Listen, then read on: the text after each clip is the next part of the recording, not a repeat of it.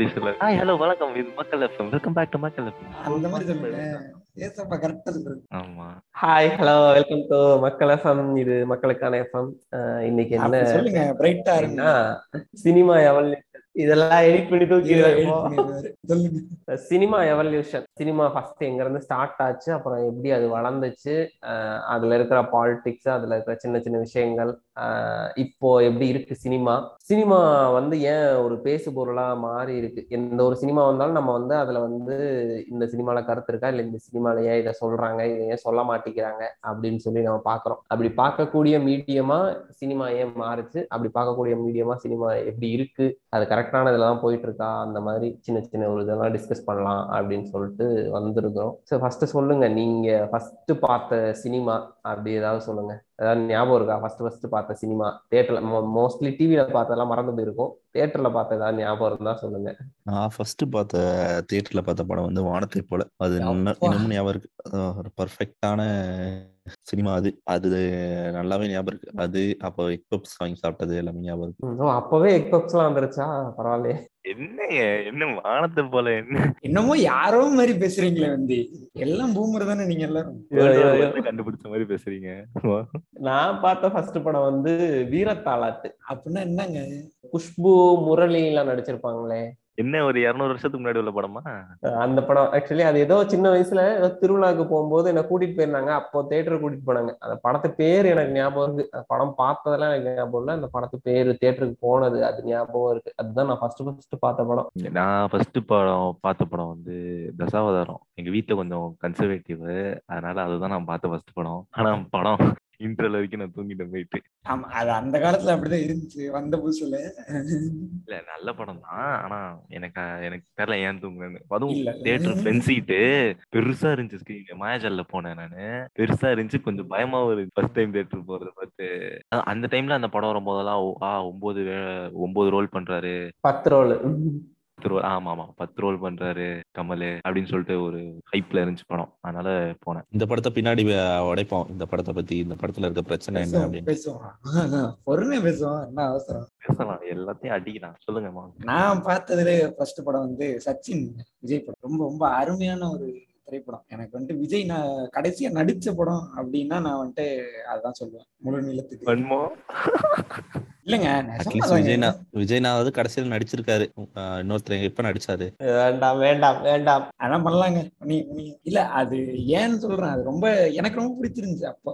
சின்ன பையனா இருந்தேன் அப்ப நான். எனக்கு என்ன ஒரு அந்த ஆறு ஏழு வயசு இருந்துக்குன்னு வச்சுங்க சின்ன பையனா இருந்தேன் ரொம்ப எனக்கு அந்த விஜய் வந்துட்டு ரொம்ப கனெக்ட் ஆயிட்டாரு அந்த டைம்ல ஒரு காமெடியா இருப்பாரு ரொம்ப லைட் ஹார்ட்டடா இருப்பாரு. வடிவேல போட்டு கலாச்சிக்கிட்டு அப்படியே ஒரு அது ஒரு ஃபீலிங்க எனக்கு இப்ப கூட ஒரு ஆசை இருக்கு. ஒரு எக்ஸ் அனிலா வந்து விஜய் நான் வந்து ஃபுல் ஒரு முழு நீள காமெடி படம் இல்லைன்னா ராம்காம் பண்ணணும்னு எனக்கு ரொம்ப ஆசை. நடக்குது. support.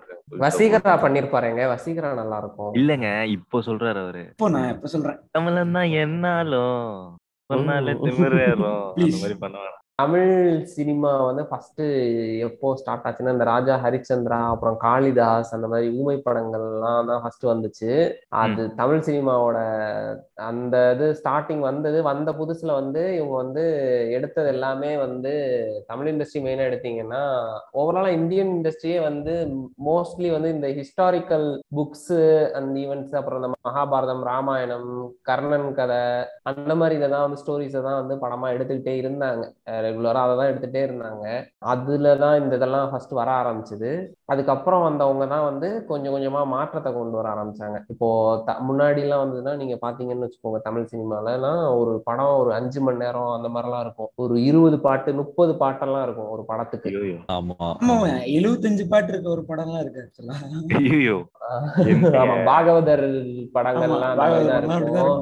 அது அதுக்கு ஒரு ரீசன் இருக்கு ஆக்சுவலா மொரோவர் ஃபிலிம்ஸ் வந்துட்டு நமக்கு வந்த புதுசுல இன்ஃப்ளூயன்ஸ் ஆகி வந்தது இந்த தெருக்கூத்து அப்புறம் வந்துட்டு இந்த ஹரிகதன்லாம் சொல்லுவாங்க. சில அதெல்லாம் சில ஆர்ட் பாட்டு பாடியே கதை சொல்றது. ஆமா ஆமா ஆமா. ஈவன் நம்ம இந்த இதுல கூட சொல்லியிருப்போம். நம்ம நாட்டுப்புற கலைகள் எபிசோட் பேசும்போது கூட சொல்லியிருப்போம். அது அழியும் போது இதுதான் அடுத்து உள்ள வந்துச்சு அப்படின்னு சொல்லிட்டு. ஆமா ஆமா ஆமா. அங்கே அங்க சொல்லியிருந்தோம். கரெக்டா வந்து பேசியிருப்போம். டிராமா பத்தி ஒரு போர்ஷன் பேசியிருப்போம். அங்க வந்து பேசி டிராமா டு ஃபிலிம் எவல்யூஷன் எப்படி அப்படின்றது. ஸோ நேச்சுரலி நான் அங்க இருக்க இன்ஃப்ளூயன்ஸ் தான் இது. சிம்பிள் டிராமால உட்கார வைக்கணும்னா சும்மா நீங்க டயலாக் பேசிட்டே இருந்தீங்கனாலும் உட்கார வைக்கிறது பெரிய டாஸ்க் தமிழ் சினிமான்னு நீங்க ஸ்ட்ரைட்டா வந்துட்டோம். நீங்கள் சினிமாவோட ஹிஸ்டரியே எடுத்து பாத்தீங்கன்னா முத முதல்ல எடுத்த ஒரு ஃபிலிம் வந்து ஜஸ்ட் ஒரு ட்ரெயின் வரதை தான் ஃபர்ஸ்ட் கேப்சர் பண்ணியிருப்பாங்க நீங்க பாத்தீங்கன்னா. அது வந்து ஒரு ஃபிஃப்டி செகண்ட்ஸ் தான் அந்த கிளிப் இருக்கும். அதை வந்து நீங்க இந்த தேட்டர்ல மாதிரி போடும்போது பீப்புள்லாம் வந்து பயந்து எந்திரிச்சு ஓடிட்டாங்களாம். ஓடிட்டாங்க. தேட்டரை விட்டு ஓடிட்டாங்க. ஆமா. நம்ம ட்ரெயின் வந்து நம்மளை வந்து இடிக்க போகுது அப்படிங்கிறது. இங்க இப்படிதான் வந்து சினிமாங்கிற ஒரு விஷயம் வந்து ஸ்டார்ட் ஆகிறதுக்கு இதா இருந்தது. நீங்க சொல்லுங்க. இன்னொரு ஃபன்னியான இதெல்லாம் சொல்லுவாங்க. நிறைய நிறைய பழைய சினிமாலாம் பாத்தீங்கன்னா தெரியும். நான் வந்து இந்த ஊர்ல படம் போட்டும் போது ஹீரோயினோட குளிக்கிற முதுக தான் காட்டிக்கிட்டே இருந்தானுங்க. சரி எப்படி அவளோட முகத்தை பார்த்தோங்கிறதுக்காக நான் டவுனுக்கு போய் அந்த படத்தை பார்க்க போனேன். ஸ்கிரீனுக்கு பின்னாடி போய் பார்த்தேன். டவுன்ல போய் பார்த்தேன். அங்கேயும் முதுகு மட்டும் தான் காட்டினா அப்படின்லாம் சொல்லுவானுங்க. அந்த அளவுக்கு தான் இருந்தது இது. உங்க காலத்துல உள்ள ஜோக்கா வந்து இதெல்லாம்? கரெக்டா சொல்லி மாட்டாமலாம் போயிருவீங்க இருக்கட்டும். ஸோ பாகவதர் காலத்துல இந்த மாதிரி எல்லாம் எடுத்துட்டு இருந்தாங்க. அப்போ வந்து என்ன பண்ணுவாங்கன்னா ஆக்டரே வந்து இப்போ இப்போலாம் பாத்தீங்கன்னா இப்போ ஹீரோயினுக்கு டப்பிங் கொடுக்கறதுக்கு ஒரு ஆளு பாட்டு பாடுறதுக்கு ஒரு ஆளு ஸ்டண்ட் பண்றதுக்கு ஒரு ஆளு அந்த மாதிரி எல்லாம் இது பண்ணிட்டு இருக்காங்க. அப்போலாம் ஆக்டரே எல்லா வேலையும் பார்க்கணும் அங்க வர்ற ஹீரோ ஹீரோயின் அவங்களே தான் பாட்டு பாடணும் அவங்களே தான் டான்ஸ் ஆடணும் டான்ஸ் மாஸ்டர் எல்லாம் பெருசா இருக்க மாட்டாங்க. அவங்க டான்ஸ் தெரிஞ்சிருக்கணும். ஹீரோ விட ஹீரோயினோட டாஸ்க் ரொம்ப பெருசுன்னு நினைக்கிறேன். ஆமா ஆமா. எப்படி எப்படி வந்து ஆதி அண்ணா மாதிரி அவரே ப்ரொடியூஸ் பண்ணி அவரே டைரக்ட் பண்ணி அவர் கதையை அவரே எடுப்பார் அந்த மாதிரியா? அப்படி கிடையாது. அப்படிலாம் இல்ல இது இவங்க டைரக்டர் வந்து கதை சொல்லுவாரு இவங்க வந்து இது பண்ணுவாங்க ஐ திங்க் இது. லேட் எயிட்டிஸ் வரைக்கும் இந்த இது இருந்துச்சு ஆஹ் இவரோட பாரதி ராஜா டிஸ்கவர் பண்ண ஹீரோயின் எல்லாமே அப்படிதான் இருப்பாங்க. ராதா ரேவதி எல்லாருமே வந்துட்டு ஹைலி ஸ்கில் டான்சர்ஸ் ரொம்ப நல்ல டப்பிங் அவங்களே பேசிடுவாங்க ஈவன் அவங்க dubbing. வேற ஸ்டேட்ல இருந்து வந்தா கூட டப்பிங் அவங்களே ஃபர்ஸ்ட் பிலிம்லயே பேச ஆரம்பிச்சிருவாங்க மோஸ்ட்லி சொல்லுவாங்க. ஆக்சுவலா தமிழ் கத்துக்க சொல்லுவாரு. ரொம்ப இது பண்ணுவாரு ப்ரெஷர் பண்ணுவாரு அப்படிலாம் சொல்லியிருக்காங்க நிறைய பேர். ஃபர்ஸ்ட் கலர் தமிழ் ஃபிலிம் எதுன்னு உங்களுக்கு தெரியுமா? ராஜா ஹரிச்சந்திராவா? ஆஹ் இல்ல. நல்லா யோசிங்க. அலிபாபாவும் நாற்பது திருடர்களும் ஓஹோ. First colour film in Tamil. Eastman கலர்பாங்க அந்த படம் பார்த்திருக்கீங்களா? பாத்திருக்கேன் பாத்திருக்கேன், பாத்திருக்கேன் ம், சூப்பரா ம், ம், இருக்கும் பார்த்து ஜெயா டிவில போட்டு அடிப்பான். அது டைலாக் ஞாபகம் இருக்கா? அண்டாக்கா குசும் ஆஹ் அபுக்கா அபுக்கா குசும் திறந்திருந்து சீசேம் அந்த சீக்வன்ஸே நல்லா இருக்கும் அந்த கொக்கை திறக்கிற சீக்வன்ஸ் அந்த காலத்துல பிராக்டிகல் பிராக்டிகல் எஃபெக்ட்ஸ்க்கு அதெல்லாம் ரொம்ப ஓவர்னு நினைச்சிருக்கேன் நான். ஆமா ஆமா. ஆமா ஆமா ஆமா. பயங்கர ரியலிஸ்டிக்காவே பண்ணி நிறைய செலவும் பண்ணிருப்பாங்க அந்த மாதிரி நிறைய படங்கள். அந்த படமா இருக்கட்டும் பெரிய பெரிய பட்ஜெட்ல நிறைய படங்கள். வந்து கர்ணன் படம் ராஜராஜ சோழன் படம் அந்த மாதிரி இதுக்கெல்லாம் பட்ஜெட்லாம் ரொம்ப பெருசா இருக்கும். இப்போலாம் நம்ம நினைச்சு கூட பார்க்க முடியாது. அவ்வளவு பட்ஜெட்லாம் போட முடியுமா அப்படிங்கிற மாதிரி. அந்த மாதிரி தான் ஸ்டார்ட். ஆச்சு. அப்புறம் வந்து அந்த லாங்குவேஜுமே வந்து மோஸ்ட்லி வந்து அந்த ஃபுல்லா வந்து எல்லாம் சமஸ்கிருதம் தான் ரொம்ப அதிகமா இருக்கும். அதுல அந்த டைலாக்ஸா இருக்கட்டும் பிராணநாதா அப்படிங்கிற மாதிரியான. டைலாக்ஸோ அந்த மாதிரி சின்ன சின்ன வார்த்தைகள் தாங்க. இப்போ வந்துட்டு சர்க்கார் ஆபீஸ்ம்பாங்க கவர்மெண்ட் ஆமா அப்புறம் வந்து பதில் போடுவானா ஜவாப் போடுவானா அப்படின்னுவாங்க. நிறைய அந்த மாதிரி சின்ன சின்ன. பண்ணிட்டீங்களா அப்படிம்பாங்க. அந்த இதுல பேசுவாங்க மணிப்பிரவல நடைன்னுவாங்க. அதுல பேசுவாங்க பேசும்போது. ஈவன் இது நம்ம வந்து இப்போ நம்ம பயங்கரமா பேசுவோம். சிலப்பதிகாரத்துல இருக்கிற இதெல்லாம் வந்து அந்த டயலாக் எல்லாம் ரொம்ப இதா இருக்கும். பூம்புகார் படம் டயலாக் எல்லாம் பயங்கரமா இருக்கும். தேரா மண்ணா கேளாய் அப்படின்னு சொல்லிட்டு கண்ணகி நீதி கேட்க வந்ததெல்லாம் பயங்கர டயலாகா இருக்கும் அப்படின்லாம் சொல்லுவோம். ஆனா அதே படத்தை மதுரை தான். அடிச்சாங்க இல்ல? ஆமா ஆமா. அதே படத்தை வந்து முதல்ல கண்ணாம்பால வச்சு வேற ஒரு டைரக்டர் அவர் பேர் எனக்கு ஞாபகம் இல்லை. அவர் எடுத்திருப்பாரு. டயலாக் ரைட்டிங்ல வேற ஒருத்தவங்க இருக்கும். அந்த அந்த படத்தை பாக்கு அந்த படத்தை பாத்தீங்கன்னா வந்து அது அப்படியே நான் முன்னாடி சொன்ன மாதிரி அந்த சமஸ்கிருத நடை கலந்து கொஞ்சம் இதாதான் இருக்கும். அதான் அத. திருப்பி வந்து திருப்பி வந்து கலைஞர் எடுக்கிறாரு. இவங்கள வச்சு விஜய் அவங்கள வச்சு எடுக்கிறாரு. அவங்கள வச்சு எடுத்துட்டு அவங்கள வச்சு எடுக்கும்போது தான் இவர் ஃபுல்லா டயலாக் எழுதி தமிழ்ல எழுதுறாரு. ஃபுல் டயலாகுமே ஃபுல்லா அவரோடது கலைஞரோட எழுத்து எழுத்துல அவங்க வந்து அதுக்கப்புறம் கொஞ்சம் புரட்சி பண்ண ஆரம்பிக்கிறாங்க. எழுத்துல வந்து தமிழ் இருக்கணும் அப்படின்னு சொல்லிட்டு அண்ணாவா இருக்கட்டும் கலைஞரா இருக்கட்டும் நிறைய படங்கள்ல பராசக்தி எல்லாம் வந்து அவ்வளோ இதா இருக்கும். எல்லாம் தெரிக்கும் டயலாக் அம்மன் என்றைக்கடா பேசினால் அம்பாள் அம்பாள் என்றைக்கடா பேசினால் பிச்சைக்காரர்கள் சங்கம் அமைப்போம் அப்படின்னு சொல்றதா இருக்கட்டும்.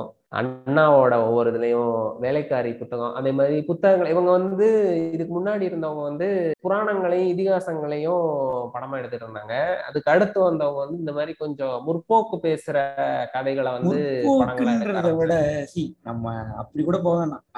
முற்போக்குன்னா இட் சேஞ்சஸ் ஓகேவா டைம் டைம் வந்துட்டு எது ப்ராக்ரஸிவ் அப்படின்றது மாறிக்கிட்டே இருக்கும். நான் என்ன நினைக்கிறேன் இவங்க வந்துட்டு தி கேம் டவுன் ஃப்ரம் கடவுள் அப்படின்ற ஒரு ஆங்கிள் இருந்து இறக்கி மனிதங்களோட கதை கதையை வந்துட்டு எடுக்க ஆரம்பிச்சிட்டாங்க நேச்சுரலா கரெக்ட் அது வந்துட்டு இங்க இருந்த காமனருக்கு வந்துட்டு இட் மேட் சென்ஸ் அவ்வளவுதான். அப்படிதான் நான் நினைக்கிறேன் கரெக்ட் கரெக்ட் நீங்க முன்னெல்லாம் பார்த்தா படம்னாலே சாமி படமா தான் இருக்கும்.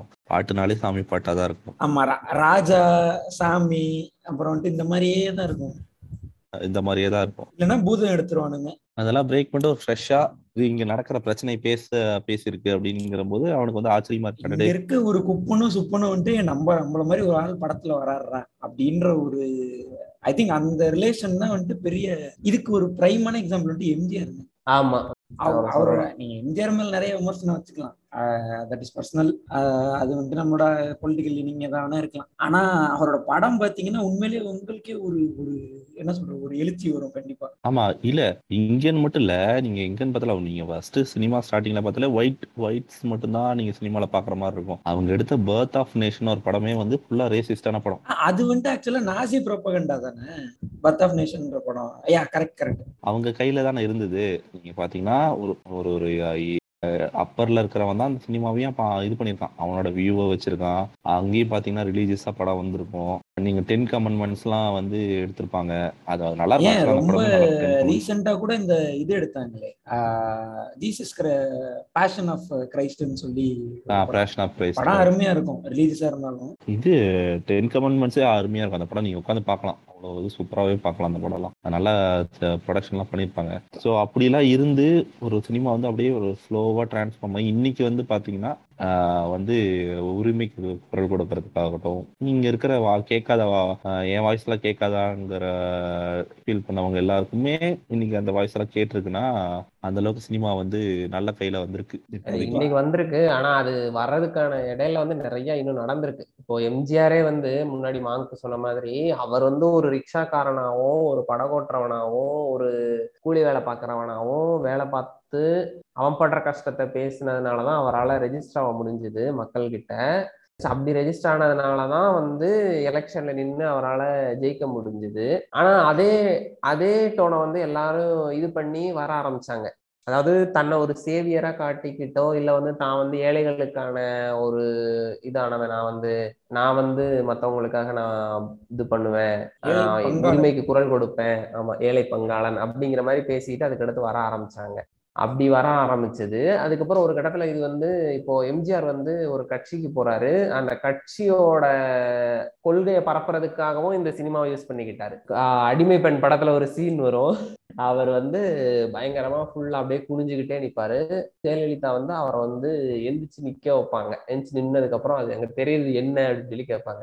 எம்ஜிஆர் கேட்பாரு. அதான் ஜெயலலிதா சொல்லுவாங்க அது தெரிகிறது இல்லையா? கிழக்கே தெரியுது இல்லையா? அதுதான் உதயசூரியன். அது உதயமாகி தான் வெளிச்சம் கொடுக்கும். மக்களுக்கெல்லாம் உயிர் உலகத்தை எல்லாம் வாழ வைக்கும். அது ஆக்சுவலா பிளாட்டன்டான ப்ரொபகண்டா மாதிரி இருக்காது அது. அது உங்களுக்கு உண்மையிலேயே இன்ஸ்பைரிங்கா இருக்கும் அந்த சீன் சாங்ஸ்ன்னு சொல்றாரு எம்ஜிஆர். இல்ல அது இன்னவிட்டபுளும் கூட. இந்த நீங்க சொல்றீங்கல்ல இப்போ வந்து கொஞ்சம் கொஞ்சமா படம் வந்து எல்லாரும் அந்த மக்களின் ஒருத்தவனா காமிக்க ஆரம்பிச்சாங்கன்னு. அது ஏன்னா படம் மூவிஸ் வந்து பாத்தீங்கன்னா முன்னாடி ரொம்ப சில பேருக்கு மட்டும்தான் பார்க்க முடிஞ்சதா இருந்தது. எலைட் பீப்புள்ஸ் மட்டும்தான் அது வந்து கனெக்ட் ஆக முடிஞ்சது. கொஞ்சம் கொஞ்சமா கொஞ்சம் கொஞ்சமா தேட்டர் அதிகமாக இந்த எல்லாருமே பார்க்க பார்க்க இந்த வாரத்துக்கு ஒரு வாட்டி ஐ மீன் வருஷத்துக்கு ஒரு படம் தான் வரும். அதனால மாசத்துக்கு ஒரு வாட்டி தேட்டர் ஒரே படத்தை போய் பார்ப்பது பாக்குறது அந்த மாதிரி சொல்லிட்டு எளிய மக்களும் போய் பார்க்க ஆரம்பிக்கும் போது அவன் புரிஞ்சுக்கிறான். யார் நம்மளோட ஆடியன்ஸ் யாரு அப்படின்றத புரிஞ்சுக்கிட்டு அதுக்கேற்ற மாதிரி படம் எடுக்கிறான். இல்ல நீங்க இப்ப சொன் சொன்னீங்க. அப்ப வந்து பொலிட்டிக்கலுக்கு யூஸ் பண்ணிக்கிட்டாங்கன்னு. இப்பயும் பொலிட்டிக்கலுக்கு டைரக்டா இல்லைனாலும் இன்டைரக்டா வந்து பொலிட்டிக்கலுக்கு வந்து யூஸ் பண்ணிட்டு தான் இருக்காங்க. அது அது ஐ மீன் அந்த தப்புன்னு சொல்ல இல்ல இப்போ இருக்கிறதுக்கு நமக்கு லாஸ்டா வரல நத்திங் இல்ல கரெக்ட் இது. பாலிடிக்ஸ் இன் ஃபிலிம் கரெக்ட் தான். வரட்டும். ஃப்ளோ வரட்டும். ஸோ அதான் எம்ஜிஆர் எம்ஜிஆர் அப்படி யூஸ் பண்ணிக்கிட்டு இருந்தாரு. அவரோட பார்ட்டி இப்போ அவர் இருந்தாரு அதுக்கு யூஸ் பண்ணாரு. அப்புறம் கலைஞர் அவரோட எழுத்துக்கள்ல அவரோட திராவிடம் ஐடியாலஜியவும் அதையும் கொண்டு வந்தாரு. க- அண்ணாவும் அவரோட அதை கொண்டு வந்தாரு. மூக்கா முத்து கூட நடிக்க வைக்க ட்ரை பண்ணாரு. ஆனா அதை பத்தி நம்ம பேச வேணாம். அதை கடந்து போயிருவோமே. ஆமா. அதுக்கு அடுத்து அதுக்கு அடுத்து ஒரு கட்டத்துக்கு மேல என்னாச்சுன்னா கம்யூனிச கருத்துக்கள் கம்யூனிச சித்தாந்தம் உள்ள எழுத்தாளர்களும் இயக்குனர்களும் வரும்போது கம்யூனிச கருத்துக்களை வச்சு படம் எடுக்க ஆரம்பிச்சாங்க. இப்ப சிவப்பு மல்லி மாதிரியான படமோ வறுமையின் நிறம் சிவப்பு மாதிரியான படமோ வந்து கம்யூனிசத்தை அப்படியே பயங்கரமா பேசியிருக்கும். அதுக்கப்புறம் வந்து ஒரு சில முக்கியமான படங்கள்லாம் வந்துட்டு என்ன பண்ணுவோம்னா உண்மை இதை வந்து எடுத்து பேசுவாங்க. ரியல் இன்சிடென்ட் ஏதாவது ஒண்ணு நடந்தது அதை வச்சு எடுத்து பேச ஆரம்பிச்சாங்க. நான் இன்டர்ட் பண்ண மணிக்க இது பண்ணுங்க. மணிக்க சாரி மணிக்க மன்னிக்க மாட்டேன். மன்னிக்க மாட்டேன். சொல்லுங்க. இது வறுமை நேர சிவப்பு தயவு செஞ்சு கம்யூனிசம் சொல்லாதீங்க. அது வந்து எனக்கு தெரிஞ்சு இல்ல. அது ஆக்சுவலா அது என்ன சொல்லுது? அரிய வகை ஏழைகளுக்கு வேலை கிடைக்கல அப்படிங்கிற மாதிரிதான் இப்ப இல்ல நல்லாவே அந்த. டைம்ல வந்து அவர் அவரை மட்டும் அறிவு வேலையா காட்டியிருக்க மாட்டாங்க. அது அந்த டைம்ல வேலையில்லா திண்டாட்டம் வந்து நாடு முழுச்சுமே ரொம்ப அதிகமா இருந்துச்சு. அவரை மேபி உங்களுக்கு வந்து அந்த இதா இருக்கிறதுனால ரொம்ப ஆக்வர்டா தெரியலாம். ஆனா அது எல்லா கம்யூனிட்டிலயுமே இருந்தாங்க. அப்ப படிச்சு முடிச்சுட்டு வேலை இல்லாம டிகிரி முடிச்சுட்டு பாக்யராஜ் கூட ஒரு படத்துல வருவார். அவர் வந்து பிஏ முடிச்சுட்டு நான் வந்து கூட தூக்கவா? அப்படிம்பாரு. டேய் நான் கூட தூக்கிட்டு போறேன். நான் எம்ஏ முடிச்சிருக்கேன்டா. அப்படிம்பார். சோ அந்த டைம்ல வந்து வேலையில்லா திண்டாட்டம் வந்து ரொம்ப அதிகமா அதான். இத கம்யூனிசம்ன்றதோட லெட்ஸே சோஷியல் கமெண்ட்ரின்னு சொல்லலாம் அன்னைக்கு டே டு டே என்ன நடக்குது அப்படின்றத வந்துட்டு பீப்புள் சா இன் ஃபிலிம்ஸ் அது நல்ல விஷயம் ஆக்சுவலா நீங்க வந்துட்டு எப்பயுமே வீடியோ விஷுவல் மீடியம்ன்றது ரொம்ப பவர்ஃபுல்லான ஒரு மீடியம் நீங்க வந்து உங்களுடைய கருத்தை ரொம்ப எஃபெக்டிவா கடத்தக்கூடிய ஒரு மீடியம் அது. எப்படி எடுத்துக்கிட்டாலும். ஸோ நேச்சுரலி அதுல சோஷியல் கமெண்ட்ரி இருக்கும்போது அதுக்கு தனியான ஒரு வெயிட்டும் அது அது பரவுற என்ன சொல்ற ஒரு டெப்த்தும் அதிகமாகும் இன்னும் நிறைய பேருக்கு ரீச் ஆகுது. வேலையில்லா திண்டாட்டம் இருக்குன்றது தெரியும். எல்லாருக்கும் ஊர்ல இருக்கவனுக்கும் தெரியும் வெளில இருக்கவனுக்கும் தெரியும். அப்போ அவனுடைய லைஃப் ஸ்டைல வந்துட்டு he can adjust based on that even நான் சில படங்கள்ல இந்த எமர்ஜென்சியை பத்திலாம் சொல்றதெல்லாம் பார்த்திருக்கேன். இந்திரா காந்தி எமர்ஜென்சி போட்டாங்கல்ல அதை பத்தி சொல்றது பார்த்திருக்கேன். அன்றைய ஆட்சியில நடக்கிற சில குறைகளை பத்தி சொல்லுவாங்க. நம்ம விசு கூட சம்சாரம் அது மின்சாரம் படத்துல நான் நைன்டீன் சிக்ஸ்டி செவன்ல இருந்து பேண்ட் போடுறதே ஸ்டாப் பண்ணிட்டேன்னு சொல்லுவாரு. ஆமா ஆமா. அப்புறம் இன்னும் சில ஸ்டீரியோ டைப்ஸ் எல்லாம் அப்புறம் அடுத்தடுத்த ஜென்ரேஷன்ஸ் மாறும்போது உடைய ஆரம்பிச்சிச்சு. இப்போ ஹீரோன்னா பயங்கர அழகா இருக்கணும். நல்லா வந்து அவர் வந்து இதான கேரக்டர்ல தான் நடிக்கணும். ஆமா ரொம்ப அதாவது மக்களுக்கு உதவுற கேரக்டர்ல தான் நடிக்கணும். அப்படிங்கறதுல இருந்து மாறி இப்போ ரஜினி வரும்போது ரஜினி வரும்போது வந்து இந்த மாதிரி டார்க் ஸ்கின் இருக்கிற பீப்புளே வந்து ஹீரோவா அக்செப்ட் பண்ணிக்குவாங்க. அப்படிங்கிற மாதிரி கொண்டு வந்தாங்க. ஸோ அவர் வந்ததுக்கப்புறம் ஆப்வியஸாக அதுக்கப்புறம் நிறைய பேர் வந்தாங்க. விஜயகாந்த் அந்த மாதிரி நிறைய பேர் வந்து அப்படியே ஃபாலோ பண்ணி அந்த ஒரு இதை உடச்சிட்டு வெளியில வந்தாங்க. அவங்களுக்கான படம். அப்புறம் ஈவன் பாண்டியராஜன்லாம் சொல்லலாம். அவர் வந்து ஹைட்டு கிடையாது. அவர் வந்து அவ்வளோ ஃபேர் கிடையாது.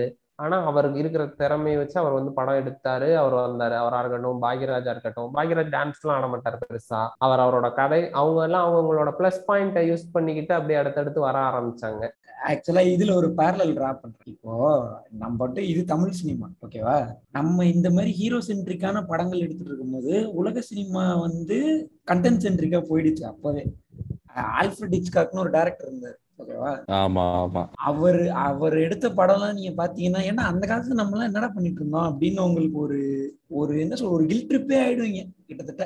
பட் ஆனா அந்த அவர் மேல ஒரு குற்றச்சாட்டு இருக்குல்ல அவர் எடுத்தது மோஸ்ட்லி எல்லாமே ஒயிட் பீப்புளை வச்சு எடுத்த மாதிரியே தான் இருக்கும். அதுல ஓகே அவருக்கு நான் வந்துட்டு ஒரு ஸ்லாக் கட் பண்ணலாம்னு நினைக்கிறேன். ஏன்னா he was based in sixties ஓகேவா அப்போ வந்துட்டு செக்ரிகேஷன்லாம் பீக்ல இருந்துச்சு. வெவ்வேறு அந்த சமூகத்தோட ப்ராப்ளமே வேற மாதிரி இருந்துச்சு. மேபி ஒரு லேட்டர் டைம்ல அவர் இருந்திருந்தால் ஒரு வேலை மாறி இருக்கலாம். அவர் அவர் சார்ந்த அந்த சமூகம் வந்துட்டு அந்த ஒரு மைண்ட் செட்ல இருக்கும்போது it, ஆஹ், என்ன சொல்றது? இட் பிகம்ஸ் ஹார்ட் ஆமா அவருக்கு அந்த இதை விட்டுறலாம் பட் ஆனா உண்மையாலுமே வந்து ஒரு நமக்கு கிரேட்டஸ்ட் டைரக்டர் தான் அவர். நீங்க அவர் எடுத்த ரியர் விண்டோன்னு ஒரு படம் இருக்கும். அந்த படம் ஒண்ணும் இல்ல. ஹீரோ வந்து ஜன்னல் பக்கத்துல உட்காந்துட்டு இருக்கிறதா அந்த படம். அவர் பைனாகுலர்ல பாக்குறதா படம். ஆனா ஒன் படம் ஸ்டார்ட் ஆனதுல இருந்து எண்டு வரைக்கும் செம்ம த்ரில்லா இருக்கும். நீங்க எஜ் ஆஃப் த சீட்லயே இருப்பீங்க. அந்த மாதிரி டைரக்ட் பண்ணி வச்சிருப்பாரு அந்த படத்தை நீங்க கண்டிப்பா பார்க்க வேண்டிய படம். ரியர் விண்டோங்கிறது அதே மாதிரி இஷ்காக்கோட ரோப்புன்னு சொல்லிட்டு ஒரு படம் இருக்கும். அதுதான் ஃபர்ஸ்ட் கண்டினியூஸ் ஃபிலிம் அது சூப்பரா இருக்கும். ஒரு சின்ன கதையில முடிப்பாங்க கதையை. சூப்பரா இருக்கும். அவர் சொன்ன ரோப்புமே செமையா இருக்கும். அதுவும் இதுவுமே. இன்னொரு படம் நார்த் பை நார்த் வெஸ்ட்னு ஒரு படம் இருக்கும். அது பாத்துமே தெரியல. ரொம்ப ரொம்ப அருமையா இருக்கும் அந்த படம். அதே மாதிரி டயலம் என்னன்னா ஹிச்காக் பத்தி நீங்க சொன்னே நீங்க வந்து சென்னையில வந்து டூ தௌசண்ட் நைன்டீன் நினைக்கிறேன். அப்போ வந்து ஹிச்காக்கோட படத்தை வந்து ரீ இது பண்ணாங்க ஸ்க்ரீன் பண்ணாங்க. விஆர் மால்ல பிவிஆர்ல நான் வந்து அதுல வந்து டைலம் ஃபார் மர்டர் செம ஃபுல் ஆயிடுச்சு. நான் எதிர்பார்க்கவே இல்லை. நிறைய பேர் வந்திருந்தாங்க. எல்லாருமே என்ஜாய் பண்ணி பார்த்தாங்க அந்த படம். ஏன்னா அவ்வளோ த்ரில்லா இருக்கும் அந்த ஹிச்காக் படம் நீங்க வந்து. ஹிச்காக் இருந்தா நான் நீங்க எடுக்கணுமே. ஹிச்காக் சொல்ற மெத்தட்லாம் தான் வந்து இப்பெல்லாம் ஃபாலோ பண்ணிருப்பாரு அவர் தான் வந்து ஷோ டோன்ட் டெல் அப்படிம்பாரு அந்த ஒரு மெத்தட் வந்து. ம். ஆக்சுவலி அவரோட ஃபுட்டேஜ் ஒண்ணு இருக்கும்ல. அவரே சொல்லி தருவார்ல நிறைய விஷயம். ஆமா ஆமா. நீங்க பாம் பாம வந்து வச்சிட்டீங்கன்னா வெடிக்க போகுதுன்னு தெரியும்.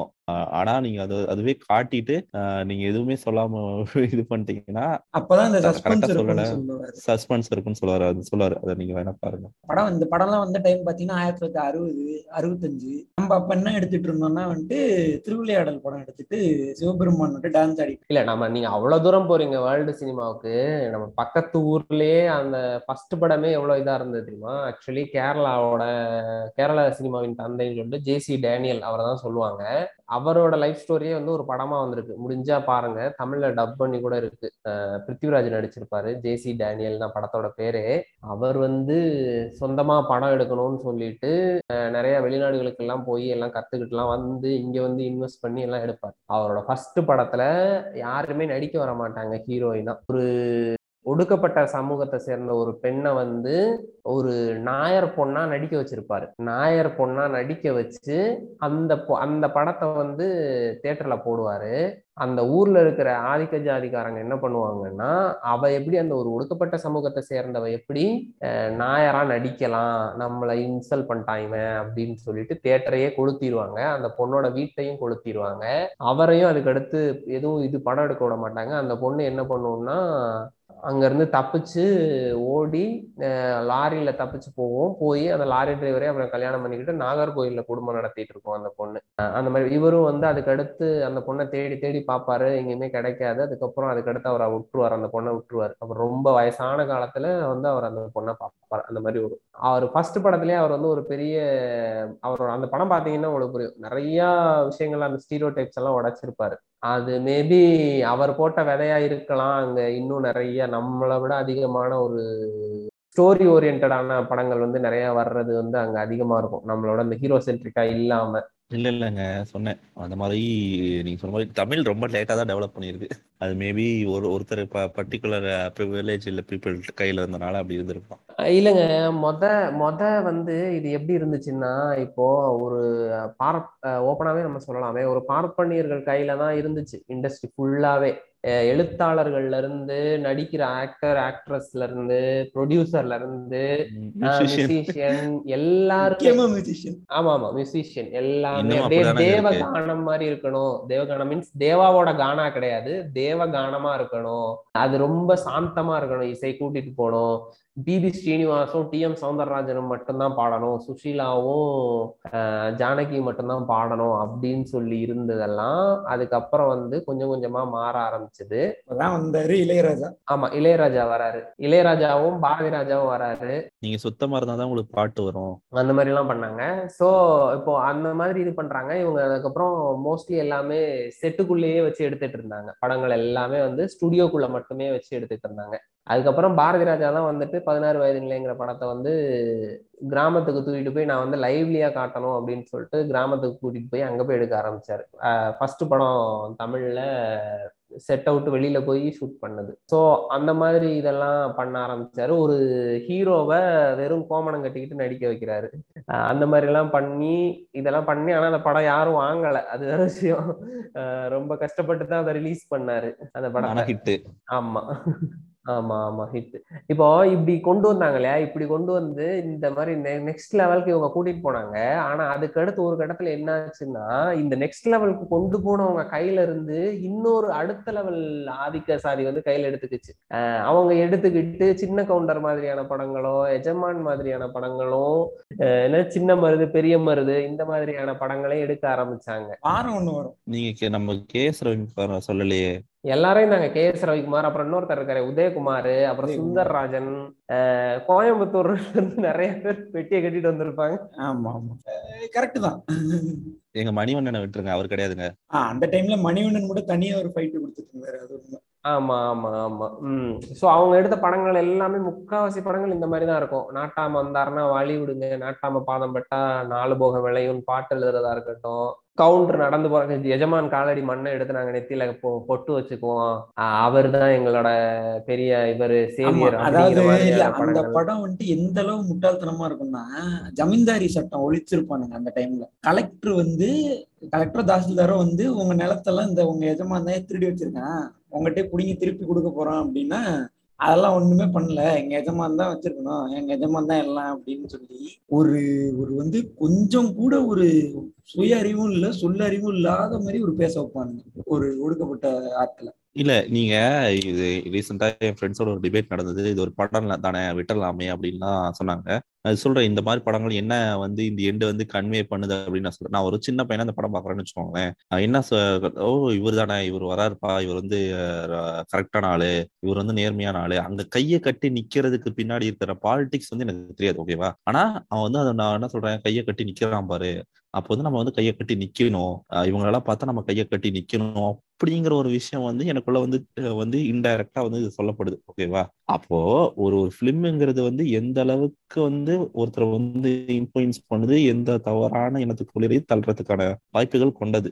ஸோ நீங்க வந்து இதை வந்து சினிமா மட்டுமே கருதப்படுறதுன்றது வந்து சொல்றது வந்து இன்வாலிட் பாயிண்ட் ஸோ நீங்க இந்த இந்த படம் இவர் மென்ஷன் பண்ண படம் எல்லாமே இதுதான். அவர் ஏன்னா அவர் நாட்டாம கரெக்ட் இவர் வந்து ஊர் தலைவர். என்னதான் இருந்தாலும் உங்களை கண்டிஷன் பண்ணிடும். ஒரு ஊர்ல ஒரு பெரிய ஆள் இருப்பான்டா அவங்க கீழே தான் நம்ம எல்லாரும் அப்படின்னு சொல்லி ஒரு ஒரு சப்மிசிவான ஒரு மைண்ட் செட்டை வந்துட்டு வளர்த்து விட்டுரும். இல்ல அவ அவங்க யார வில்லனா காட்டுறாங்களோ அவங்க எல்லாம் உண்மையாலுமே வில்லங்க அவங்களா இப்படிதான் இருப்பாங்க. அப்படிங்கிற மாதிரி நம்பிக்கை எனக்கு வந்துடும் ஆமா கரெக்டா தான் இருக்காங்க. இவங்களா இப்படிதான் அப்படிங்கிற மாதிரி தான் அவங்க வந்து சித்தரிக்கப்படுறாங்க இது கேஸ்டிசம் ஒரு பக்கம்னா மிசோஜினி இன்னொரு பக்கம்.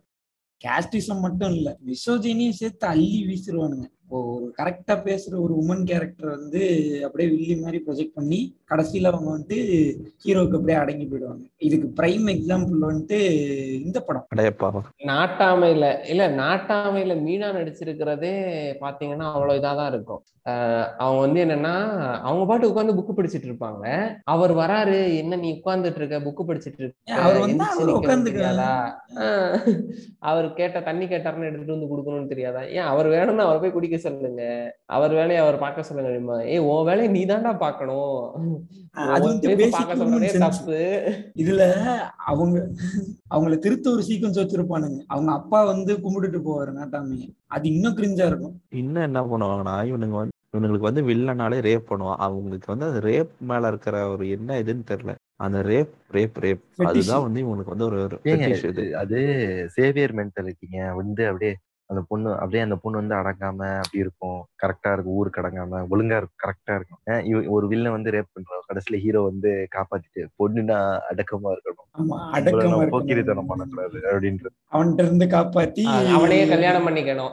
ரேப் பண்ணவனே கல்யாணம் பண்ணிக்கணும். அதெல்லாம் அதெல்லாம் வந்து எந்த அளவுக்கு ஒரு மண்டையில வந்துட்டு மசாலா இருந்தா அந்த மாதிரி யோசிச்சிருப்பானுங்க எனக்கு தெரியல. எவ்வளவு டிராமடைசிங்கா இருக்கும் இது. அந்த டைம்ல வந்து பஞ்சாயத்துல பண்ணி வச்சது பஞ்சாயத்துல நடந்தது தானே அவங்க எடுத்துட்டு இருந்தாங்க? அதான் அது அந்த தாட்டே நமக்கு வந்துட்டு பயத்தை கொடுக்குது. ஜஸ்ட் இப்படி ரியலா ஒருத்தருக்கு நடந்திருக்கும் அப்படின்னு நினைக்கிறதே எனக்கு எல்லாம் பயமா இருக்கு உண்மையிலே. இல்லங்க. இப்போ இதப்பா நீங்க சொல்றீங்கல்ல அந்த டைம் நடந்ததுன்னு. ஒரு டைரக்டர் வந்து மத்த விஷயத்தெல்லாம் முற்போக்கா நான் பேசுறேன் பாரு அப்படிங்கிறாரு. முற்போக்கா பேசுறாருன்னா இப்ப வந்து அவர் வந்து என்ன பண்ணும்? இந்த ரேப் ஏன் நடக்குது? அதுல அது எவ்வளவு ஒரு வன் வன்- வன்கொடுமையான விஷயம் அப்படின்னு வந்து அவர் உணர்த்திருக்கணும். ஆனா அவர் உணர்த்துறதை விட்டுட்டு அதை வந்து ஒரு இதாக்குறாரு. அந்த சீன் வரதை வந்து நீங்க கிட்டனா வந்து நான் சொன்ன அத ஒரு டேபு ஆக்குறாரு அவரு. டேபோட சில பேர் அத இந்த சீன் வராதா? இப்ப நீங்க அதை கட் பண்ணிட்டனாச்சே ரேப் பண்றது காட்டாம போயிட்டாங்களேன்னு சில பேர் ஃபீல் அளவுக்கு சொல்றேன் இது இது வந்துட்டு ஒரு கேவலமான பிராக்டிஸ் இந்த சீன்ல நடிக்கிறதுக்காகவே சில ஆக்டர்ஸ் இருந்தாங்க. ஆமா ஆமா ஆமா. ஒரு நாலஞ்சு ஆக்ட்ரஸ் இருப்பாங்க. அதே மாதிரி அவங்க வந்து இந்த சீனுக்கு மட்டும் வருவாங்க. அதே மாதிரி அந்த ஐட்டம் டான்ஸுக்கு மட்டும் வச்சிருப்பாங்க. ஆமா. அந்த மாதிரி எல்லாம் வச்சிருந்தாங்க. ஒரு எவ்வளவுக்கு எவ்வளவு அவங்கள வந்து ஒரு போக பொருளா மட்டுமே பெண்ணை காட்ட முடியும். அந்த அளவு ஒரு பயங்கர ஒரு என்ன சொல்றது? ரிகர்சிவான ஒரு பிராக்டிஸ் இருந்துச்சு. உண்மைதான். சில்க் சில்க்லாம் பாத்ரூம் போக ஒதுங்கினா கூட சுத்தி வந்துடும் அந்த கதைலாம் அவ்வளோ இருக்கு. படத்திலே கூட ஆக்சுவலி அவங்களே நடிச்சிருப்பாங்க. சில்கே வந்து ஒரு படத்துல நடிச்சிருப்பாங்க. ஒரு கதாநாயகனின் கதையா அந்த மாதிரி சம்திங் ஏதோ ஒன்று படத்துக்கு பேர் எனக்கு ஞாபகம் இல்லை. பழைய படம். அதுல வந்து என்னன்னா ஹீரோ வந்து பயங்கர ஒரு மாதிரி ரியல் லைஃப்ல அவன் வந்து ஒரு கெட்டவனா இருப்பான். கெட்டவன் இன் த சென்ஸ் அவன் ஒரு ரொம்ப மிசோஜனியானவன் பொண்ணுங்களை வந்து ரொம்ப அபியூஸ் பண்றவன். அந்த மாதிரி எல்லாம் இருப்பான். அவனை வந்து ஆனா அவன் படத்துல ஹீரோவா நடிக்கிறதுனால அவன் வந்து எனக்கு தலைவன் அப்படின்னு சொல்லிட்டு அந்த அந்த அந்த ஊர்ல இருக்கிற ஒரு கேரக்டர் வந்து அவனை நம்பிக்கிட்டு இருக்கும். ஆனா அவனோட கேர்ள் ஃப்ரெண்டே இவன் வந்து அபியூஸ் பண்ணும்போதும் ஹராஸ் பண்ணும்போது தான் அவனுக்கு அப்பயே தெரிய வரும். அந்த படத்துல அதே மாதிரி நம்பியார் வந்து படங்கள்ல எல்லாம் வில்லனா நடிச்சிருப்பாரு. ரெண்டு சின்ன குழந்தைங்க அவங்க வீட்டு பக்கத்துல போயிருக்கும். உடனே அவர் வந்து ரெண்டு ஆப்பிள் கட் பண்ணி கொடுப்பாரு. அதுக்கே ஊர்ல இருக்கவங்க எல்லாம் கம்பு எடுத்துட்டு வந்துருவானுங்க. டே அவங்க புள்ள பிடிக்க வந்திருக்கான். பிள்ளைய கொல்ல போறான். அப்படின்னு சொல்லிட்டு. அந்த படத்துல சில்க் நடிச்சிருப்பாங்க. சில்க் சொல்லியிருப்பாங்க. நீ நினைக்கிற மாதிரி கிடையாது. சினிமா வந்து அவ்வளோ இது கிடையாது ஈஸி கிடையாது. நீ படிக்கிறத முடிஞ்சா படிக்கிற வேலையை பாரு. நானே வந்து இப்போ ரொம்ப கஷ்டப்பட்டுட்டு இருக்கேன். இதுல உள்ள வந்துட்டு அப்படிங்கிற மாதிரி அவங்க சொல்லியிருப்பாங்க அந்த டைம்ல ஏன் இப்பவும் இருக்கீங்க. இப்போ படத்துல வந்து ரஜினியை எதிர்த்து வந்து வில்ல ஏதாச்சும் டைலாக் பேசுனா "டேய், என் தலைவனை எதிர்த்து பேசுறியா? இது இப்ப இல்ல. ரஜினி ஃபேன்ஸ் வந்து ரொம்ப ரொம்ப வருஷமா பண்ணிட்டு இருக்காங்க வடிவுக்கரசிக்காக ஒரு ரயிலே மறிச்சு படுத்திருந்தானுங்க ஆமா. அப்புறம் ஏங்க இது தளபதி படத்தோட ஸ்கிரீனை கொளுத்துனாங்களே. தளபதி படத்துல. கடைசியில ஃபர்ஸ்ட் வந்து ரஜினி இறந்து போற மாதிரி இருந்தது. உடனே அந்த படமே வந்து ஒரு மகாபாரத கதையை வந்து இன்ஸ்பயரா அவர் வச்சு எடுத்தாரு. இல்ல இப்ப மணிரத்னம் சொல்றாரு அதுவே பொருளி. ஒரு கிளைமேக்ஸ் ஷூட் பண்ணவே என்கிட்ட காசு இல்லைங்க. ஓ. ரெண்டு கிளைமேக்ஸ் நான் எங்க ஷூட் பண்ணுவேன் அப்படின்னு ரீசெண்டா கூட சொல்லியிருந்தாரு மணிரத்னம். பட் ஸ்கிரீனை கொளுத்தினதெல்லாம் உண்மைதான். ஏதோ காரணத்துக்காக ஸ்கிரீனை கொளுத்திருக்காங்க. இல்லைங்க நீங்க இப்படி இப்படி எல்லாம் சொல்றீங்க. பட் ஆனா ரொம்ப கஷ்டப்பட்டு சினிமா தன்னந்தனியா தன்னைத்தானே செதுக்கி வந்த ஒருத்தர் அவரோட ரசிகர் பண்ண இதை நான் சொல்றேன். ஒருத்தர் வந்து பேக் வாங்கலான்னு வந்து கடைக்கு போயிருக்காரு ஓகேவா அந்த படத்துல ஒரு ஒரு கேரக்டர் பண்ணியிருக்காரு. இந்த கேரக்டர் பண்ணியிருக்காரு பண்ணியிருக்காரு அந்த கேரக்டர் என்ன பண்ணணும்னா அந்த மெயினா வர ஹீரோ வந்து கிண்டல் பண்ணணும். கொஞ்சம் வந்துட்டு நீ அவ- அவரை வந்து கொஞ்சம் இதா பேசணும். சரி. ஆஹ் இதா பேசியிருக்காரு. அந்த படத்துல படம் படம் வேற சொன்னாதான் மாட்டிக்குவாரு. வால் வால் தெரிஞ்சிரும்ல படம் பேர் சொன்னா. அவர் இந்த மாதிரி பேசியிருக்காரு. அவர் என்ன பண்ணிருக்காரு பேக் வாங்கலாம்னு ஒரு கடைக்கு போயிருக்காரு. கடைக்கு போயிட்டு பேக்லாம் வாங்கிட்டு இதுல பேக்ல ஆஃபர் போட்டிருக்கு அப்படின்னு வந்து போட்டிருக்கு போல இந்த கடையில. எனக்கு ஆஃபர் சொல்லுங்க என்ன- என்னங்க இது ஆஃபர் இருக்கு? நீங்க என்ன இந்த வேலை சொல்றீங்கன்னு. உனக்குலாம் ஆஃபர் தர முடியாது. நீ எங்க ஆளை வந்து படத்துல வந்து ரொம்ப அசிங்கமா பேசுன. அதனால உன்னை வந்து சும்மா விடுறேன். இல்லைன்னா வந்து பண்ணுவேன். இன்னொரு தடவை எங்க ஆளை அப்படிலாம் பேசாத அப்படின்னு மிரட்டிட்டு விட்டுருக்காங்க. இல்ல இது எனக்கு தெரிஞ்சு இந்த ஹீரோ ஒரு ஷிப்பே எம்ஜிஆரோட டைம்ல ஸ்டார்ட் ஆனதுதான். அவரை வந்து பயங்கரமா போர்ட்ரை பண்ணி போற்றி புகழ ஆரம்பிக்கிறது. அவர் வந்து அவரை போய் பார்த்தோம்னா அவர் வந்து ரியல் லைஃப்லயும் அதே மாதிரி அவரை வந்து காட்டிக்க ஆரம்பிச்சாரு தன்னை. ஒரு அஞ்சு ரூபாய் கடலை வாங்கிட்டு அவர் அஞ்சு ரூபாய் கொடுத்துட்டாருங்க அந்த பாட்டி அம்மாவுக்கு அப்படின்னு சொல்லிட்டு. ஒரு இதுல எழுதுவான் நியூஸ் மேகசின்ல எழுதுவான் டேய் அஞ்சு ரூபாய் கடலை வாங்கினா அஞ்சு ரூபா தான் அஞ்சு ரூபா கொடுக்கணும். ஓசில தின்னுட்டு போனா அவர் வந்துட்டு அப்புறம் என்ன அவரு? அப்புறம் எதுக்கு அவர் எம்ஜிஆர் இருக்கணும்? நம்மளே கடன் வச்சு தின்னுட்டு போவோம்? அப்படி எல்லாம் எழுத ஆரம்பிச்சு. அவர் வந்து ரொம்ப சாதாரணமா வந்து உடுப்பி ஹோட்டல்ல சாப்பிடுவாரு. எல்லாரும் ஹோட்டலுக்கு வந்து சாதாரணமா தாண்டா வந்து சாப்பிடுவாங்க. என்னமோ? அது எம்ஜிஆருக்கு மட்டும் ஒரு கொம்பு அறிஞ்சிருவானுங்க எது பண்ணாலும். இதை பண்ணிட்டாரு அதை பண்ணிட்டாரு. ஒரு ஒரு சிவப்பு கலர் சர்க்கிள் போட்டு தலை செய்த நீங்க ஆமா. கண்டிப்பா. அந்த காலத்துல யூடியூப் இருந்தா பண்ணிருப்பானுங்க இதெல்லாம். இன்- இன்னும் பொருளெல்லாம் விடுவானுங்க. எம்ஜிஆர் சிவப்பா இருக்கிறது ஏன்னா தங்க புஷ்பம் சாப்பிடுவாரு. தங்க பஸ்பம் சாப்பிடுறாரு. அவர் வீட்டுக்கு போனா சாப்பாடு போடாம அனுப்ப மாட்டாரு. அவர் சாகவே இல்ல. மம்மி ஃபைட் பண்ணி வச்சிருக்காங்க. அப்புறம் அந்த வாட்ச் வாட்ச் சத்தம் கேட்கும்னு சொல்லி காது அதை பார்க்கறது. வாட்சுக்கு வெக்கத்தொட்டு சொல்றேன். நானே வந்துட்டு ஃபர்ஸ்ட் டைம் போனப்ப காது வச்சு கேட்டிருக்கேன். நான் ஒரு ஆறு ஏழு வயசுல இருக்கும்போது போனப்ப. எம்ஜிஆர் சமாதிக்கு வாட்ச் சத்தம் தப்பா சொல்றீங்க. ஒரிஜினலா அது வந்து அவர் இதயம் துடிக்குதுங்க. ஆஹ் அதான். அவர் ஆமா. இதே நின்னாதான் வாட்ச் நின்றுரும் அப்படின்னு ஒரு கான்ஸ்பிரசி சொல்லுவாங்க. ஆமா ஆமா கரெக்ட் ஏய், இதே துடிச்சுக்கிட்டு இருக்குன்னா அவரை ஏன்டா சமாதிக்குள்ள வச்சிருக்கீங்க? எடுத்து கொண்டு வந்து அடுத்த எம்ஜிஆரின் ஆட்சியை தர நீங்க நிறைய பேர் சொல்லிக்கிட்டு இருக்காங்க. அதுக்கு பதிலா அந்த ரியல் எம்ஜிஆரோட ஆட்சியை இல்லங்க. அவர் வேண்டியதுதானே? வருவாரு. வருவாரு வேர்ல்டு வார் த்ரீ நிறுத்துவாரு. ஓகேவா இப்பெல்லாம் வர்றதுக்கான டைம் இல்ல. வருவாரு கண்டிப்பா. வர்றது உறுதி தேர்தல் பின்னர் அறிவிக்கப்படும். அவர் போட்டு வச்ச பாதையில வந்து இப்ப எல்லாருமே அதை வந்து ஒரு பெரிய இதா நடத்தி எடுக்க ஆரம்பிச்சிட்டாங்க. ஆனா அந்த விஷயத்துல வந்து நான் அதே மாதிரி திருப்பியும் கேரளாவை தான் சொல்றேன். அவங்க வந்து அந்த அளவுக்கு ஒன்றும் ரொம்ப பெருசா இது பண்ண மாட்டாங்க. இருக்கும். அங்க வந்து அந்த ஒரு ஸ்டார்டம் இருக்கும். கொண்டாடுவாங்க. ஆனா ஒரு தடவைலாம் பாத்தீங்கன்னா இது அது என்னது ஒரு ஓட்டு போடுறதுக்கு ஐ திங்க் காவிய மாதவன் நினைக்கிறேன். ஒரு ஒரு சாதாரண ஒரு பஞ்சாயத்து எலெக்ஷன் தான். பஞ்சாயத்து எலெக்ஷன் ஓட்டு போடுறதுக்கு அந்த அம்மா முன்னாடி போயிட்டு உள்ள போய் போட போனாங்க. "ஏய், நிக்கிறவனுக்கெல்லாம் வேலை கிடையாதா? ஆக்ட்ரஸ்னா பெரிய கொம்பா போய் வரிசையில நில்லுங்க அப்படின்னு சொல்லி திட்டி அனுப்பி விட்டாங்க. ஆனா இங்க வந்து அதெல்லாம் பண்ண மாட்டாங்க. இங்க வந்தாங்கன்னா எப்ப சார் வருவீங்க? உங்களுக்கு பாக்குறதுக்காக தான் சார் நாங்க வெளியில காத்துக்கிட்டு இருக்கோம் அப்படின்னு star. இருப்பாங்க. எங்க இருக்கீங்க சூப்பர் ஸ்டார் வாங்க சொல்லி இது பண்ணிட்டு இருப்பாங்க. இது இது இதை விட நாம் ரொம்ப மோசம் வந்து நம்ம தமிழோட கம்பேர் பண்ணும்போது நீங்க ஹிந்தி சினிமாவையோ இல்ல தெலுங்கு சினிமாவெல்லாம் எடுத்தீங்கன்னா இன்னுமே அதிகமா இருக்கும். இந்த ஹீரோவை ஹீரோ வர்ஷிப் வந்து ரொம்ப அதிகமா இருக்கும் அங்க. அந்த அதே மாதிரி அந்த பொண்ணுங்களை ரொம்ப இதா காட்டுறதுமே ரொம்ப அதிகமா இருக்கும் அங்க. இந்த வக்கீல் சாஹப் படத்துக்கு தானே இந்த ஆடை வெட்டி அப்படியே ரத்தத்தை வந்து போஸ்டர்ல ஊத்துனானுங்க. வக்கீல் அது ஆமா. அண்ணாத்த படத்துக்கு. அண்ணாத்த. அண்ணாத்த அது வந்து. இன்ஸ்பிரேட் இன்ஸ்பிரேஷன் இல்லைங்க இந்த இது ஹிந்தி படம்னு சொன்னீங்களே அதுக்கு நம்ம கடைசியா வருவோம். அவங்கள கொஞ்சம் அடிக்கணும். அந்த அடிச்சுட்டு போலாம். சினிமாவை போட்டோம் சார் அப்படின்றாரு அதான் இந்த இப்ப நான் முதல்ல சொன்னேன் இல்லையா நம்ம வந்துட்டு ஹீரோ சென்ட்ரிக் பிலிம்ஸ்ல இருந்தோம் அப்படின்றது தான் ரீசன் ஹீரோ வர்ஷிப்புக்கு இப்போ நீங்க ஹாலிவுட் எடுத்துக்கிட்டீங்கன்னா அங்க விட்டு ஹீரோ வர்ஷிப்லாம் ரொம்ப அதிகமாலாம் கிடையாது. சம் பீப்புள் ஆர் வர்ஷிப் ஏன்னா அவங்க ப்ளே பண்ற சில கேரக்டர்ஸ்க்காக அந்த ஆளே ரொம்ப பெரிய ஆளு அப்படின்ற வர்ஷிப் ரொம்ப கம்மி. இல்ல அங்க ஹீரோ ஒர்ஷிப் கிடையாது. அங்க ஏன் கிடையாதுன்னா அங்க வந்து மியூசிக் ஆல்பம் இருக்கு. சோ அங்க ஒர்ஷிப் பண்ணுவாங்க. இல்ல ஹீரோ வர்ஷிப் இருக்கு. ஏங்க அப்போ ரயன் கோஸ்லிங் கிறிஸ்டியன் பேல் அவங்க எல்லாம் லிட்ரலி மீன் வர்ஷிப் பண்றோம்ல அவங்க எல்லாம் யாரு? அதாங்க. அது வந்து இந்த ஆன்லைன்ல வந்த ஃபேன்ஸ் நம்ம சொல்லலாம். பட் ஆனா நீங்க இந்த மாதிரி போயிட்டு தலை என்ன என் தலைய பத்தி தப்பா பேசுறியா நீ? அப்படின்னா ஐயோ யாரும் பண்ண மாட்டாங்க. சொன்னது கரெக்ட் இங்க வந்து எப்படி மூவி ஹீரோஸ்க்கு வந்து ஒர்ஷிப்பிங் இருக்கும். அங்க மாதிரி எங்க மியூசிக் ஆல்பம்ஸ்க்கு இருக்கும். ஆ, அது பேண்ட் பார்த்திருக்கேன் நானும். ஜஸ்டின் பீபர் வீட்டு வாசல் எல்லாம் போய் நிப்பாங்க. பாவம் அவன்ட்டு கெஞ்சுவான் டேய் வீடுறது போயிருக்கடா அன்னைக்கு அன்னைக்கு நம்ம சொன்ன மாதிரிதான் பீட்டில்ஸோட ஜானே வந்து ஃபேனு தான் சுட்டு கொண்டான். ஆமா. ஜானல் அவனோட கண்ணி தான். இப்பயும் ஒரு டாக்ஸிக்கான ஒரு ஃபேன் பேஸ் இருக்கு பிடிஎஸ்னு ஒரு ஃபேன் பேஸ் இருக்கு கேபாப் ஏங்க என்னங்க பாட்காஸ்ட் தூக்கணுமா? என்ன தூக்கட்டுங்க. அவங்க என்ன ஆர்மி வந்து ரிப்போர்ட் அவங்க. அம்மா என்ன எனக்கு ஒரு ஒரு லட்சம் லாபம்.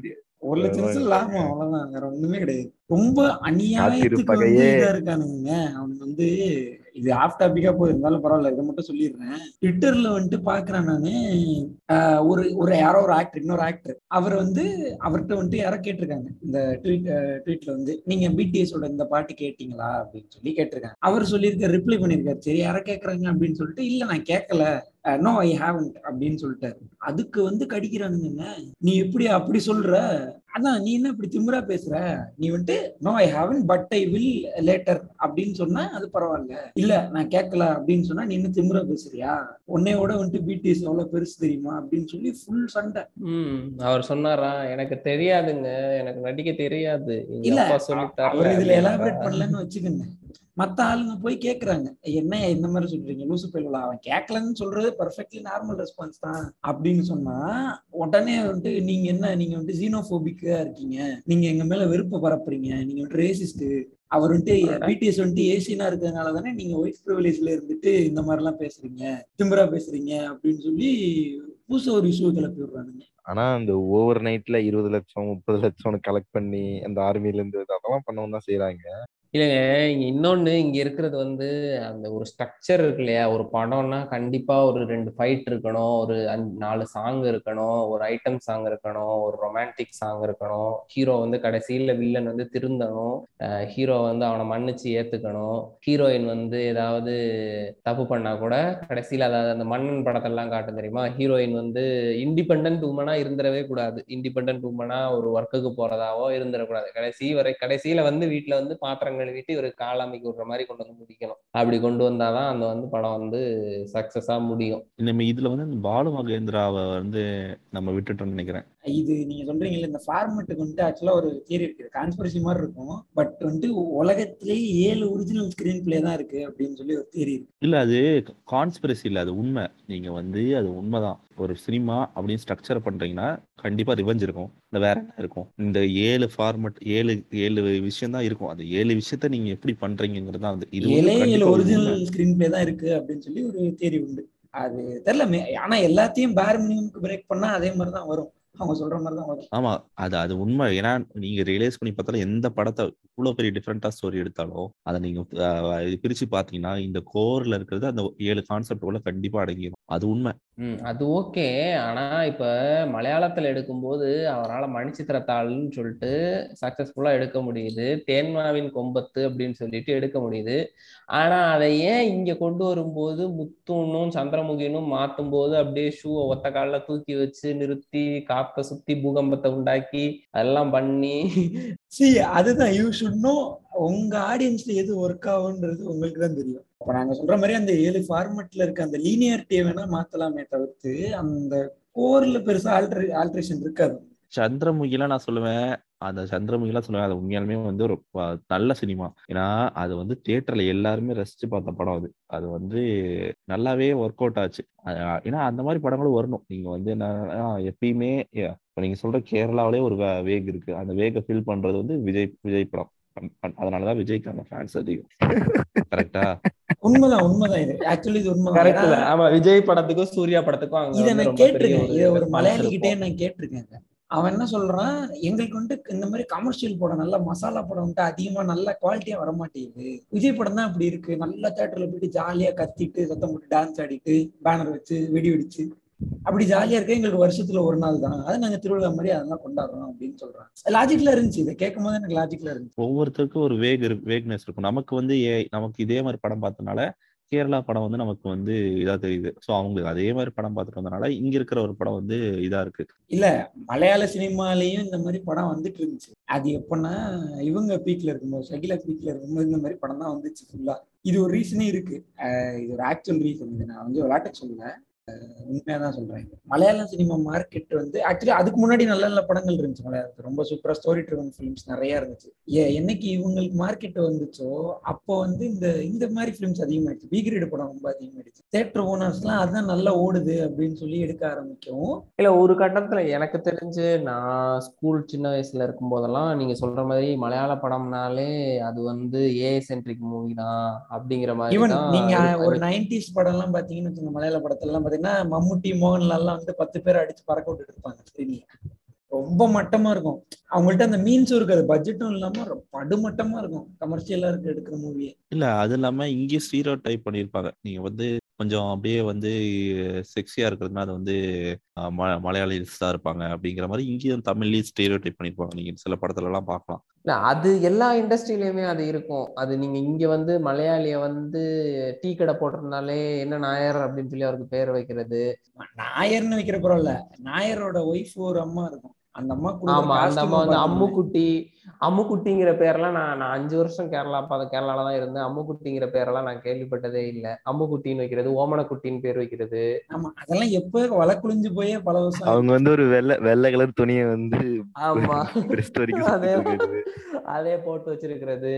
அதே இது அங்க என்ன பண்ணுவானுங்கன்னா தமிழ்நாட்டுக்காரன்னா வந்து பாண்டி பாண்டின்னு சொல்றது. குளிக்க மாட்டான் அப்படிங்கிறது. அவன் வந்து தமிழ்நாட்டில் வந்து அவனுக்கு தெரிஞ்சு ஒரே ஒரு இது வந்து திருப்பூர்ல இருப்பாங்க ஈரோடுல இருப்பாங்க. அது வந்து கவுண்டர் முத்துசாமி கவுண்டர். அப்படிதான் இருப்பாங்க. அவங்க வேற யாருமே இருக்க மாட்டாங்க. தமிழ்நாட்டுல இருக்கிற எல்லாருக்கும் பேர் முத்துசாமியா தான் இருக்கும். எல்லாரும் கவுண்டரா தான் இருப்பாங்க. எல்லாரும் கோயம்புத்தூர்ல பெரிய பண்ணையாரா இருப்பாங்க. I think. ரீசெண்ட் ஃபிலிம்ஸ்ல தான் கொஞ்சம் பெட்டரா ஹேண்டில் பண்றாங்க மாதிரி தெரியும் ஆமா. ரெண்டு பேருமே கொஞ்சம் பெட்டரா ஹேண்டில் பண்றது. இப்ப தமிழ்ல நம்ம கடைசியில பிரியாணி படத்துல பாத்தீங்கன்னாலும் அது நல்லா டீட்டெயில்டாவே கரெக்டா காட்டியிருப்பானுங்க. மலையாள மூவிஸ்லயுமே இந்த மாயா நதி மாதிரியான படங்களோ மத்த படங்கள் கூட கும்பலங்கி நைட்ஸ்ல கூட ஒரு தமிழ். கேரக்டர் வரும் அது நல்லா இருக்கும். இருக்கும். காட்டியிருப்பாங்க. ஏங்க இல்லைங்க. இவங்க ரெண்டு பேர் திருந்திட்டாங்க. ஆனா ஒருத்தர் திருந்த மாட்டேங்கிறானே இன்னமும் வந்து ஸ்டீரியோ டைப் பண்ணி படம் எடுத்துட்டு இருக்கானே? பாலிவுட் பாலிவுட் பாலிவுட் பாலிவுட் பாலிவுடா என்ன? விஸ்வநாத வெங்கடேஸ்வர ஐயரா. ஐயர். மீனாட்சி சுந்தரேஸ்வர் நீங்க- அத்திரங்கீரு. ஆஹ் இன்னொன்னு சொல்ல மறந்துட்டேன். நீங்க வந்து ஏழு ஸ்கிரிப்ட் இருக்குன்னீங்களா அதுக்கு இன்னொரு எக்ஸாம்பிள் என்னன்னா நீங்க எந்த படம் வேணா எடுத்துக்கோங்க. அதுல ஒரு கான்ஃபிளிக்ட் இல்லாம ஒரு படம் இருக்கா? நீங்க கான்ஃபிளிக்ட் இல்லாம ஒரு படத்தை எடுக்க முடியுமா? முடியாது. எதிர் இன்டர்னல் கான்ஃபிளிக்டா இருக்கும். ஹீரோ மனசுக்குள்ள கான்ஃபிளிக்ட் இருக்கும். இல்லைன்னா வெளியில கான்ஃபிளிக்ட் இருக்கும். கண்டிப்பா. கான்ஃபிளிக்ட் இல்லாம உங்களால படம் எடுக்க முடியாது. நீங்க அப்படி கான்ஃபிளிக்ட்னு வந்துட்டாலே அங்க அந்த ஏழு கதைக்குள்ளார அட ஏழு ஸ்கிரிப்டுக்குள்ளார அடங்கிரும். ஸோ கண்டிப்பா ஒரு கான்ஃபிளிக்ட் நம்ம நம்ம டிஃப்ரெண்டா யோசிக்கலாம் என்ன வேணா பண்ணலாம். பட் அது நீங்க என்ன டிஃப்ரெண்டா யோசிச்சாலும் நீங்க ஒரு சினிமாவா ப்ரெசென்ட் பண்றீங்கன்னா அது ஏழு ஏழு விதமான இதுக்குள்ளார வந்துதான் ஆகும். அதை நீங்க ஸ்ட்ரக்சர் பண்ணி தான் அதை ஒருத்தர் எப்படி ஸ்ட்ரக்சர் பண்றாருங்கிறது தான் வந்து பட வெற்றிக்கான இது. நீங்க அசுரனே எடுத்துக்கலாம். அசுரன் வந்து டிபிக்கல் பாஷா டெம்ப்ளேட் ஓகேவா பாஷா டெம்ப்ளேட்ன்றது ஜேர்னி ஆஃப் ஹீரோ அது ரொம்ப பழைய டெம்ப்ளேட் இன்னும் சொல்ல போனா அது சினிமாக்குன்றது இல்ல. அதெல்லாம் ஆர்தரியன் ஸ்டோரி டெல்லிங் மெத்தட் கிட்டத்தட்ட ஆயிரம் ஆயிரம் வருஷமா அந்த அந்த மெத்தட்ல கதை சொல்லிட்டு இருக்கேன் கிங் ஆர்தர்னு ஒருத்தரோட கதை இருக்கு.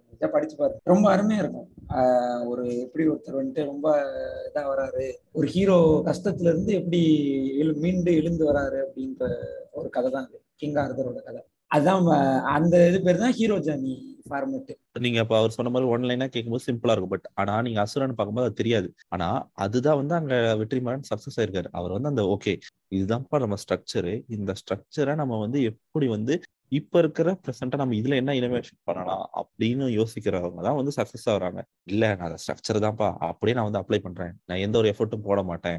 எனக்கு எதுவுமே வேண்டாம். நான் வந்து இந்த ஸ்ட்ரக்சர் பண்ண படம் ஹிட் ஆயிரும்னு நினைக்கிறது தான் ஓல்டு ஓல்டு ஓல்டா வருது நீங்க ஸ்ட்ரக்சர் ஐ திங்க் ஸ்ட்ரக்சருக்குள்ளேயே எடுக்கிறதும் if you make it well நல்லா தான் இருக்கும். அதுல எந்த. குறைபாடும் எனக்கு ஆமா. தேவர் மகன் படமே வந்து பயங்கர ஒரு ஜாதி தூக்கி பிடிக்கிற மாதிரியான ஒரு படம் தான் இருக்கும். ஆனா அது நீங்க சொல்ற மாதிரி அந்த ஸ்ட்ரக்சருக்குள்ள தான் இருக்கும். அது பர்ஃபெக்டா கொண்டு வந்திருப்பாங்க. அது ஸ்கிரீன் பிளே எல்லாம் நல்லா இருக்கும். இப்போ கூட நீங்க வர நியூ ஏஜ் டேரக்டர்ஸ் கூட வந்து அந்த ஸ்கிரீன் பிளேக்கும் இதுக்கும் வந்து இந்த படம் தாங்க பெஸ்ட் தமிழ்லயே அப்படிங்கிற மாதிரி தான் சொல்லுவாங்க. கரெக்ட் அது உண்மை. அது வந்து நீங்க சொன்ன மாதிரி அந்த சாதி இதெல்லாம் இருந்தாலும் அது வந்து ஒரு சினிமாவா பார்க்கும்போது ஒரு ஒரு இது. எனக்கு இந்த கேஜிஎஃப் ட்ரோல் பண்ணுவாங்க. எனக்கு கேஜிஎஃப் ஒரு படம் பண்ணிப்பாங்க நான் உண்மையாலுமே அந்த படத்தை என்ஜாய் பண்ணி பார்த்தேன். அது எனக்கு வந்து அந்த படத்துல வந்து நான் சொல்றேன். தியேட்டர்ல நான் போய் கத்தி கூப்பாடு கூட்டு பார்த்தேன். ரொம்ப நாள் கழிச்சு படம். எனக்கே கத்தணும்னு தோணுச்சு. ஏங்க அந்த தீம் அவன் பில்டப் கொடுக்கறது எல்லாமே வந்து ரீசனபிளா இருக்கு. அவன் அவன் சொல்லிட்டான் இது வந்து இந்த உலகத்துல நீ இல்ல. இது ஒரு ஜஸ்ட் ஒரு இவனோட வேர்ல்டு இந்த வேர்ல்டுக்குள்ள நீ இருக்க. இது அது- வந்து அவன் ஜஸ்டிஃபை பண்ணிருக்கான் அந்த அந்த மாதிரி தான் ஹீரோ இருக்கான். அவன் எனக்கு அது ரியல் வேர்ல்டாவே தெரியல. நான் வந்து ஒரு ஒரு சினிமா வந்திருக்கேன் அப்படிங்கிற ஒரு ஃபீலிங்கை கொடுத்தது அந்த கேஜிஎஃப் படம் அல்ல நான் கேஜிஎஃப் நீ புடிச்சிட்டா நீ வந்து நான் அது ஒரு படங்க அவ்வளவுதாங்க அந்த படம் வந்து இருந்துச்சுங்க. அப்படின்ற மாதிரி இந்த சினிஃபைல்ஸ் எல்லாம் வந்துட்டு நம்மள ஒரு அது எப்படிங்க? கேஜிஎஃப் மட்டும் கேஜிஎஃப் மட்டும் ஒரு படமா பார்க்கணும். பம்பாயை மட்டும் படமா பார்க்க கூடாதா? இல்ல கேஜிஎஃப்ல கேஜிஎஃப்ல பிரச்சனை தான். நீங்க அதை அட்ரஸ் பண்ணுங்க. நான் என்ன சொல்றேன்? நீங்க வந்து அந்த படத்தை வந்து நீங்க பிடிச்சிருக்கு எனக்கு கிரிட்டிசைஸ் பண்ணுங்க. அது மேட்டர் நான் சொல்லல. நீங்க இது படமே இல்ல. இதெல்லாம் ஒரு படமா அப்படின்னு நீங்க கேட்கறதுக்கு தான் நான் வைக்கிற வாதம் இது. ஆக்சுவலி அது வந்துட்டு சிம்பிளி கிளாசிஸ்ட் நீங்க அப்படி பேசுறது வந்துட்டு ஒருத்தரோட டேஸ்ட் ஷேம் பண்றது வந்துட்டு என்னைக்குமே வந்து டசன்ட் லீட் எனிவர் அவ்வளவுதான். ஈவன் இப்போ நீங்க நம்ம பேசணும் இல்லையா? சின்ன கவுண்டர் எஜமான்லாம் பேசணும் இல்லையா? இந்த படங்களை ஒருத்தன் விரும்புனான்னா கூட ஹி லைக்ஸ் தட் ஃபார்மட் அதுல என்ன சொல்றது? வி கேன் ஹோப் அவன் வந்துட்டு அதுல இருந்து எந்த ஐடியாவும் எடுத்துக்கூடாதுன்னு நம்ம நம்பிக்கை வைக்கலாம். அவ்வளவுதானே தவிர அந்த நான் வந்துட்டு லைக் பண்றேன் அப்படின்றதுக்காக அவனை ஷேம் பண்றதுல வந்துட்டு தட்ஸ் நோ பாயிண்ட் ஏன்னா நம்ம இப்போ குறை சொன்னாலும் சின்ன கவுண்டர் வந்துட்டு ஆக்சுவலா இப்ப சூப்பரா எக்ஸிக்யூட் பண்ணிருப்பாங்க இந்த படத்தை. இல்லைங்க நீங்க வந்து அந்த படத்தை நான் என்ன சொல்றேன் அந்த படம் நல்லா இருக்கு. எனக்கு வந்து என்ஜாயபிளா இருக்கு. பட் நீங்க அதுக்கப்புறம் ஓகே இதுல பாரு இப்போ பிரச்சனை இருக்கு நீங்க காட்டினா I'm ready to accept it but நான் என்ன சொல்றேன் நீங்க வந்து இதை குறவே சொல்லக்கூடாது. இல்ல அதை விட்டுறலாம் அப்படின்றதுக்கான இதுதான் சொல்றேன். அப்படியே விட்டு போய் போயிட முடியாது. எக்ஸாக்ட்லி அப்படி நம்ம எடுத்துக்கிட்டோம்னா ஆர்ட்ன்ற ஒண்ணு சர்வேவே ஆயிருக்காது அப்படி இருந்தோம்னா art is meant to be dissected நீங்க எப்பயுமே ஒரு ஆர்ட் இருந்துச்சுன்னா அதை காம்பனன்ஸா பிரிச்சு பார்த்து நீங்க பல கேள்வி எழுப்பணும். பல இன்டர்பிரிட்டேஷன்ஸ் வைக்கணும். ஒரு படமா இருந்தாலும் ஒரு ஓவியமா இருந்தாலும் இசையா இருந்தாலும் அதுக்கு நிறைய இன்டர்பிரிட்டேஷன் வைக்கணும். That is it's art licence interpretation தானே? கண்டிப்பா அதுதான். ஒவ்வொருத்தவங்களும் ஒவ்வொரு மீனிங் எடுப்பாங்க அதை பார்த்து. அது என்ன வேணா இருக்கலாம். அது உண்மை. கண்டிப்பா உண்மை. ஒரு கவிதை மாதிரி தானே? இப்போ கவிதை எழுதினவரு ஒரு ஒரு ஒரு ஐடியா வச்சு எழுதியிருப்பாரு. அதை வந்து நூறு வருஷம் கழிச்சு நம்ம பார்த்து அதை வந்து ஆஹா ஓஹோ அப்படின்னு அப்படி அப்படின்னு நினைச்சு நம்ம டைசெக்ட் பண்றது. அந்த மாதிரிதான். அது அழகே நம்ம இன்டர்பிரண்ட் இது நான் பிரேக் பண்றேனே. இப்போ சிலப்பதிகாரம் இருக்குல்ல அதை நீங்க படிச்சீங்கன்னு வச்சுங்க நான் நல்லா ரொம்ப பேர் மினிமமா படிச்சீங்கன்னா ஒரு கண்ணை ஒரு லேடியோட கண்ணகின்ற ஒரு லேடியோட ஜேர்னி மட்டும்தான் இருக்கும். கிட்டத்தட்ட அவங்களோட ஒரு ஜேர்னல் மாதிரி இருக்கும் அந்த பாட்டு அவ்வளவுதான். ஆனா அதை நம்ம இன்டர்பிரேட் பண்ற விதம் தான் இருக்கு. அப்படியே கண்ணைக்கு பார்வையிலே பத்தி இருந்தது பச்சை வாழை மரம் பத்தி எரியுது. ஆ ஊ நம்ம பண்ற இன்டர்பிரிட்டேஷன்ல தான் இருக்கு. இப்போ இளங்கோ வந்துட்டு அவர் எப்படி இருந்தாரு நமக்கு தெரியாது. He made written for some other purpose ஆனா நம்ம இன்டர்பிரட் பண்றது வந்து கண்ணகி தாண்டா உலகத்திலேயே வந்துட்டு பத்தினி அப்படின்னு சொல்லி நம்ம ஒரு இன்டர்பிரேஷன் வச்சிருக்கோம். ஸோ அதுதான். அப்படி இது நான் வந்துட்டு ஸ்ட்ராங்கான ரீசனாவும் சொல்றேன். இதனாலதான் ஆர்ட் சர்வேவும் ஆகுது. ஆமா நீங்க நீங்க கேள்வி. கேட்க கேட்க தான் நீங்க வந்து இப்போ நீங்க வெற்றிமாறன் இப்ப யாரு யாரா இருக்காங்க? வெற்றிமாறன் எக்ஸாம்பிள் எடுத்துக்கலாம். வெற்றிமாறன் எக்ஸாம்பிள் வந்து நீங்க அசுரன் படம் எடுத்தீங்கன்னா அதுல வந்து கேட்பாங்க நீங்க வந்து ஏன் அந்த லாயர் பேரை வந்து அந்த ஷார்ட்டை வைக்கிறீங்க அந்த லாயர் பேருக்கு வந்து எதுக்கு அந்த ஷார்ட்டை வைக்கணும்? அதுக்கான இம்பார்ட்டன்ஸ் என்னன்னு ஒரு கேள்வி கேட்கறாங்க நான் இது யோசிச்சது இல்லை நான் இது நோட்டீஸும் பண்ணல. பட் ஒருத்தர் இவர் கேள்வி வைக்கிறாருன்னா சரி ஓகே அப்ப அவர் அவருக்கு அவருக்கு வந்து ஓகே இது ஏன் இங்க இந்த இடத்துல இம்பார்ட்டன்ஸா காட்ட வேண்டியது இருக்குன்னு அவர் கேட்கிறாரு ஸோ அப்ப நான் அந்த வியூவை பாக்குறேன். ஸோ இதுக்கு என்ன பின்னாடி இருக்கு? ஏன் அப்படின்னு தெரிஞ்சுக்க ஆசைப்படுறேன் இப்போ இந்த மாதிரி வைக்கும்போது அந்த டைரக்டர் அதை கண்டிப்பா கிரிட்டிசிசம் அக்செப்ட் பண்ணுவாரு. இல்லை அதுக்கான வேலிடேஷன் அவர் கு- அவர் கொடுக்கலாம். அப்பதான் சேஞ்சஸ் நடக்கும். வெதரி அதாவது அவர் அக்செப்ட் பண்றாரு இல்லைன்ற தாண்டி நீங்க ஒரு அங்க ஒரு அந்த ஆர்ட்டுக்கு நீங்க ஒரு அர்த்தத்தை கொடுக்குறீங்க. நீங்க அங்க ஒரு அதுக்கு ஒரு அர்த்தம் கொடுக்கும்போது உங்களோட இன்டர்பிரிட்டேஷன்ல அந்த ஆர்ட்டோட ஒரு இன்ஸ்டன்ட் சர்வே ஆகுது ஆட்டோமேட்டிக்கா ஸோ உங்க மூலமா அதை படிக்கிறவங்க கிட்ட அந்த ஆர்ட் வந்துட்டு it it is pass down அதை நீங்க வந்துட்டு அவங்களுக்கு கொடுக்குறீங்க இன்னர்டன்ஸ் மாதிரி. ஆனா நீங்க சொல்றதுக்கு ஓகே வெற்றிமாறன் அந்த ஷாட் வச்சாரு. அதை நீங்க கொஸ்டின் கேக்குறீங்க. இப்போ பரியரும் பெருமாள்ல கூட அந்த கடைசி ஷாட் வந்து ரெண்டு பேரோட டீ கிளாஸும் இருக்கும். நடுவுல பூ வைக்கிற பூ இருக்கும். அந்த மாதிரி ஒரு ஷாட் இருக்கும். ஆனா அந்த டைரக்டரே சொல்லாத அல்ல, அவருக்கே தெரியாத ஒரு ஷாட்டை வந்து இவங்க எடுத்துட்டு இவர் இப்படி வச்சிருக்காரு பாத்தீங்களா? ஆமாமா அப்படின்னு. சொல்றது. சின்சியரா சொல்றேன். பார்த்துட்டு எனக்கு ஏஸ்தட்டிக்கா மட்டும் தான் தெரிஞ்சுச்சு ஃபர்ஸ்ட் டைம் பார்த்தப்ப. இவங்க எல்லாம் ஏதோ ரைட் அப்லாம் போட்ட அப்புறம் தான் எனக்கு வந்துட்டு ஓ ஏதோ அர்த்தம் இருக்கு போல இடம் இதுக்கு அப்படின்லாம் நான் யோசிக்க ஆரம்பிச்சேன். இல்லங்க இது வந்து பியூட்டி நான் சொல்றேன். இது வந்து இதுதான் லைஃபுங்க லைஃபுக்கு வந்து இந்த கோர் வந்து அர்த்தம் கிடையாது. பட் நாம வந்து ஒரு மீனிங் கொடுத்துக்கிறது இல்லையா? சேம் தான் சினிமாலையும் ரெஃப்ளெக்ட் ஆகுது. இல்ல ஆனா நீங்க சொல்றது இப்போ ஓகே ஆனா இப்போ ஒரு கட்டத்துக்கு மேல என்ன ஆயிருதுன்னா என்ன வந்து அந்த ஒரு ஆர்ட்டா ஆர்ட்டா என்ன ரசிக்கவே முடிய மாட்டேங்குது. இப்ப அதுல எங்கடா கருத்து வச்சிருக்காரு? இப்ப இந்த இடத்துல என்ன இருக்கு? ஓ இவர் இந்த இடத்துல இந்த கலர் லைட் கொடுத்தாருன்னா அதுக்கு என்ன மீனிங் இருக்கும்? அந்த இடத்துல அந்த போர்டு வச்சிருக்காருன்னா அதுக்கு என்ன மீனிங் இருக்கும் செல்வராகவன் படம் பார்க்க கூடாதுன்றது என்ன படத்தை படமா பார்க்க முடிய மாட்டேங்குது. இல்லைங்க நான் சொல்றேன். நம்ம அதை இழந்துருவோம். பட் ஆனா இது இதுவுமே நான் அடுத்த இதுக்கான இதுங்கிறேன் நீங்க அஹ் எட்கர் ரைட்னு ஒருத்தர் இருப்பார். அவரோட படங்கள் நீங்க பாருங்க. அவரோட படத்துல வந்து இந்த பேபி டிரைவர்னு ஒரு படம் வரும். அந்த படத்துல வந்து ஹீரோ வந்து காஃபி ஷாப்புக்கு வந்து காஃபி வாங்கிட்டு நடந்து பாட்டு கேட்டு போவார். ஓகேவா? நீங்க அது அது வெறும் நான் நான் நோட்டீஸ் பண்ணது ஃபர்ஸ்ட் பார்க்கும்போது அவர் அந்த காஃபி வாங்கிட்டு போகுது ஆனா அங்க என்ன நடக்கும்னா அந்த பாட்டு வந்து பின்னாடி பாட பாட அந்த லிரிக்ஸ் எல்லாமே வந்து அவர் அந்த கேரக்டர் மூவ் ஆகி போற இட- இடத்துல எல்லாமே வரும். ஒவ்வொரு இடத்துலயும் வரும். அதே மாதிரி அவர் காஃபி காஃபி ஆர்டர் பண்ணும்போது பின்னாடி ஒரு ஹார்ட் இருக்கும். அந்த ஹார்ட் வந்து கருப்பு கலர்ல இருக்கும். இந்த இந்த சுச்சுவேஷன்ல தான் வந்து அவர் ஹீரோ வந்து அந்த ஹீரோயினை பார்ப்பாரு. ஹீரோயினை பார்த்துட்டு போனது அந்த ஹீரோயின் அந்த ஹீரோவை கிராஸ் பண்ணி போனதுக்கு அப்புறம் அந்த ஹார்ட் பாத்தீங்கன்னா ரெட் கலர்ல இருக்கும். ஸோ இந்த மாதிரியான விஷயம்லாம் வந்து சின்ன சின்ன விஷயம்லாம் வந்து உங்களை வந்து நோட்டீஸ் பண்ண வைக்கும். கண்டிப்பா வந்து ஒரு டைரக்டர் வந்து இவ்வளவு ஹிடன் டீடைல்ஸ் போட்டு பண்றாருன்னா பண்ணுவாருங்க. இததான் நான் சொல்ல வந்தேன். இப்போ நீங்க தேடக்கூடாது எப்பயுமே detail detail will show itself to you ஒரு கட்டத்துல. உங்களுக்கு அழகா அது உட்காரும். ஆஹா இது வந்துட்டு இப்போ சியர் ஃபார் பர்பஸ் இந்த மாதிரி ஒரு இது வச்சிருக்காங்க அப்படின்றது உங்களுக்கே தெரியும் கரெக்டா ஸோ அது இதுதான் பியூட்டி சினிமாவோட பியூட்டி அதான் இப்போ ஏசப்பா சொன்ன மாதிரி இட்ஸ் ஒரு போயம் எழுதுறாருங்க. ஒரு வரி இருக்கு. அந்த வரியை நீங்க எப்படி இன்டர்ப்ட் பண்ணிக்கிறீங்க தான். பட் அதுல வந்து ஒரு லிமிட் தாண்டி சேச்சுரேட் நடக்குது. பட் அத இட்ஸ் ஆல் அதான லைஃப் ஸோ எல்லாமே மிக்ஸ் ஆகி இருக்கணும். அவ்வளவுதான். நீங்க என்னங்க ஏசப்பா சொன்னாரு? ஏசப்பா சொன்னாருன்றீங்க? ஏசப்பா நீ தான் நீ தான் ஏசப்பா நான் தான் நத்திங்கும் நான் தான் அப்படின்றாங்க சேர சுத்தி விட்டுட்டு இல்ல ஆமா இந்த படம் சிவாஜியுமே இங்க அதுல பல ப்ராப்ளமேட்டிக் இருந்தாலும் ஸ்ட்ராங்கான வந்து ஒரு கமர்ஷியல் மூவி சிவாஜி அதோட இது விட்டுருங்க. அது சொல்ற விஷயத்த விட்டுட்டு பாத்தீங்கன்னா பக்க கமர்ஷியல் படம் ரொம்ப அருமையான ஸ்கிரீன் பிளே அருமையான எக்ஸிகியூஷன் இப்ப பார்த்தாலும் வந்துட்டு சலிக்காம பார்க்கலாம். அப்படி பாத்தீங்கன்னா நீங்க சங்கர் சார் எடுத்த எல்லா படங்களையுமே சொல்லலாமே. அன்னியன் ஜென்டில்மேன் இந்தியன் ஏங்க இந்த நம்ம சங்கர் அண்ணா பத்தி பேசும்போதே அந்த அதுல காட்டுற பித்தன் அதுல காட்டுற அடியாளு அந்த அந்த அதெல்லாம் பத்தி வடச்சென்னை ஆளு அப்படியே வந்து சுருட்ட முடி வச்சு அந்த அவர் தான் வந்து அதுக்கு வந்து பேஸ்மெண்ட் போட்ட போட்டாரா? பேஸ்மெண்ட் போட்டாரா நடிக்க நினைக்கிறேன். இல்ல இல்ல ஈவன். எம்ஜிஆர் படத்திலேயே வந்து கபாலி அப்படின்னோடனே வருவாரு. கழுத்துல கருப்பு துண்டு கட்டியிருப்பாரு. அஹ் ஒரு மீசை பெரிய வச்சுட்டு மச்சம் மறு நான் ரியல் லைஃப்ல இது வரைக்கும் அவ்வளவு பெரிய மீசை வச்சு ஒரு மறு வச்சு அந்த மாதிரி ஒரு ஆளை அரு நான் வச்சு பார்த்ததெல்லாம் கிடையாது. கபாலின்னு ஒரு பேர் வச்சு ஒருத்தர் நம்ம பேரு. கபாலிங்கிற பேரெல்லாம் நாங்க கேள்விப்பட்டதே கிடையாது இது வரைக்கும். அந்த மாதிரியான ஆட்கள் எல்லாம் தான் காட்டுவார் அவரு. திருட வந்து இது ப திருடனா இருந்தா கூட அவன் இந்த மாதிரி தான் இருப்பான். பிக் பாக்கெட் அடிக்கிறவனா இருந்தாலும் இப்படிதான் இருப்பான். பணக்காரனா இருந்தாலும் அவன் வந்து நல்ல பணக்காரனா இருந்தா அது வந்து எம்ஜிஆரா மட்டும்தான் இருப்பாரு. மத்த எல்லாரும் கெட்டவங்களா எம்ஜிஆர் இருப்பாரு. இல்லைன்னா கொஞ்சம் முன்ன பின்ன வந்தீங்கன்னா முத்துராமன் இருப்பாரு நல்ல பணக்காரனா. கெட்ட பணக்காரன் மட்டும் எப்படி இருப்பான்னா அவன் கலர் என்னன்னா கரிச்சட்டி கலர்ல இருப்பான். ஆனா போட்டிருக்க Dress வந்துட்டு சர்பத்து கலர்ல Dress போட்டிருப்பான். இல்ல அவனுமே வந்து சம்பாதிச்செல்லாம் வந்திருக்க மாட்டான். யாரையோ ஏமாத்தி பணக்காரனா இருப்பான் திருடனா இருந்து பணக்காரனா இருப்பான். அந்த மாதிரி. காட்டுவானுங்க. அப்படின்னு ஆமா காட்டுவாங்க ஆமா. அப்படிதான் காட்டுவாங்க. அப்படிதான் காட்டுவாங்க. சின்சியரா பார்த்தா அவன் வந்துட்டு என்ன பண்ணிருப்பான்? ஏதோ லாபம் அதிக லாபம் பார்த்திருப்பான். இல்லைன்னா வட்டி விட்டுட்டு லேண்ட பிடிங்கிருப்பான்.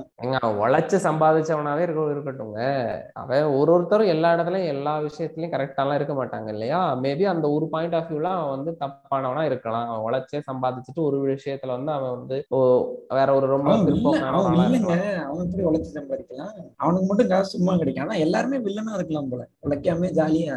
அப்புறம் இன்னும் ரொம்ப பெரிய மோசமான விஷயம் வந்து இந்த சினிமால காட்டினது வந்து ஏசப்பா சொன்னது அது ரொம்ப பெரிய விஷயம். இந்த நார்த் சென்னையில இருக்கிறவங்கள வந்து இந்த மாதிரி தான் இருப்பாங்க. அப்புறம் மெட்ராஸ்காரங்களோட பாஷை இது. இது உண்மைங்க. நீங்க சொன்னது உண்மை. நீங்க பேசின எல்லாருமே சொல்லுவாங்க கமல் மாதிரி வந்து மெட்ராஸ் பஸ்ஸ பேச முடியாது. அத கேட்டாலே அப்படியே வந்துட்டு காதுல ரெண்டையும் அப்படியே உள்ள ஸ்க்ரூ டிரைவர் விட்டு கொட்டையெல்லாம் போல இருக்கும். இருக்கும். கமல் கமல் கண்ணி நானு ஆனா அந்த பேசுற மெட்ராஸ் பஸ் எல்லாம் மெட்ராஸ் பஸ் இல்லைங்க சத்தியமா. இந்த கோயம்புத்தூர் பஸ் எல்லாம் பேசி ஒரு சில படத்துல அதெல்லாம் கூட கரெக்டா ஓரளவுக்கு அக்செப்டபிளா இருக்கும். ஏங்க கோயம்புத்தூர்லயே அந்த மாதிரி எல்லாம் பேச மாட்டானுங்க. இப்ப யாரும் ஏனுங்க வாங்க போங்கன்னு இப்ப யாருங்க பேசுறா? எங்க மணிவண்ணன் பேசுறது நல்லா இருக்குங்க. ஆனா க- கமல் நீங்க சொல்லலாம் மணிவண்ணன் பேசுறது நேச்சுரலா இருக்கும். ஏன்னா அவர் உண்மையிலே கோயம்புத்தூர்காரரு. ஹி ஹாஸ் ஸ்கோப் சத்யராஜ் பேசுறதும் பயங்கர நேச்சுரலா இருக்கும். நீங்க உண்மையிலேயே கோயம்புத்தூர்ல இருக்க ஒருத்தட்ட பேசுனீங்கன்னா சத்யராஜ் மாதிரி தான் பேசுவார் அவர். மோரர்லெஸ் ஈவன் நான் இன்னும் கூட சொல்றேன் ஒரு மட்டமான ஆக்டர் சுபிராஜ் இருக்காரு. அவர் கூட வந்துட்டு கரெக்டா பேசுவாருன்னு வச்சுக்கோங்க. கோயம்புத்தூர் அவர் வந்துட்டு சென்னைக்காரால நடிச்சா கூட அவர் கோயம்புத்தூர்கார மாதிரி பேசுவார். அந்த அளவுக்கு எங்க தான் அவரோட அண்ணனை skill. விட்டுட்டீங்க. எங்க அண்ணனும் பேசுவாருங்க. இதெல்லாம் இதெல்லாம் பார்த்துட்டு தான் வந்து ஏய் yo Madras your Chennai accent is so sexy அப்படின்னு சொல்லிட்டு ரீல்ஸ் போடுறது. ஆமா. காமிக்ஸ்தான்ல இருந்து இறங்கிட்டு நேரா வந்து. காமிக்ஸ் தான் போறதே வந்துட்டு பெரிய பாவ செயல் நீ அங்கிருந்து வந்து இல்ல இந்த இது இந்த இது சொன்னீங்க இந்த ஆக்சென்ட் அதெல்லாம் சொன்னீங்க. இதை விட ரொம்ப மோசமான மோசமான விஷயம் என்னன்னா இந்த புருஷன் இறந்துட்டான்னா உடனே அந்த பொட்டை அழிக்கிறது வெள்ளை சேலை கட்டுறது. ஏங்க பெரிய ஹைலைட் வந்து அவங்களும் அந்த அதே டைம்ல ஹார்ட் அட்டாக் வந்துடும் ஆஹ் ஹார்ட் அட்டாக் அது வந்து அழுதுகிட்டே. இருப்பாங்க அப்படியே ஏறுறது. இல்ல இது வந்துட்டுங்க அஹ் இது நான் வந்துட்டு ஒரு தெலுங்கு டப்பிங் படம் சன் டிவில போட்டுட்டு இருந்தான். சிம்ம ராசிக்காரின்னு ஒரு படம் ஒரு அம்மன் படம். பயங்கர கிரிஞ்சான படம். பட் அதுல வந்து அவளோட ஹஸ்பண்ட வந்துட்டு அந்த எப்பயும் ஒரு ஜண்டா இருப்பான்ல ஒரு மந்திரவாதி இருப்பான்ல டார்க் மேஜிக் பண்றவன் அவன் வந்து ஏதோ கொல்றதுக்கு ட்ரை பண்ணுவான். ஆனா கொல்லணும்னா இவங்க கழுத்துல இருக்க தாலி இருக்கக்கூடாது பூ இருக்கக்கூடாது பொட்டு இருக்கக்கூடாது இவங்கள்ட்ட ஒய்ஃப் கிட்ட. அதுக்காக ஒரு நாலு குண்டு குண்டா நாலு பொம்பளைங்க சேர்ந்து அழிப்பாங்க இந்த ஹீரோயினோட பொட்டை அழிச்சு அப்படியே பூலாம் பிச்சு போடுவாங்க. நான் இது வரைக்கும் பார்த்ததுலயே லைஃப்ல பார்த்ததுலயே ரொம்ப டிஸ்டர்பிங்கான சீக்வன்ஸா தான் நினைக்கிறேன். ரொம்ப இருக்குங்க. தமிழ் சினிமாலாம் நீங்க பார்க்கலாம்னு நினைக்கிறேன். தமிழ் சினிமால தான் நிறைய இந்த மாதிரி வச்சிருப்பாங்க. இல்ல தமிழ் சினிமால இருக்கும். நான் பார்த்திருக்கேன் நிறைய தடவை. ஆனா இந்த அளவுக்கு டிஸ்டர்பிங்கா வந்துட்டு நான் பார்த்ததே இல்லை. ரொம்ப எனக்கு வந்து மனசு ரொம்ப பாதிச்சிருச்சு. அதை பார்த்துட்டு என்னடா இது அப்படின்னு. இவங்க அது என்னது? நாட்டாம படத்துல தான் திருப்பி அவ குஷ்பு வந்து மீனாவுக்கு பிரசவம் பார்த்துட்டு இருக்கும்போது இங்கிட்டு சண்டை நடந்துட்டு இருக்கும். இவர் நீதி தவறின கவரிமான் அப்படின்னு சொல்லிட்டு உயிரை விட்டுருவாரு. அவன் வேர்த்து அப்படியே போ- வேர்வையால கையை தொடப்பாங்க. உடனே பொட்டு அழிஞ்சிரும். உடனே இங்கிட்டு இவர் இறந்து போயிருவாரு எவ்ரி திங் இஸ் கனெக்டட்ங்க ஆமா. டார்க் சீரிஸ் அப்பே எடுத்திருக்காங்க. டைம் டிராவலர் ரப்ஸ் போட்டு சரத்குமார் டைஸ் அப்படின்ற மாதிரி மீன் இல்ல இப்போ நான் ஒரு மீம் பார்த்தேன். கம்- கமல் வந்து இப்போ ஸ்பைடர்மேன்ல வந்து ஸ்பாயில் ஸ்பாய்லரு நீங்க பார்க்காதவங்களுக்கு வந்து ஸ்பாய்லர் இது. பார்க்கல. ஸ்பாய்லர் போடாதீங்க ப்ளீஸ் ஸ்பாயிலர்னு ஏன் சொல்ற? இது சொல்லிதாங்க சொல்ல முடியும். இது சொல்லுங்க. வேற சொல்லுங்க. ஆக்சுவலா என்னன்னா கடைசியில வந்து ஹீரோயினோட லவ்வர் வந்து மறந்துருவாங்க. ஹீரோவை மறந்துருவாங்க ஓகேவா சோ இது இத. வந்து அந்த காலத்துல அதான் ஸ்பாய்லர்னு சொன்னல இல்ல இத வந்து அந்த காலத்திலே வந்து கமல் பண்ணிட்டாராம். அவர் வந்து அந்த இதாங்க இந்த ட்ரெயின்ல ஸ்ரீதேவி உட்காந்துருப்பாங்க இவரு மூன்றாம் பிறை. காட்டுவாரு. மூன்றாம் பிறை. அந்த அந்த சீன் ரொம்ப வருத்தமா இவங்க அந்த சீன் அப்படியே. போட்டு வாட்டி எடுக்குங்க மனுஷனை. ஆமா ஆமா ஆமா. மாட்டி எடுக்குங்க. வந்து இந்த இந்த ஒரு சொன்ன ஸ்பாயிலர் வந்து வைக்கலாமான்னு யோசிச்சுக்கோங்க ஆமா ஆனா நிறைய பேர் பாத்துருக்க மாட்டாங்க. ஹெச்டி பிரிண்ட் வேற வரல. அப்ப Theatre நானும் இன்னும் பார்க்கல. எனக்கு இந்த ஸ்பாயிலர் வந்து ரொம்ப சங்கட்டமா இருக்கு. ஏங்க சொன்னீங்க. போயாங்கிட்டு மனுஷனையா நீ எல்லாம்? ஏய், ஏய், ஏய், ஏய், இது ஒரு படம். அத ரெண்டாவது தடவை வேற சொல்லாதீங்க. அதை தாண்டி போயிருக்கேன் இல்லைங்க நான் அந்த ஸ்பாய்லர் ஓகேங்க. அதுல ஒரு ஸ்பாய்லர் இருக்குங்க. அந்த படத்தோட எண்டிங் பாத்துக்கோங்க. அந்த எண்டிங் வந்து கமல் அப்பயே வச்சுட்டாராம். இது வந்து ஒரு விஷயமா? நீங்க அந்த படத்துல வரது ஒரு காமனான விஷயம். இது இது எவ்வளவு முன்னாடி வந்துடும் அது ஏன் இது வந்து அன்றே கணித்தார் கமல். அன்றே கணித்தார். காமல். இது அது என்னது? அப்புறம் என்ன படங்க அது பேரு? அவார்டு வாங்குச்சு. விஜய் அண்ணாவோட மின்சார கண்ணாவை பார்த்து தான் அந்த படம் எடுத்தாங்கன்னு சொன்னாங்க. ஏங்க உலகத்திலே அதோட கிரிஞ்சில் எதுவும் இல்லைங்க. ஐயோ பேராசைட் பார்த்து சி மின்சார கணக்கு பார்த்து பேராசைட் அப்படி என்ன இன்செக்யூரிட்டின்னு தெரியல. அதே மாதிரி வந்து நீங்க வந்து ஒரு நீங்க ஒரு பாட்காஸ்ட் இருக்கும். பாட்காஸ்ட்ல வந்து ஒரு இவர் வந்து Facebookல வந்து சினிமா பத்தி எழுதி போடுவாராம். அவர் பேசியிருந்தாரு. சொன்னாரு நீங்க எல்லாம் வந்து பாய்ஸ கொண்டாடுறீங்க. அதே அப்பயே வந்து ஒரு படம் படம் பேர் எனக்கு ஞாபகம் இல்ல. இப்ப நம்ம மாநாடு படத்துல ஒருத்தர் இவர் வருவாரு. காவி கலர் போட்டு வருவாரு. அவர் பேர் என்ன? சந்திரசேகர். சந்திரசேகர். சந்திரசேகர். ஆ, வாகை சந்திரசேகர் எல்லாமே வந்து நடிச்சிருப்பாங்க போல. அந்த இதுல அஞ்சு பேர் சேர்ந்து ஒரு பொண்ணு லவ் பண்ற மாதிரி பாய்ஸ் மாதிரி ஒரு படம் இருக்குமா? அந்த படத்துல படத்து பேர். வந்து நிழல்கள்ங்க. அந்த படத்து பேர் வந்து நிழல் நிழல்கள். அதனாலதான் ஒரு பேர் நெல்கள் ரவி. ஆமா ரவின்னு நடிச்சாரு நிழல்கள் ரவி ஆனாரு. அந்த படம் பயங்கர ஹிட் ஆச்சு. அந்த படமுமே வந்து காலேஜ் படிச்சுட்டு வேலை இல்லாம இருப்பாங்க பசங்க. மூணு பேர் வந்து ஒரே வீட்ல தங்கி இருப்பாங்க மூணு பேரும் ஒரே பொண்ணை லவ் பண்ணுவாங்க. அந்த மாதிரி தான் போகும் அந்த படம். அது அததான் சொல்றீங்க. சொல்லுங்க. அந்த படம்லாம் அப்பயே எடுத்துட்டாங்க. நீங்க வந்து அதெல்லாம் இங்க பாருங்க. நீங்க என்ன பண்ணணும்? அந்த மாதிரி படங்கள் இருக்கு. நீங்க பாருங்க அப்படின்னு நீங்க சொன்னா பரவாயில்ல. பட் அப்பயே எடுத்துட்டாங்கன்னா என்ன அர்த்தம்? நீங்க என்ன கிளைம் அதான் பண்றீங்க? ஆல்ரெடி நீங்க சொல்றீங்க இல்லையா? ஒரு ஏழு இதுலதான் இருக்குது அப்படின்னு சொல்லிட்டு ஏழு பேட்டர்ன்ல தான் இருக்கு மொத்தமாவே ஸ்டோரி அப்படின்னு சொல்லிட்டு. இன்னொன்னு நிழல்கள் படம் வந்து செவன்டிஸ்ல வந்திருக்கும்னு நினைக்கிறேன். ஐ திங்க் செவன்டிஸ்ல எயிட்டிஸ்ல எயிட்டி வந்திருக்கும். எயிட்டி கரெக்டா எயிட்டில வந்திருக்கும். அப்போ உள்ள அந்த காலத்து மக்களோட லைஃப் ஸ்டைல தான் அது வந்து காட்டியிருக்கும். இப்போ பாய்ஸ் வந்து டூ தௌசண்ட்ல வந்துச்சு. டூ தௌசண்ட்ல இருக்கிற அந்த யங்ஸ்டரோட லைஃப் ஸ்டைல தான் அது காட்டியிருக்கும் அது பேசியிருக்கும். காட்டணும். பேசணும்.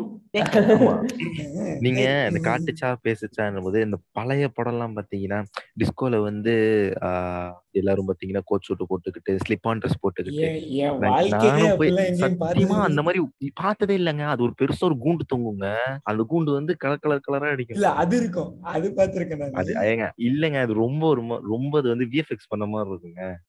ஆமாமா. அந்த டிஸ்கோ பால் அது கொஞ்சம் ரேர் தான் அது ஆக்சுவலா இல்ல அதை விட பெரிய கொடுமை என்னன்னா இப்போ அந்த எயிட்டிஸ் படங்கள்லாம் அது ஸ்டார்டிங்ல வந்தப்ப புதுசுல பாத்தீங்கன்னா பயங்கர ஒரு மாதிரி எலைட்டிஸ்டிக்கா காட்டிட்டு இருப்பானுங்க.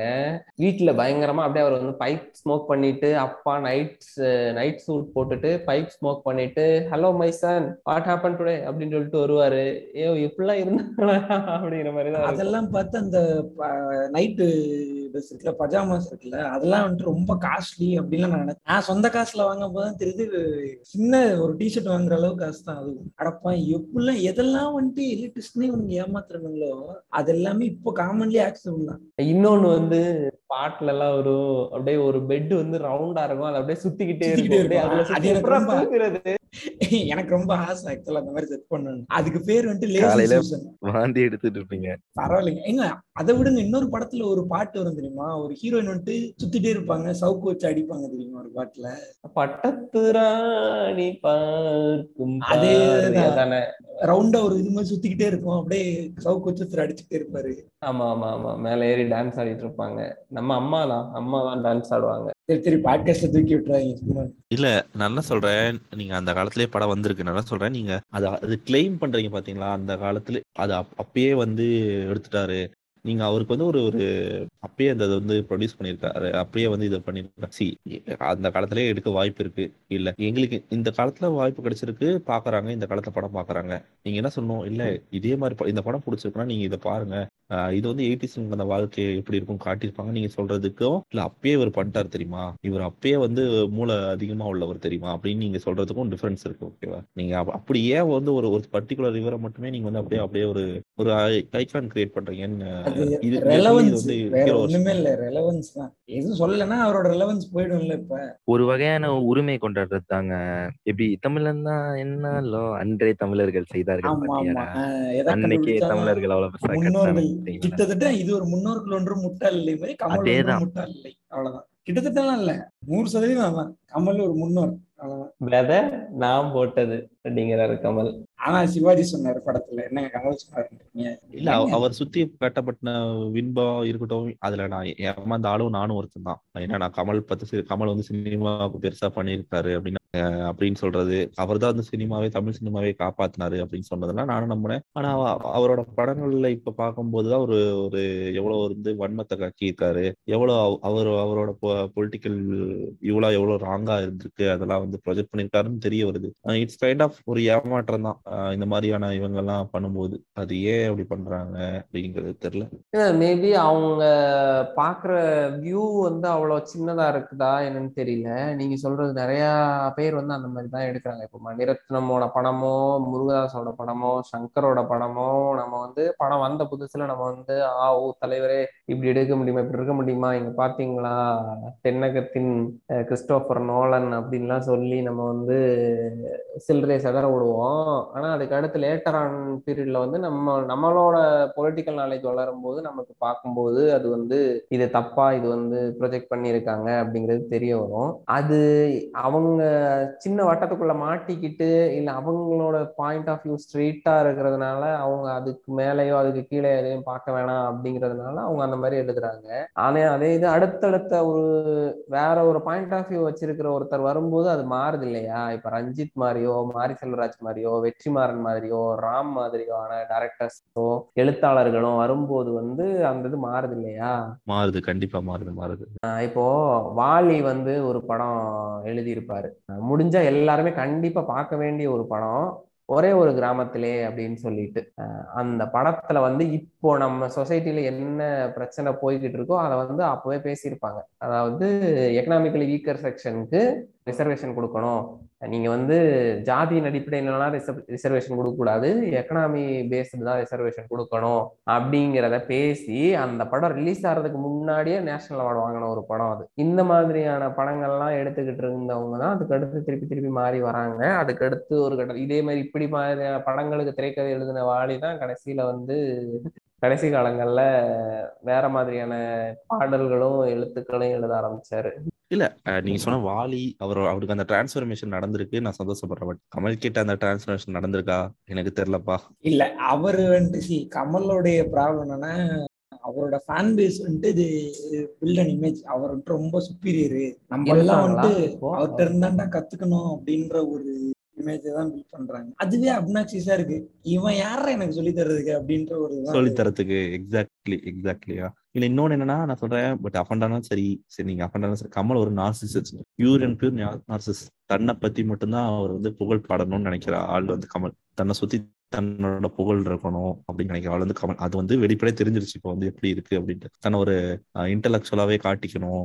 நான் பண்றது எல்லாமே நான் தான் ஃபர்ஸ்ட் இதுல வந்து இந்த சினிமாவுக்கே கொண்டு வந்தேன் அப்படின்னு. ஆப்வியஸா வந்து இருக்கும் பட் அதை வந்து நீங்க வந்து பெருசா இது பண்ணிக்கணும் நான் அவசியம் கிடையாது. நான் வந்து நான் பேசுறதே வந்து யாருக்கும் புரியாது. நான் எடுக்கிற படமே யாருக்கும் புரியாது. சி நீங்க கிறிஸ்டோபர் நலனை வந்து எல்லாருமே வந்து சொல்லுவாங்க கிறிஸ்டோபர் நலன் வந்து புரியாம ஒரு படம் புரியாது புரியாதுன்னு. நீங்க புரியாம ஒரு படம் எடுக்கிறீங்கன்னா then you are doing it wrong ஓகேவா நீங்க எவ்வளவு பெரிய கான்செப்ட் எடுத்தாலும் அதை சிம்பிளிஃபை பண்ணி நீங்க வந்து மக்களுக்கு கொண்டு போய் சேர்க்கறீங்கன்னா then you are doing cinema then you are doing something great இல்லை நான் பு- புரியவே புரியாது. இந்த கான்செப்டே புரியாது. இல்லை நான் அந்த கான்செப்ட் உட்காந்து எக்ஸ்பிளைன் பண்ணிட்டு இருப்பேன். லைன் பை லைன் வந்து எக்ஸ்பிளைன் பண்ணிட்டு இருப்பேன். அப்படின்னு நீங்க சொன்னீங்கன்னா நீங்க நீங்க நீங்க எடுக்கிற அந்த பட படத்துக்கும் மக்கள் போய் பா பாக்குறதுக்கும் ஐ மீன் என்ன சொல்ற மக்கள்கிட்ட போய் ரீச் ஆகிறதுக்கும் ஆகாது. இல்லை இல்ல அந்த படம் வந்து ஸ்பெஷலா இருக்கவங்களுக்கு தான் புரியணும். நீ இதை புரிஞ்சுக்கணும். அதை புரிஞ்சு இந்த எண்ட் அது ஒரு படம். அதுல இருக்க ஒரு சிம்பிள் கான்செப்ட் அதை நீங்க வந்து எக்ஸ்பிளைன் பண்ண ட்ரை பண்ணீங்கன்னா தென் யூ காட் சக்சீட் ரீசெண்டா அந்த மாநாடு ஏன் சக்சீட் ஆச்சுன்னா அதுல கிரிஞ்சான அந்த ரீசன் இருந்தாலும் அதை வந்து வேலிடா வந்து அவங்க வந்து ஒரு நல்ல ஸ்ட்ரக்சர் பண்ணி சொல்லியிருந்தாங்க. அது வந்து ம- எல்லாருமோ ஓகே அப்படின்னு புரிஞ்சுக்கிற அளவுக்கு இருந்தது. இல்ல நான் போட்டு குழப்பி இப்படி இந்த டைமென்ஷன்ல இது இருக்கு இந்த டைமென்ஷன்ல இருக்கு அப்படிங்கிறது அது ஒரு கைண்ட் ஆஃப் நர்ட் திங் ஆயிடும். ஒன் ஒன்லி இந்த நர்ட் நர்ட்ஸ் மட்டுமே ரசிக்கும்படி ஆயிடும் ஸோ அதை நீங்க வந்து ஒரு ஜென்ரலைஸ்டா ஒரு படமா பண்றது இந்த. சப்ஜெக்ட்ல வந்துட்டு நான் செல்வா ஃபேன்ஸ் வந்துட்டு உள்ள இழுக்கிறேன் இவனுங்க என்ன பண்றானுங்க இப்ப செல்வா வந்துட்டு என்ஜிகே மாதிரியான ஒரு எக்ஸ்ட்ரீம்லி மீடியாக்கரான ப்ராஜெக்ட் என்ஜிகே. ஓகேவா அதுக்கு எக்ஸ்கியூஸே கிடையாது அந்த படத்துக்கு. அந்த படத்தை நீங்க எப்படியுமே முட்டு கொடுக்க முடியாது. எதுவுமே நல்லா இருக்காது அந்த படத்துல. அந்த படத்தை பார்த்துட்டு வந்துட்டு நீ உங்களுக்கு புரியாதுடா இது. இது வந்துட்டு உங்களுக்கு புரியல. பத்து வருஷம் கழிச்சு தான்டா உங்களுக்கு பத்து வருஷம் கழிச்சு தான் புரியும். அப்படின்னா ஏன்டா எனக்கு இப்பவே புரியலடா. இல்ல இல்ல. பத்து வருஷம்னா பத்து வருஷம் கழிச்சு ரிலீஸ் பண்ண வேண்டியதானே ஏக்கு இன்னைக்கு ரிலீஸ் பண்ற? நெஞ்சம் மறுப்பதில்லை இன்ட்ரெஸ்ட் செல்வா அண்ணா டுக்கு சீரியஸ்லி எஸ் படம் எடுக்கிறது பாக்குறவங்களுக்கு புரியணும்னு படம் எடுக்கிற அப்புறம் பத்து வருஷம் கழிச்சு புரியணும் பத்து வருஷம் அவன் செத்தே போயிடுவான். இல்ல வேற ஏதாவது கல்யாணம் ஆகி குழந்தை குட்டியோட ஊரை பக்கம் பார்த்து போயிடுவான். அப்புறம் அவன் படம் பார்த்து பத்து வருஷத்துல இன்னும் வேற படம் வந்துரும்டா. அதான். இந்த ஜானர்லாம் அவுட் ஆஃப் ஃபீல்ட் ஆயிரும். அதுவும் நம்ம இப்போ இருக்க நிலைமையெல்லாம் பத்து வருஷம் இருப்போமானே தெரிய மாட்டேங்குது. இன்டர்பிரேஷன் தான் எல்லாம்னு சொல்லிட்டு அதை பார்த்து நம்ம புரிஞ்சு நம்ம இன்டர் பண்றது தானே படமா? ஆனா எப்படி எல்லாருக்குமே அது புரியணும். எல்லாருக்குமே அது வந்து ஈக்குவலா இன்ட்ரெஸ்ட் ஆகணும்னா அது எப்படி அது? கான்ட்ராடிக்ட் ஆகலையா? பாவம் பண்ணிட்டடா பாவம் பண்ணிட்ட இது புரியலையா உனக்கு? அப்படின்றாங்க. அப்படி இருக்கக்கூடாது. இல்ல இல்ல அவர் வைக்கிற பாயிண்ட் என்ன நீங்க நீங்க சொல்றது கரெக்ட் பட் நான் என்ன சொல்றேன் நீங்க இன்டர்பிரேஷனுங்கிறது இந்த எண்டு ஓப்பன் எண்டிங்கா இருக்கிற வரைக்கும் பிரச்சனை இல்லை. பட் ஆனா நீங்க நீ நாங்க சொல்ற என்ன படம்னா அந்த படத்துல டைரக்டர் வந்து தன்னை எக்ஸ்பிளைன் பண்ணிட்டே இருப்பாரு. இது வந்து இந்த கான்செப்ட் நீங்க நீங்க இன்ட்ரெஸ்ட் எடுத்துக்கிட்டாலும் இன்ட்ரெஸ்ட் இருக்க பிரச்சனை என்னன்னா ஒவ்வொரு டைம் அவங்க வந்து எக்ஸ்பிளைன் பண்ணிட்டே இருப்பாங்க. என்ன நடக்குது என்ன நடக்குதுன்னு எக்ஸ்பிளைன் பண்ணிட்டே இருப்பாங்க ஓகேவா இது கரெக்ட் இது ஆக்சுவலா நான் இன்ட்ரெஸ்டலாக விட இன்செப்ஷன்ல இன்னும் கிளீனா நோட் பண்ணிருக்கேன் ரொம்ப பொறுமையா உட்கார வச்சு இதுக்குன்னே ரெண்டு மூணு சீக்வன்ஸ் இருக்கும். என்ன நடக்குதுன்னு புரிய வைக்கிறதுக்கு. ஐ திங்க் அப்போ ஆனா என் கூட இருந்தவங்களாம் அதை பார்த்துட்டு புரியல புரியல. பயங்கர குழப்பமா இருக்கடா அந்த படம்னு சொல்லும்போது எனக்கு கொஞ்சம் வீடா இருந்துச்சு அது. என்னடா இவ்வளவு எக்ஸ்பிளைன் பண்ணா இன்னும் புரியலன்றாங்களே அப்படின்னு தோணுது. ஆமா அது இன்ட்ரெஸ்ட் எல்லாரும் சரி இன்செப்ஷன் சரி ஓரளவுக்கு சில எனக்கெல்லாம் கிளீனா தான் புரிஞ்சுது. பாத்- பார்க்கும்போதே கிளீனா தான் புரிஞ்சுது. எனக்கு ஆக்சுவலா பிரஸ்டீஜ் கொஞ்சம் கன்ஃபியூசிங்கா இருந்துச்சு. இன்னும் காம்ப்ளிகேட்டடா இருந்துச்சு பிரஸ்டீஜ் கிளைமேக்ஸ் வரைக்கும் ரொம்ப இதா இல்ல இன்செப்ஷன்லாம் வந்து நான் வந்து ரொம்ப அந்த படம் பார்க்கறதுக்கு முன்னாடி நான் நிறைய பெருசா இங்கிலீஷ் மூவிஸ்லாம் பார்த்தது கிடையாது. என் ஃப்ரெண்ட் என்ன சொல்லிட்டு இருக்காங்கன்னா நீலாம் இந்த படம்லாம் பார்த்தோன்னா உனக்கு எதுவுமே புரியாது. ஒவ்வொரு சீன் வரும்போதெல்லாம் இது புரிஞ்சா இது புரிஞ்சா நான் டேய் எனக்கு புரியுதுடா நீ அமைதியா இருடா. அந்த மாதிரி ஒரு இது பண்றது வந்து ரொம்ப இரிட்டேட் பண்ணிடுவாங்க இந்த ஃபேன்ஸுங்கிற. பேர்ல. இல்ல அது உண்மை. பார்க்க விடுற அமைதியா அப்படிங்கிற மாதிரி தான் இருக்கும். இன்டர்பிரேஷனுங்கிறது வேற. அதை நீங்க வந்து புரியவே புரியாது. இதுக்கெல்லாம் வந்து கொஞ்சம் உங்களுக்கு வந்து ஒரு தனி ஒரு இது நாலேஜ் வேணும். நாலேஜ் வேணும். அப்படி இல்ல இல்ல. ஈவன் அந்த டைரக்டரே வந்து கூட அப்படி எடுத்திருக்க மாட்டாரு ஓகேவா நிறைய டைரக்டர் வந்து என்ன பண்ணுவாங்கன்னா வேணும்னே இந்த மாதிரி ஃபேன்ஸ் எல்லாம் வந்து கிறுக்குத்தனமா வந்து ஏதோ ஒரு ஸ்டோரி எழுதுவாங்கன்னா வேணும்னே சில சீன்ஸ் எல்லாம் வைப்பாங்களாம். ஏன்னா அதை அதை சீக்கிரட்டா உட்காந்து ரசிப்பாங்க. பாரு நான் இந்த சீன் இப்படி எடுக்கவே இல்லை. நான் வச்சது வேற ரீசன் நான் என்ன சொல்றேன் பாருன்னு ரசிப்பாங்களாம். நீங்க ஏதோ செல்வா அண்ணனை சொல்லலையே. ஏங்க செல்ஃபன்னா அவர் ஏதோ போதையில அப்படியே ஒரு ஏன் வாயில எழுதி யோசிச்சு எழுதிட்டு இருக்காரு. அவர் யோசிப்பாராம் எழுதுவாராம். நீங்க ரொம்ப ரொம்ப காம்ப்ளெக்ஸான ஸ்டோரியை வந்து நான் எக்ஸ்பிளைன் பண்றேன். ஒண்ணுமே புரியாது அப்படின்னு எங்க நீங்க அந்த அந்த கான்செப்ட் பத்தி எக்ஸ்பிளைன் பண்ணல கூட நீங்க அந்த ஸ்கிரீன் பிளேல வந்து டக்கு டக்கு டக்குன்னு நடக்கிற மாதிரி நீங்க பண்ணியிருந்தா கூட அந்த படம் வந்து ஓடுங்க. அவ்வளவுதான். இல்ல அந்த ஸ்டோரி உனக்கு புரியாதுன்னா முத ப்ரொடியூசரே ஓகே சொல்ல மாட்டாரு. ப்ரொடியூசருக்கு ஸ்டோரி சொல்லி ஓகே சொன்னேன் தானே அவர் காசு போடுவாரு. அதனாலதான் கிறிஸ்டோபர் நலன் படத்தை அவங்க ஒய்ஃபே ப்ரொடியூஸ் பண்றாங்க. இல்ல இதுக்கு ஒரு வேற ஒரு ரீசனிங் இருக்கு. கிறிஸ்டோபர் நோலனோட ப்ரொடக்ஷன் ஹவுஸ் ரீசனிங் வந்துட்டு இ டிமாண்ட்ஸ் வெரி மச் ஆக்சுவலா ப்ரொடக்ஷன்ல இருந்து. அவரோட ஒர்க்கு ஆக்சுவலி சிஜி ரொம்ப மினிமலா தான் பண்ணுவாரு. அவர் ஃபுல்லா ப்ராக்டிகல் ஃபிக்ஸ் தான் அவர் பண்றது ஃபுல்லா இல்ல இதுக்கு நான் பின்னாடி வரேன். நீங்க சொல்லி முடிங்க. Car வெடிக்கணும்னா. He has to detonate a car அதுல வந்துட்டு அவர் காம்ப்ரமைஸே வைக்க மாட்டார். ஸோ ரெண்டாவது நத்திங்கோட இதுல இருந்து நான் ஒன்று முரண்படுறேன். ஏன் ரொம்ப வந்துட்டு ஸ்பூன் ஃபீட் பண்றாங்கன்னா அது இட் பிகம்ஸ் நெசசரின்னு சொல்லுவேன். ஏன்னா நோலன் எடுக்கிற சப்ஜெக்ட் வந்துட்டு ரொம்ப நீஷியான டாபிக்ஸ் எல்லாமே. ரொம்ப ஒரு பாப்புலரான டெம்ப்ளேட்டும் கிடையாது. அவர் எடுக்கிற டாபிக்ஸும் பாப்புலரானது கிடையாது. லூசிட் ட்ரீமிங்ன்றதும் ரொம்ப வருஷமா இருக்கு. ஈவன் செவன்டிஸ்ல இருந்து இருக்கு. ஆனா அவ்வளவு ஒயிட் ஸ்ப்ரெட்டா இல்லாதப்ப it need some kind of explanation நான் நினைக்கிறேன். இல்ல எக்ஸ்பிளனேஷன் இருக்கலாம். நீங்க அந்த எக்ஸ்பிளனேஷனையே நீங்க வந்து ஒரு காம்ப்ளெக்ஸா சொல்றேங்கிற மாதிரி தானே சொல்றீங்க. இன்டர்ஸ்டெல்லாம் அப்படி இருக்காது. ஓகேவா இன்டர்ஸ்டெல்லாம் வந்து கிளீனா இருக்கும். பட் நீங்க இன்செப்ஷன் மத்த படம் எடுத்துக்கிட்டா நான் வந்து ரொம்ப காம்ப்ளெக்ஸ் எக்ஸ்பிளைன் பண்றேன் பாரு. இது வந்து ஒரு ஒரு இதான கான்செப்ட் அப்படிங்கிற மாதிரி. எல்லாமே ஸ்மோக் அண்ட் லைட்ஸ். தாங்க. ஒரு இதா காட்டணும்ல பாஷா காட்டணும்ல. வேற ஒண்ணுமே இல்ல. நீங்க இப்ப சொன்னீங்கல்ல இந்த- இந்த இது- இதுலயும் நான் வந்து என்ன பண்றேன்னா நான் வந்து ப்ராக்டிகல் எஃபெக்ட்ஸ் தான் பண்ணுவேன். நான் சிஜியே பண்ண மாட்டேன். அப்படின்னு இருக்கிறது ஒரு இது வந்து கண்டிப்பா நான் வந்து பூமர்னு தான் சொல்லுவேன். நீங்க வந்து இன்னைக்கு வந்து ஒன் ஆஃப் பெஸ்ட் என்னன்னா ரெண்டுத்தையும் நீங்க எப்படி வந்து பிளெண்ட் பண்ணி ஒரு ஒரு ப்ராடக்ட்டை உருவாக்கலாம் இதுல எனக்கு வந்துட்டு ரொம்ப பெரிய ஒரு வருத்தமே இருக்கு ஆக்சுவலா சினிஃபைல்ஸ் வந்துட்டு இந்த மார்வல்ல வந்துட்டு ரொம்ப இது பண்ணும் சிஜி சிஜி பண்ணுங்க மார்வல் ஃபேன் கிடையாது. ஆனாலும் வெறும் சிஜிடா வெறும் சிஜிடான்னு சொல்றது வந்துட்டு எனக்கு பிடிக்காது. பிகாஸ் நான் பர்சனலா த்ரீ டி ஆர்டிஸ்ட் ஸோ எனக்கு அது ரொம்ப தனி இன்ட்ரெஸ்ட் அது இல்லாம இட் டேக்ஸ் எஃபர்ட் சிஜியா இருந்தாலும். எஃபர்ட் ஆமா. இன்னும் சொல்லணும்னா எனக்கு ஒரு வருத்தமே இருக்கு ஆக்சுவலா நீங்க வந்துட்டு ஒரு டைரக்டர் இருக்கு இருந்தார். யார் தெரியுமா? ரஷ்யன் டைரக்டர் ஸ்டாக்கர் படம் எடுத்தார் அவர் பேர் டக்குன்னு ஆமா ஆமா. அவர் ஆண்ட்ரே ஆண்ட்ரே டர்காஸ் டார்கோஸ்கி. டார்கோஸ்கி. செத்ததே வந்து இதனாலதான் ஆக்சுவலா ஸ்டாக்கர் படம் எடுக்கும் போது அவர் ரேடியேஷன் இருந்த ஏரியால போய் ஷூட் பண்ணி லங் கேன்சர் டெவலப் ஆகி செத்து போயிட்டாரு அவரு. கூட இருந்த குருவையும் கேத்து இழுத்துன்னு போயிட்டாரு. இல்ல ஹி என்ன சொல்றது? அவர் வந்துட்டு அந்த கிராஃப்ட்டுக்கான மேக்ஸிமம் எஃபர்ட்டை போட்டாரு. ஆத்தென்டிக்கான ப்ராடக்ட்டை கொடுக்கணும்னு அவர் பண்ணாரு. அவர் காலத்துல சிஜி இருந்திருந்தா அவர் இன்னும் பத்து படம் கொடுத்துருக்காரு பத்து சூப்பரான படம் அவரால் கொடுத்துருக்க முடியும் எனக்கு ஒரு வருத்தமே இருக்கு. இல்ல இவர் மார்க் சொல்றது உண்மைதாங்க. நீங்க வந்து சிஜி சிஜி அப்படிங்கிறீங்க. நீ நான் ரெண்டு சேனல் ரெக்கமெண்ட் பண்றேன். Corridor Crew and Captain Disillusion நீங்க அவங்க சேனல் பாருங்க. எவ்வளவு பியூட்டிஃபுல்லா வந்து அந்த சிஜி ஒர்க் பிரேக் டவுன் நடக்கும். பண்ணுவாங்க. அந்த ஆமா கார்டர் க்ரூ இன்னுமே. அழகா இருக்கும். அவங்க ரீஒர்க் எல்லாம் பண்ணுவாங்க. நீங்க நீங்க எந்திரன் படம் எடுத்துக்கோங்களேன். எந்திரன் படம் வந்து அவ்வளவு சூப்பரா வந்து சிஜி பண்ணிருப்பாங்க ஓகேவா? நீங்க அந்த இன்னொன்னு என்னன்னா அந்த லெகோ மூவின்னு ஒரு மூவி இருக்கும். அந்த மூவி வெறும் கம்ப்யூட்டர்ல வந்து நீங்க வந்து அந்த மாயா சாஃப்ட்வேர் அதுதான மங்க் அந்த த்ரீ டி மாயா. அதை யூஸ் பண்ணி தான் அந்த படம் ஹோல் படமே பண்ணிருக்காங்க இந்த பாருங்க எல்லாமே அச்சீவபிள் நீங்க வந்துட்டு இல்ல ப்ராக்டிக்கல் எஃபெக்ட்ஸ்ல தான் வந்து நான் வந்து பண்ணுவேன். அதுதான் என்னோட ஒரு இதுனா நீங்க வந்து டெக்னாலஜி யூஸ் பண்ணிக்கிறேன்னு நான் சொல்லுவேன். ரெண்டுத்தையும் நீங்க பிளெண்ட் பண்ணணும். ஓகே இதுல என்ன நம்மளால பண்ண முடியும்? இதுல என்ன பண்ண முடியும்? அப்ப அவுட்புட் வந்து சூப்பரா இருக்கும். அவன் அவங்க தான் லீட் பண்ணுவாங்க. அவங்க தான் வந்து இது பண்ணுவாங்க. இல்ல இது எல்லாமே சிஜி ஃபுல் அண்ட் ஃபுல் சிஜில வந்து இது பண்ணுவாங்க. இல்ல நான் நோலனோட ஒர்க் வந்துட்டு நான் வேற மாதிரி ஒரு இதுல பாக்குறேன். Maybe he wants to get the maximum out of practical effects தப்புன்னு சொல்ல மாட்டேன்.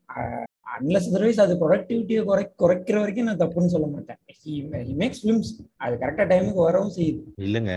அது- அது அன்னெசரியா இருந்துட்டு நான் அதை ஒரு பெரிய ஒரு தனி ஒரு அது பெரிய அச்சீவ்மெண்ட்லாம். கிடையாது. Can be done in CG அவ்வளவுதான். சிஜில பண்ணிட்டு போக வேண்டியது. அந்த இது இருக்கு இல்லையா? இன்ட்ரெஸ்ட்ல அந்த கான்ஃபீல்ட் சேஸ் ஒரு சீன் வரும்ல? அது ஆக்சுவலாவே கான்ஃபீல்ட் வளர்த்துனானுங்க உண்மையிலே ஆமா ஆமா. இந்த படத்துக்காக. அது இதெல்லாம் வந்துட்டு ஓவர் போர்டு இவ்வளவு எல்லாம் தேவையே இல்லை. இல்ல அத வளர்க்கவும். செஞ்சுட்டு அதை வந்து ஹார்வெஸ்ட் பண்ணி அதை விற்கவும் செஞ்சாரு நாலு மடங்கு எக்ஸ்ட்ராவா யாருக்கு தெரியும் அது? இல்லங்க. இப்போ அந்த அந்த அந்த அந்த டேரக்டரோட ஒரு பர்சனல் ஃபீல் தானே? அவருக்கு அந்த மாதிரி பண்ணா ஒரு சாட்டிஸ்ஃபேக்ஷன் கிடைக்குதுன்னு சொல்லிட்டு பண்றாரு. அதை நம்ம போயிட்டு நம்ம நம்ம ஸ்காசசி மாதிரி Marvel sir roller coaster theme பார்க்கா Scorsese வந்து ரொம்ப வருஷமா சிஜி எல்லாம் வந்துட்டு அடாப்ட் பண்ணிட்டாரு. அவர்லாம் அதனாலதான் சர்வே பண்றாரு. டிஏஜிங் சாஃப்ட்வேர் டெவலப் பண்ணது வந்துட்டு ஸ்கார்சிசியோட பங்கு வந்துட்டு ரொம்ப அதிகம் ஆக்சுவலா டிஏஜிங் சாஃப்ட்வேர் வந்துட்டு ஸ்கார்சிசி பயங்கரமா அதை நம்பினாரு. அவர் யூஸும் பண்ணாரு அந்த ப்ராடக்ட்ல even he did a good job அதுல. ஐரிஷ்மேன்ல பாத்தீங்கன்னா தெரியும் உங்களுக்கு டிஏஜிங் எப்படி பண்ணுவாங்க ரொம்ப அருமையா பண்ணிருப்பாங்க. ஆமா. இல்லங்க இப்போ இவர் சொல்றாருல அஹ் ஏசப்பா நீங்க வந்து சொல்றீங்களே அது அந்த இவரு- இவரோட ஃபீல் அப்படின்ட்டு அது ஃபீல் கிடையாது. அவங்க வந்து ஒரு தன்னை வந்து இது ஒரு ஒரு ஒரு இதா நினைச்சுக்கிறாங்க. நான் வந்து ஒரு சுப்பீரியரா நினைச்சுக்கிறாங்க ஓகேவா சி சினிமா இந்த எண்டு வந்து இட்ஸ் ஆல் அபவுட் மணி ஓகேவா மணி ஒன்று இருக்கு. தென் டைம் கன்சியூமிங் நீங்க லெஸ் பண்ணணும். நீங்க இருக்கிற டெக்னாலஜி நீங்க டெவலப் பண்ண வந்து இதா இருக்கும். நீங்க வந்து வாங்க நீங்க இந்த பிளண்டர் ஸ்டோரிஸ் சொல்லுங்க. பிளண்டர்ங்கிற ஒரு சாஃப்ட்வேர் வரும்போது ஒரு எவ்வளவு பேர் அதை யூஸ் பண்ணாங்க மாங்க் அது? ஆமா. பிளண்டர்ன்ற ஒரு சாஃப்ட்வேர் வந்து சில நூறு பேர் கூட ஆக்சுவலா டவுன்லோட் பண்ணலாம் சாஃப்ட்வேர் பிகாஸ் அதுக்கு ரீசன் இருந்துச்சு. ஏன்னா இண்டஸ்ட்ரி ஸ்டாண்டர்ட் வந்துட்டு மாயான ஒரு சாஃப்ட்வேர் இருந்துச்சு. பெரிய பிளேயர் இருந்தா காசு கொடுத்து வாங்கின லட்ச சும்மா கிடையாது. மாயாவோட லைசன்ஸ் வந்துட்டு தொண்ணூத்தி ஆறாயிரம் ரூபாய் இந்திய மதிப்புல. எல்லாராலையும் அது முடியாது. ஸ்மால் ஸ்டுடியோஸாலாம் அது கண்டிப்பா முடியாது ஆப்வியஸ்லி ஸோ அது என்ன பண்றான் அவன்? பிளண்டர்னு ஒருத்தன் ஓப்பன் சோர்ஸா கொண்டு வரான். ஃப்ரீயா கொண்டு வரான். இதுல இருக்க ஃபீச்சர்ஸ் எல்லாம். பட் அவனால என்ன பண்ண முடியுமோ அதை பண்ணியிருக்கான். அப்போ ரொம்ப காம்ப்ளிகேட்டடா இருந்துச்சு. ஈவன் ஒரு த்ரீ இயர்ஸ் முன்னாடி கூட பிளண்டரோட யூஐ பாத்தீங்கன்னா படுக்கேவலமா இருக்கும். கொஞ்சம் கூட உங்களுக்கு ஏன்டா நம்ம வந்துட்டு த்ரீ டி கத்துக்கிறோம்? நான் அப்பதான் கத்துக்க ஆரம்பிச்சேன். ஃபோர் இயர்ஸ் முன்னாடி நான் கத்துக்க ஆரம்பிச்சேன். அப்பெல்லாம் பிளண்டர் பாத்தீங்கன்னா நீ ஏன்டா இதை கத்துக்க ஆரம்பிச்சோம்? த்ரீ டியே பண்ண வேணாம்டா நம்ம. பேசாம ஸ்டிக் டு டூ டின்ற அளவுக்கு ஒரு வெறுப்பை கொண்டு வந்துடும் அவ்வளவு கேவலமா இருக்கும். அஹ் இந்த எண்டு வந்து இதை ஸ்டார்டிங்ல ஒரு நாலு பேர் யூஸ் பண்ணி அதுதான். இப்போ சொன்னீங்க இல்லையா இவரு கேப்டன் டிஸ்ட்ரிபியூஷனு அப்புறம் வந்துட்டு பிளண்டர் குரு இந்த மாதிரி ஒரு நாலஞ்சு பேர் வந்துட்டு இதை பிக் பண்ணி அது மேல அந்த எஃபர்ட்டை போட்டாங்க. ஓகே நம்ம இதை எப்படியாச்சும் டெவலப் பண்ணலாம். அதே அவங்களோட இனிஷியல் ஒர்க்ஸ்ல இருந்து நிறைய அவுட்புட் கிடைச்சு. அவங்க எதெல்லாம் கஷ்டப்படுறாங்க எங்கெங்கெல்லாம் மாத்தலாம் அப்படின்ற அவங்க சொல்லி நிறைய அவுட்புட் கிடைச்சிச்சு. இன்னைக்கு பிளெண்டர் வந்துட்டு ஒரு பெரிய சாஃப்ட்வேர் இண்டஸ்ட்ரி ஸ்டாண்டர்டா இன்னைக்கு ஆ- ஆகல. ஆகுறது ரொம்ப கஷ்டம். இன்னும் ஃபைவ் இயர்ஸ் ஆகும். ஏன்னா மாயாவோட மார்க்கெட் மோனோபொலி அப்படி. அட்வர்டைஸ்கோட மார்க்கெட் மோனோபொலி அப்படி. பட் இப்போ ஒரு லைட் தெரியுது. அது ஆயிடும் அப்படின்னு சொல்லி. தட் இஸ் ஹவு அவர் சொல்ற மாதிரி டெக்னாலஜி வந்துட்டு இப்படிதான் டெவலப் ஆகும். இப்படிதான் நீங்களும் அதுக்கு வந்து ஹெல்ப்ஃபுல்லா இருக்கணும். நீங்க ஒரு டைரக்டரா இருக்கீங்கன்னா என் படத்துல இப்ப இது இருக்கு. இதை எப்படி நான் வந்து யூஸ் பண்ணி சால்வ் ஒரு ப்ராப்ளம் சால்வ் பண்ண முடியும்னு நீங்க வந்து ரெடியா இருக்கணும். இல்ல நான் பழைய மெத்தட்ல தான் பண்ணுவேன் அப்படின்னு நிக்கிறது வந்து அது எனக்கு இப்ப தெரியல. அது என்ன உங்களுக்கு கொண்டு போய் கொடுக்கும். நீங்க சொல்றீங்க மார்வலை வந்து ஸ்கார்சசி சொல்றாரு. நாளைக்கு ஸ்கார்சசியே ஒரு மார்வல் படம் பண்ணலாம். அது நீங்க மறுக்க. முடியாத விஷயம் தான் ஸ்கார்சிசி பண்ணது வந்துட்டு ஒரு விமர்சனம் அவ்வளவுதான். அதை வந்துட்டு ஐ டோன்ட் திங்க் அது அவர் ஒரு எலிட்டிஸ்ட் ஆங்கிள் இருந்து சொன்ன மாதிரிலாம் கூட எனக்கு தெரியல. நாங்கெல்லாம் சினிஃபைல்ரா நீ இதெல்லாம் பாக்குறே நீ கேவலமானவன்லாம் அவர் எதுவுமே சொல்லல. சரி these films are like theme parks அவ்வளவுதான். இல்ல அந்த இவர் அவர் வரல பால்கன் அவர் வரல அவர் அவர் சொல்லுவாரு இதுவும் படம் தான் இதுலயும் நாங்க நாங்க ஆக்டர் நடிக்கிறோம் எங்களுக்கு வந்து சம்பளம் வருது. கண்டிப்பா. அத ஸ்கார்சிசியும் படம் இல்லைன்னு சொல்லவே இல்லை. இது கிராஃப்டே இல்லைன்னு ஸ்கார்சிசியும் சொல்லல. இதை வந்துட்டு யாரு? ஐ திங்க் இவர் ஒத்துட்டா ஜான் ஃபேவ்ரு வந்து தெரியும் உங்களுக்கு. எம்சிஓ ஸ்டார்ட் பண்ணி வச்சவரே அவர் தான் அவருமே இதை அக்செப்ட் பண்ணிட்டாரு. எஸ் இந்த ஃபார்மட் வந்துட்டு அப்படிதான் இருக்கு. ஈ செட் இஸ் ஒப்பீனியன் அவ்வளவுதான். இதுல ஒன்றும் பெரிய இது பண்றதுக்கு இல்லைன்னு அவரு சொல்லிட்டு போயிட்டாரு. ஆனா இந்த ஸ்டுடியோக்காரன் மூணு வருஷமா அழுகுறான் இன்னைக்கு வரைக்கும் டாம் மாரண்ட வச்சு பேச வச்சுக்கிட்டு இருக்கான். கார்சிசி வந்துட்டு அப்படி சொன்னாரு இப்படி சொன்னாரு அப்படின்னு. அவ்வளவு க- அழுகுறான் அவன். அப்போ வந்துட்டு யூ ஷுட் நோ மார்ட்டி தாத்தாவோட சுப்பீரியாரிட்டி எவ்வளவு அப்படின்னு. You took everything from me I don't even know who you who are you are அப்படின்றாராம் மார்ட்டி தாத்தா. இல்ல மா- அவர் மா இது சொன்னாரு எல்லாமே ஓகே. என்ன சொல்ற இந்த ஃபேன்ஸ் வந்துட்டு இல்ல இதுதான் கரெக்ட் சினிஃபைல்ஸ் வந்துட்டு ஆமா ஆமா மார்டிஸ் வந்துட்டு ஒரு criticism first of all cinephiles மார்ட்டியை own பண்ற விஷயமே தப்பு. தப்பு.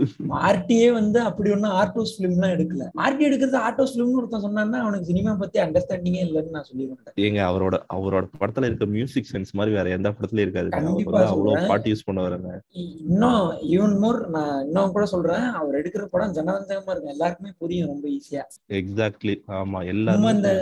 நடக்கிறத வந்துட்டு ஸ்லோ மோஷன்ல மூணு மணி நேரம் காட்டிட்டு வந்துட்டு ஆர்டோஸ் ஃபிலிம் பாய் அப்படின்லாம் சொல்ல மாட்டாரு. I think Wolf of the Wall Street வந்துட்டு நான் பார்த்துட்டு இத்தனை வயசுல இருந்தாலும் இவ்வளவு அப்டேட்டடா இவ்வளவு ஒரு சூப்பரா ஒரு படம் பண்ண முடியுமான்னு நான் யோசிச்சிருக்கேன் கண்டிப்பா. அந்த படம் வந்துட்டு நீங்க ஆர்டோஸ் ஃபிலிம்னு சொல்லுவீங்களா? கண்டிப்பா சொல்ல முடியாது. பட்டி எல்லாம் நீங்க ஐரிஷ் மேனே எடுத்துக்கோங்க. ஐரிஷ் மேன் வந்து ஒரு சிம்பிளான கதைங்க அவ்வளவுதாங்க அந்த படம். அது வந்து அவ்வளவு வந்து அந்த ஆள் வந்து இன்னும் இப்ப என்ன அந்த கதை எப்படி சொல்ல முடியும்னு தான் அந்த ஆள் எடுத்திருக்காரு அவ்வளவுதான். அந்த ஆள் அப்டேட் பண்ணிக்க ரெடியா இருக்காருங்க. அவர் ஒரு கிரிட்டிசிசமா வைக்கிறாரு பட் இந்தியன் அவரே சரி எனக்கு பிடிச்சி நான் ஒரு மாரல் படம் பண்றதுனால அவர் பண்ணுவாரு. அவ்வளவுதான். கண்டிப்பா. அவர் வந்து- மேபி இந்த படம் பனிஷர் படத்தை கொடுத்து ஸ்கார்சிஸ்ட பண்ண கொடுக்கணும்னு எனக்கு ரொம்ப ஆசை. பனிஷர் மாதிரி ஒரு டார்க்கான சப்ஜெக்ட் கொடுத்து பண்ணா பனிஷர் இல்லைன்னா டேர் டெவில ரீபூட் பண்ணி ஸ்கார்சிஸ்ட கொடுத்தா நான் ரொம்ப சந்தோஷப்படுவேன் உண்மையிலே. அதான் end of the day our he is ready to update himself. அதனால இத்தனை வயசுலயே வந்துட்டு கன் மாதிரி இருக்காரு. 79 வயசுல கூட கன் மாதிரி இருக்காரு. இல்ல அவர் அடாப்ட் ஆன ஒரு விஷயம் நான் சொல்றேன். அவர் வந்து நெட்ஃபிளிக்ஸ் அந்த படத்தை ரிலீஸ் பண்ணாரு. சில ஒரு கிறிஸ்டோபர் நல் மாதிரி இருந்துட்டு நான் வந்து தேட்டரை தான் ரிலீஸ் பண்ணுவேன். இந்த தேட்டர் ஃபெட்டிஷ்ங்கிறது ஒண்ணு வந்து எனக்கு புரியலங்க. ஓகே நான் வந்து தேட்டர்ல பாக்குற மூணு வருஷமா மூணு வருஷமா ரிலீஸ் பண்றேன் ரிலீஸ் பண்றேன்னு சொல்றாங்க.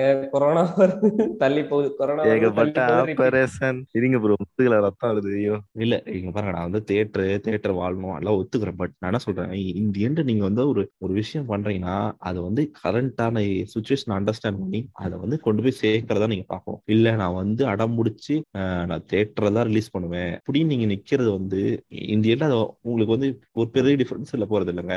நீங்க அதை ஓடிடி ரிலீஸ் பண்ணாலும் மக்கள் பார்க்க போறாங்க. உங்களுக்கு அந்த பேர் இருக்கும் அந்த புகழ் இருக்கும் எல்லாமே இருக்கும். ஒண்ணும் மா மாற போறது இல்ல ஓகேவா எல்லாரும் இப்ப டியூன் சொன்னீங்க எல்லாருமே டியூன் போய் தியேட்டர்ல பாத்துட்டாங்க எல்லாரும் அந்த எக்ஸ்பீரியன்ஸ் டென்னிஸ் வந்துட்டு ரொம்ப ஒரு விமர்சனம் வச்சாரு. மொபைல் எல்லாம் பார்க்க கூடாதுன்ற மாதிரிலாம் பேசினாரு. என்னங்க?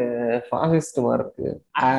இல்ல அவர் அது வந்துட்டு அவர் ஒரு ஆர்ட் பெர்ஸ்பெக்டிவ்ல இருந்து சொல்றாருன்னு வச்சுக்கோங்க ஆஹ் என் படத்தை வந்துட்டு இந்த ரெசல்யூஷன்ல இப்படி பார்த்தாதான் நல்லா இருக்கும் அப்படின்றது அவரோட ஒரு ஃபீல் Feel, but ஆனா இதுவே தப்புன்னு நான் சொல்லுவேன். அப்படின்றது ஒரு ஃபீல் தப்புன்னு சொல்லுவேன். நான் என்ன சொல்றேன்? ஒரு படம் நீ எந்த படமா இருந்தாலும் என்னது எதுல வேணாலும் பாரு. நீ பார்த்துட்டு உனக்கு பிடிச்சிருந்தா தியேட்டர் போன்னு சொல்றது வந்து நான் ஒத்துக்குவாங்க. பட் ஆனா நீ இதுலதான் பார்க்க கூடாது. தியேட்டர்ல தான் நான் பார்க்கணும் அப்படின்னு நீங்க சொல்றது வந்து அப்ப நீங்க வந்து எல்லாருக்குமான படம் எடுக்கலன்னு நான் சொல்லுவேன். எல்லாருக்குமான படம் எடுத்தீங்கன்னா நான் அவர் பேர் தெரியல.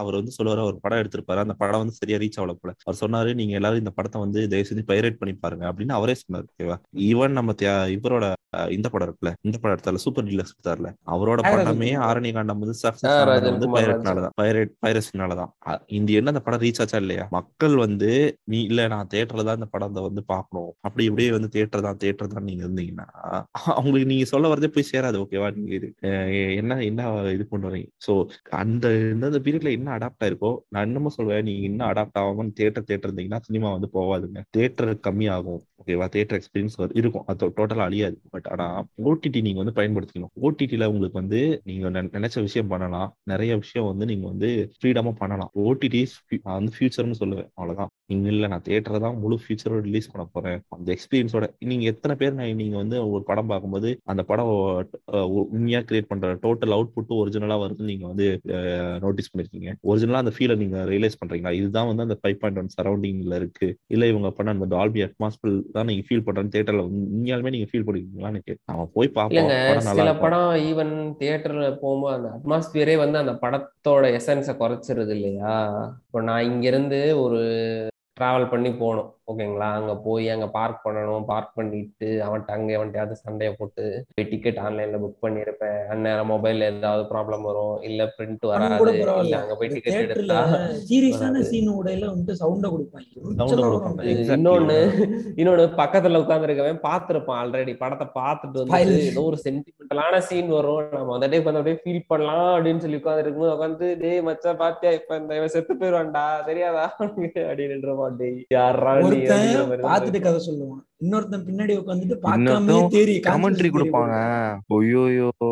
இப்போ இப்போ இந்த இந்த இடத்துல மூணாவது ஸ்பைடர்மேன் கூட நாலாவது புதுசா ஒரு ஸ்பைடர்மேன் வருவான் பாரு நேர்கொண்ட பார்வையில எனக்கு என்ன ஞாபகம் இருக்கு. என்னடா தலை ஒண்ணும் இல்லாம போய் வாதாடுறாருன்னு ஒருத்தன் சொன்னான். பெங்களூர்ல ஆஹ் அடிமா ரங்கராஜ் பாண்டே வரும்போது கை தட்டுவான் விசில் அடிப்பான். இதெல்லாம் உண்மை அது அந்த படம் தாங்க அந்த படம் தான் நல்ல ஞாபகம் இருக்கு. ரங்கராஜ் பாண்டே வந்து ஏதோ தலை ஓ- குரலை வசதி பேசும்போது டேய் தலையவே வளர்த்து பேசுறியாடா? அப்படின்னு சொல்லிட்டு தான் இல்லைங்க நான் சேம் சிமிலர் இன்சிடென்ட் சொல்றேன். நான் ஏழாம் அறிவு வந்து பார்க்க போயிருந்தேன் தேட்டர்ல ஓகேவா அப்போ வந்து எல்லாரும் வந்து திடீர்னு வந்துட்டு ஏன்னு கத்துறாங்க? ஏன்னா ஏன் கத்துறாங்க பார்த்தா சூர்யாவை திட்டுறாங்களாம். அதுக்காக ஏ இந்த தாங்க இருக்கு. இல்ல இது வந்து ஒரு கமர்ஷியல் பர்பஸ்ல பார்க்கும்போது தியேட்டர்ல போறது வந்து ஓகே அவங்களோட அவங்க போட்ட இன்வெஸ்ட்மெண்ட்டை வந்து ரெண்டு நாள்ல மூணு நாள்ல எடுத்துடணும் அப்படிங்கிறதுக்காக பாக்குறாங்க ஓகே வாட் எவர் ஈவன் நீங்க கமர்ஷியலா நீங்க தியேட்டர்ல ரிலீஸ் பண்ணிட்டு கூட அதுக்கப்புறம் கூட நீங்க ஓடிடியில ஒரு டென் டேஸ் கழிச்சோ ஒன் மந்த் கழிச்சோ கூட ரிலீஸ் பண்ணிக்கோங்க. அப்போ ஓடிடியில இருக்கிற ஆடியன்ஸை வந்து நீங்க இக்னோர் பண்ணாதீங்க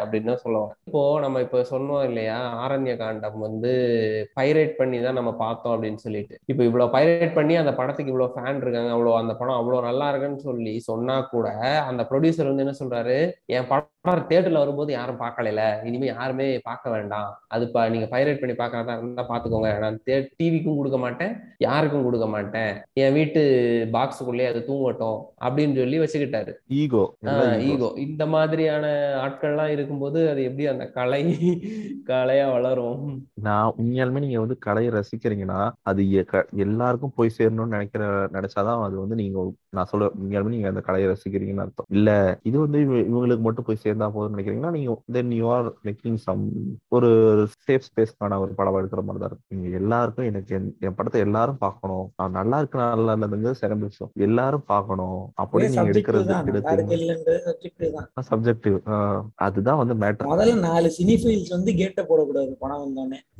ஏய் இதெல்லாம் என்ன நீ என்ன பாக்குற? நீ வந்துட்டு என்ன போன மாசம் தானே நீ வந்துட்டு மசாலா படம் பார்த்துட்டு இருந்த? நீ என்ன பாக்குறதெல்லாம் போடா அப்படின்றது. ஒவ்வொருத்தருக்குமே அந்த டேஸ்ட்டுமே மாறும் இல்லையா? மாறுங்க.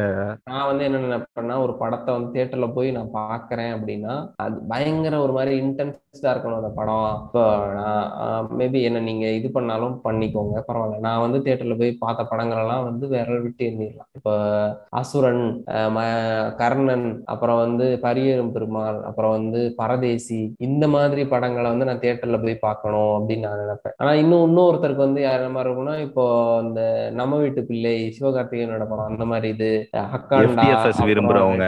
ஆஹ் அந்த மாதிரி இருக்கும் ஸோ ஒவ்வொருத்தவங்களுக்கும் வந்து மாறும். அந்த டேஸ்ட் மாறும். ஸோ அப்ப நீ வந்து இந்த படத்தை பாக்குறவன் இந்த படத்துக்கு வரக்கூடாது. இல்ல இந்த படத்தை பாக்குறவன் வந்து இந்த படம் ஏன் நீங்க இந்த படத்தெல்லாம் கொண்டாடுறீங்க அப்படின்னு சொல்றதே வந்து ஒரு தப்பான ஒரு மனநிலை தான். எல்லா படமுமே வந்துகிட்டே தான் இருக்கணும். அப்படி வந்தாதான் வந்து எல்லா விதமான ஆடியன்ஸ் கிட்டயும் அது போய் சேரும். அது அப்பதான் வந்து அது மொத்தமா வந்து இந்த இண்டஸ்ட்ரியுமே அது வளர செய்யும்.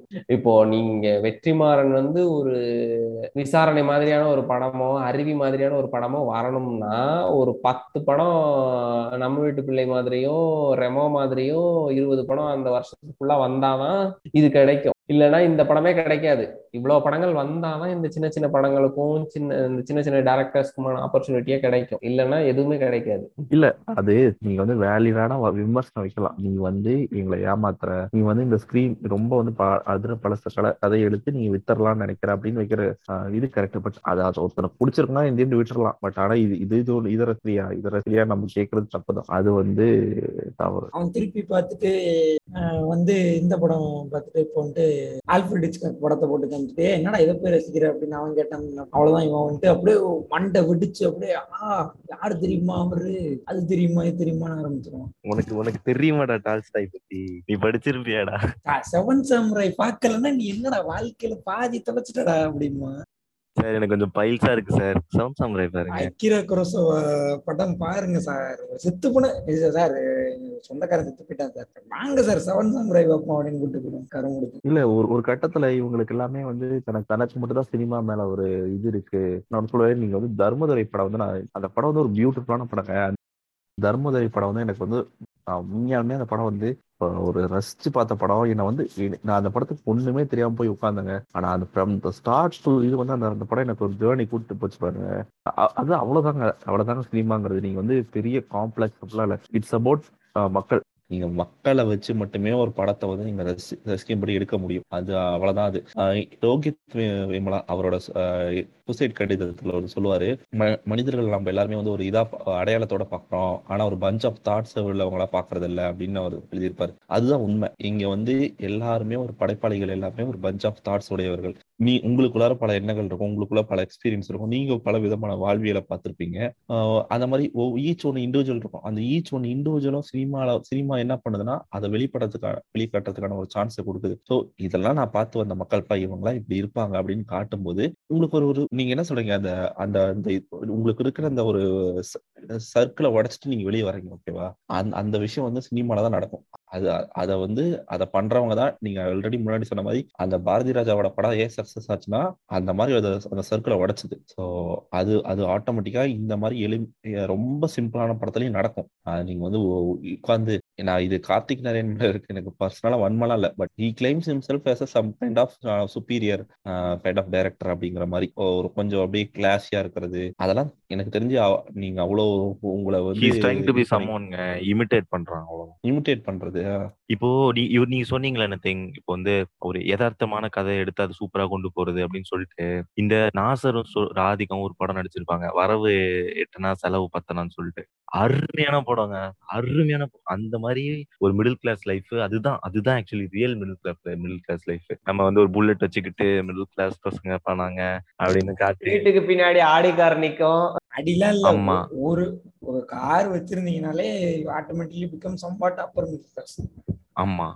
நல்லா ரெண்டு வீடு வச்சிருப்பான். சென்னைக்குள்ள ரெண்டு வீடு வார்த்தையில. இங்கிலீஷ் போட்டு பேசுறது. வீட்ல வந்து வீட்டுக்குள்ள செடி வளரும். ஒரு முத்தம் இருக்கும். சென்னையில முத்தம் வச்ச வீடு இருக்கும். சென்னையில அப்படி சென்னையில இருக்கவே இடம் கிடைக்க மாட்டேங்குது. ஆமா இல்ல வீட்ல அஞ்சு வருஷமா சோஃபா மாட்டல வீட்ல அஞ்சு வருஷமா டியூப் லைட் மாட்டல. அதனால நான் வந்து ஐஐடி அவன் வீடு பாத்தீங்கன்னா அந்த அந்த வரவு எட்டனா செலவு பத்தனா படத்துல வந்து வீடு எம்டியா இருக்கும். ராதிகா வந்து கேட்டுட்டே இருப்பாங்க. காசு வந்து கேட்டுட்டே இருப்பாங்க. ஏங்க செலவு காசு கொடுங்க செலவு காசு இவன் வந்து இவன் ராசர் சொல்லுவான் எங்கடி போவேன் நான்? எங்கடி போவேன்? அதே மாதிரிதான் வச்சுக்கிட்டடி வஞ்சனம் பண்ற அந்த மாதிரிதான் நம்ம ஒரு மிடில் கிளாஸ் வாழ்க்கையில அப்படிதான் இருக்கும். இல்ல அரு சூப்பரா சொன்னீங்க நீங்க. அதுல ஒரு சீன் வருது. கேக் வாங்குற சீன் அதுவே வந்து ரொம்ப ரிலேட்டபிளா இருக்கும். சொல்லுங்க சொல்லுங்க. அவங்க வீட்ல வந்து பக்கத்து வீட்ல எல்லாரும் குழந்தைக்கு ஆமா கேக் வாங்கிடுவாங்க இவங்க வீட்ல கேக் வாங்குறதுக்கு வசதி இல்லைன்னு சொல்லிட்டு ஒரு பண்ணை வாங்கி அதுல ஒரு கேண்டில கொளுத்தி ஒரு பிளேட வச்சு கட் பண்ணுவாங்க. ஆமா அந்த தியேட்டருக்கு போற சீன்ல நம்ம மோஸ்ட்லி ஆமா, சின்ன வயசுல நம்ம. எக்ஸ்பீரியன்ஸ் பண்ணிருப்போம். அப்பா போயிட்டு பேரம் பேசிட்டு இருப்பாரு. நமக்கு அது அசிங்கமா இருக்கும் பாக்க. செருப்பை தூக்கத்துல விட்டுட்டு வந்துருவோம் எங்காவது டேய் புது செருப்படா எங்கடா தொலைச்சிட்டு வந்தேன்னு திட்டிட்டு ஆமா இருப்பாங்க. பீச்ல போயிட்டு செருப்பை தேடுறது. அந்த மாதிரியான படங்கள். அப்புறம் எம் எம்மகன் எம்மகன் ஆமாங்க. எம்ம படம். கட்டு படம். அருமையான படம். அருமையான படங்க. ஏங்க உங்க கடையில அப்பள கிட்ட கண்ணன்னு தெரியலங்க. எங்க அப்பாவை கண்ணன்னு தேடிக்கிட்டு இருக்கேன்.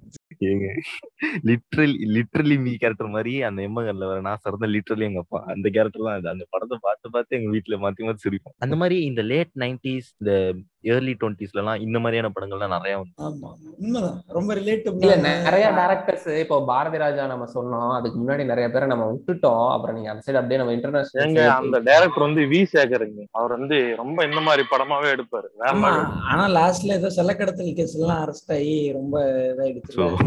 இல்ல நம்ம இவங்களெல்லாம் பேசும்போது நிறைய பேரை விட்டுட்டோம். இப்ப இவர் பாலச்சந்திரா இருக்கட்டும் இவர் பாலு மகேந்திரா மகேந்திரன் இந்த மாதிரி இவங்களெல்லாம் விட்டுட்டோம். அவங்க நிறைய ஸ்டீரியோ டைப்ஸ் உடைச்சாங்க. அப்புறம் வந்து விஜயகாந்தே வந்து ஃபிலிம் இன்ஸ்டியூட்ல படிச்சுட்டு அதுக்கு அடுத்து புதுசா வர ஆரம்பிச்சாங்க. அதுக்கப்புறம் தான். அவங்களுக்கு விஜயகாந்த் தான் வந்து இது பண்ணாரு.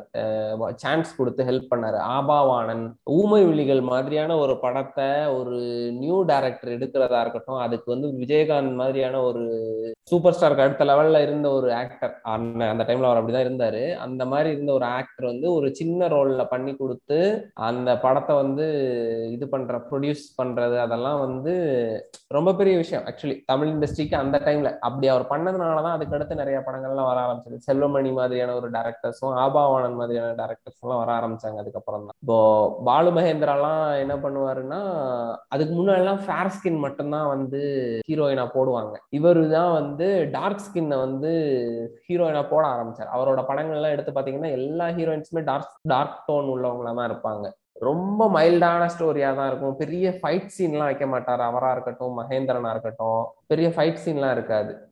ரஜினியோட கரியர்ல ரஜினி பண்ண ஒரு உருப்படியான காரியம் முள்ளு மலரும் இது நான் எங்க வேணாலும் போய் டெஸ்டிஃபை பண்ணுவேன். வான வானத்தை போல வந்து நீங்க ஆயிரம் தடவை கிரிஞ்சு பூமர்னு சொல்லுங்க பட் அந்த அதெல்லாம் அதெல்லாம் சொல்லவே மாட்டோம். கழுத்த மட்டும் அடிச்சிடும் இப்பெல்லாம் யாராவது சொன்னாங்கன்னா. இல்ல அது அதெல்லாம் வந்து என்னன்னா ரொம்ப ரிலேட்டபிளா இருக்கும். அந்த அந்த படம்லாம் வந்து ஏன்னா அவ்வளோ ஒரு சிம்பிளா வந்து ஏங்க அது ஒரு லிட்டரலி பீக் ஆஃப் நான் சொல்லுவாங்க அந்த சினிமாங்கிற ஒரு விஷயத்த வந்து அந்த படம்லாம் அச்சீவ் பண்ணியிருக்குங்க.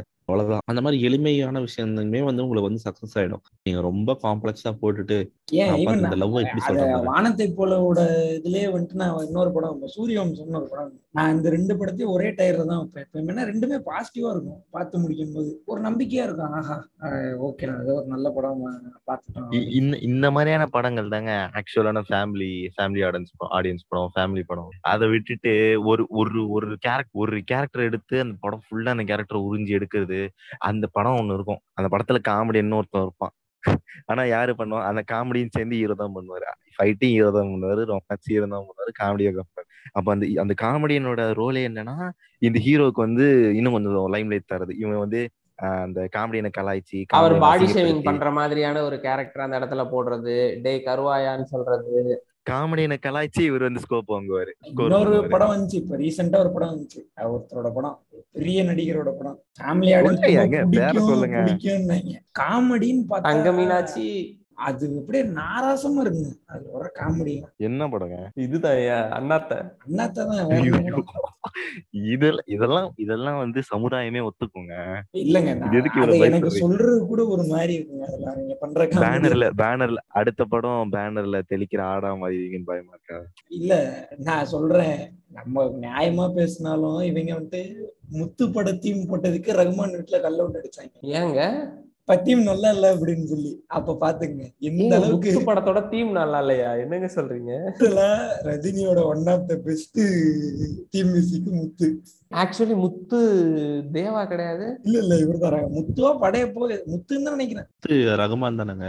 ஒருவன் தான். ஒருவன் முதலாளி உலகில் மற்றவன் தொழிலாளி. முத்துவா ஆமா முத்து தாங்க. ஏஆர் ரகுமான் தாங்க. அந்த படத்துக்கு தான் கல்ல விட்டு அடிச்சிட்டானுங்க டீம் நல்லா இல்ல இப்ப மியூசிக் நல்லா இல்லைன்னு சொல்லி ரகுமான் வீட்டுல கல்ல விட்டு அடிச்சிருக்காங்க அதுதானங்க இப்போ இருக்கிற மேஜர் தீமே ரஜினிக்கு. ஆமா. ஆமா ஒன் ஆஃப் த பெஸ்ட் அதான். அது கூட அந்த டயர்ல வைக்கணும்னா சிவாஜி பட தீம் மட்டும்தான் அந்த டயர்ல இருக்கும். யாரதான் அடிக்காம விட்டுருக்காங்க அப்ப எல்லாரையும் அடிச்சிருக்காங்க இவங்க. ரஜினி மட்டும் தான் அடிக்கல. என் ஜாமான விடுங்களே என் ஜாமான விடுங்களே அந்த காலத்துல வந்து இந்த கேரக்டரைசேஷனுக்கு கொடுத்த ஒரு இம்பார்ட்டன்ஸ் வந்து இப்ப வந்து அந்த படத்தோட ஹீரோக்கு மட்டும் தான் தரானுங்க. அதுவும் வந்து ரொம்ப சேச்சுரேட் பண்ணி ஆமா சைடு கேரக்டர் எல்லாம் வந்துட்டு எஃபர்ட்டே போட மாட்டானுங்க இந்த ஆமா, பழைய ஆமா, படத்தெல்லாம் ஆமா. பாத்தீங்கன்னா வடிவேலு வடிவேலு கவுண்ட் பண்ணினா அவங்களுக்குன்னு தனியாவே ஒரு சீக்வன்ஸ் இருக்கும். கதைக்குள்ளேயே வராது. தனி ட்ராக்கே அதுக்குள்ளே இருக்கும். அவங்களுக்கு. தனி ட்ராக்கே வரும். நம்ம ரீசெண்டா வந்த படம்னு நீங்க பாத்தீங்கன்னா இத கூட சொல்லலாம். கருப்பசாமி குத்தகைதாரர் படம். வடிவேலு ட்ராக் மட்டும் தனியா இருக்கும். அதையே ஒரு படமா எடுக்கலாம். அவ்வளவுதான் இருக்கும் அந்த ட்ராக் அவ்வளவு காமெடி இருக்கும். அரை மணி நேரம் கிட்டத்தட்ட வடிவேலே இருப்பாரு அந்த படத்துல. பட ப- வ- படத்துல வடிவேல் காமெடிக்கு இந்த படம் வந்து வடிவேல்னால தான் இந்த படம் இப்படி ஒண்ணு இருக்கிறதே தெரியும். அந்த மாதிரிலாம் எக்கச்சக்கமான படம். படம் நிறைய. படங்கள் இருக்கு நிறைய இருக்கு. அந்த ஒரு ஊட்டிக்கு போனுங்களே ரசிகான்னு ரசிகா அம்மன் அப்படின்னு பார்க்க போயாங்க தென்னை மரத்துக்கு ஒரு குத்து ஏனிக்கு ஒரு குத்து அப்படின்னு ஒரு படம் இருக்கும்ல. அந்த படம்லாம் பேர் கூட தெரியல.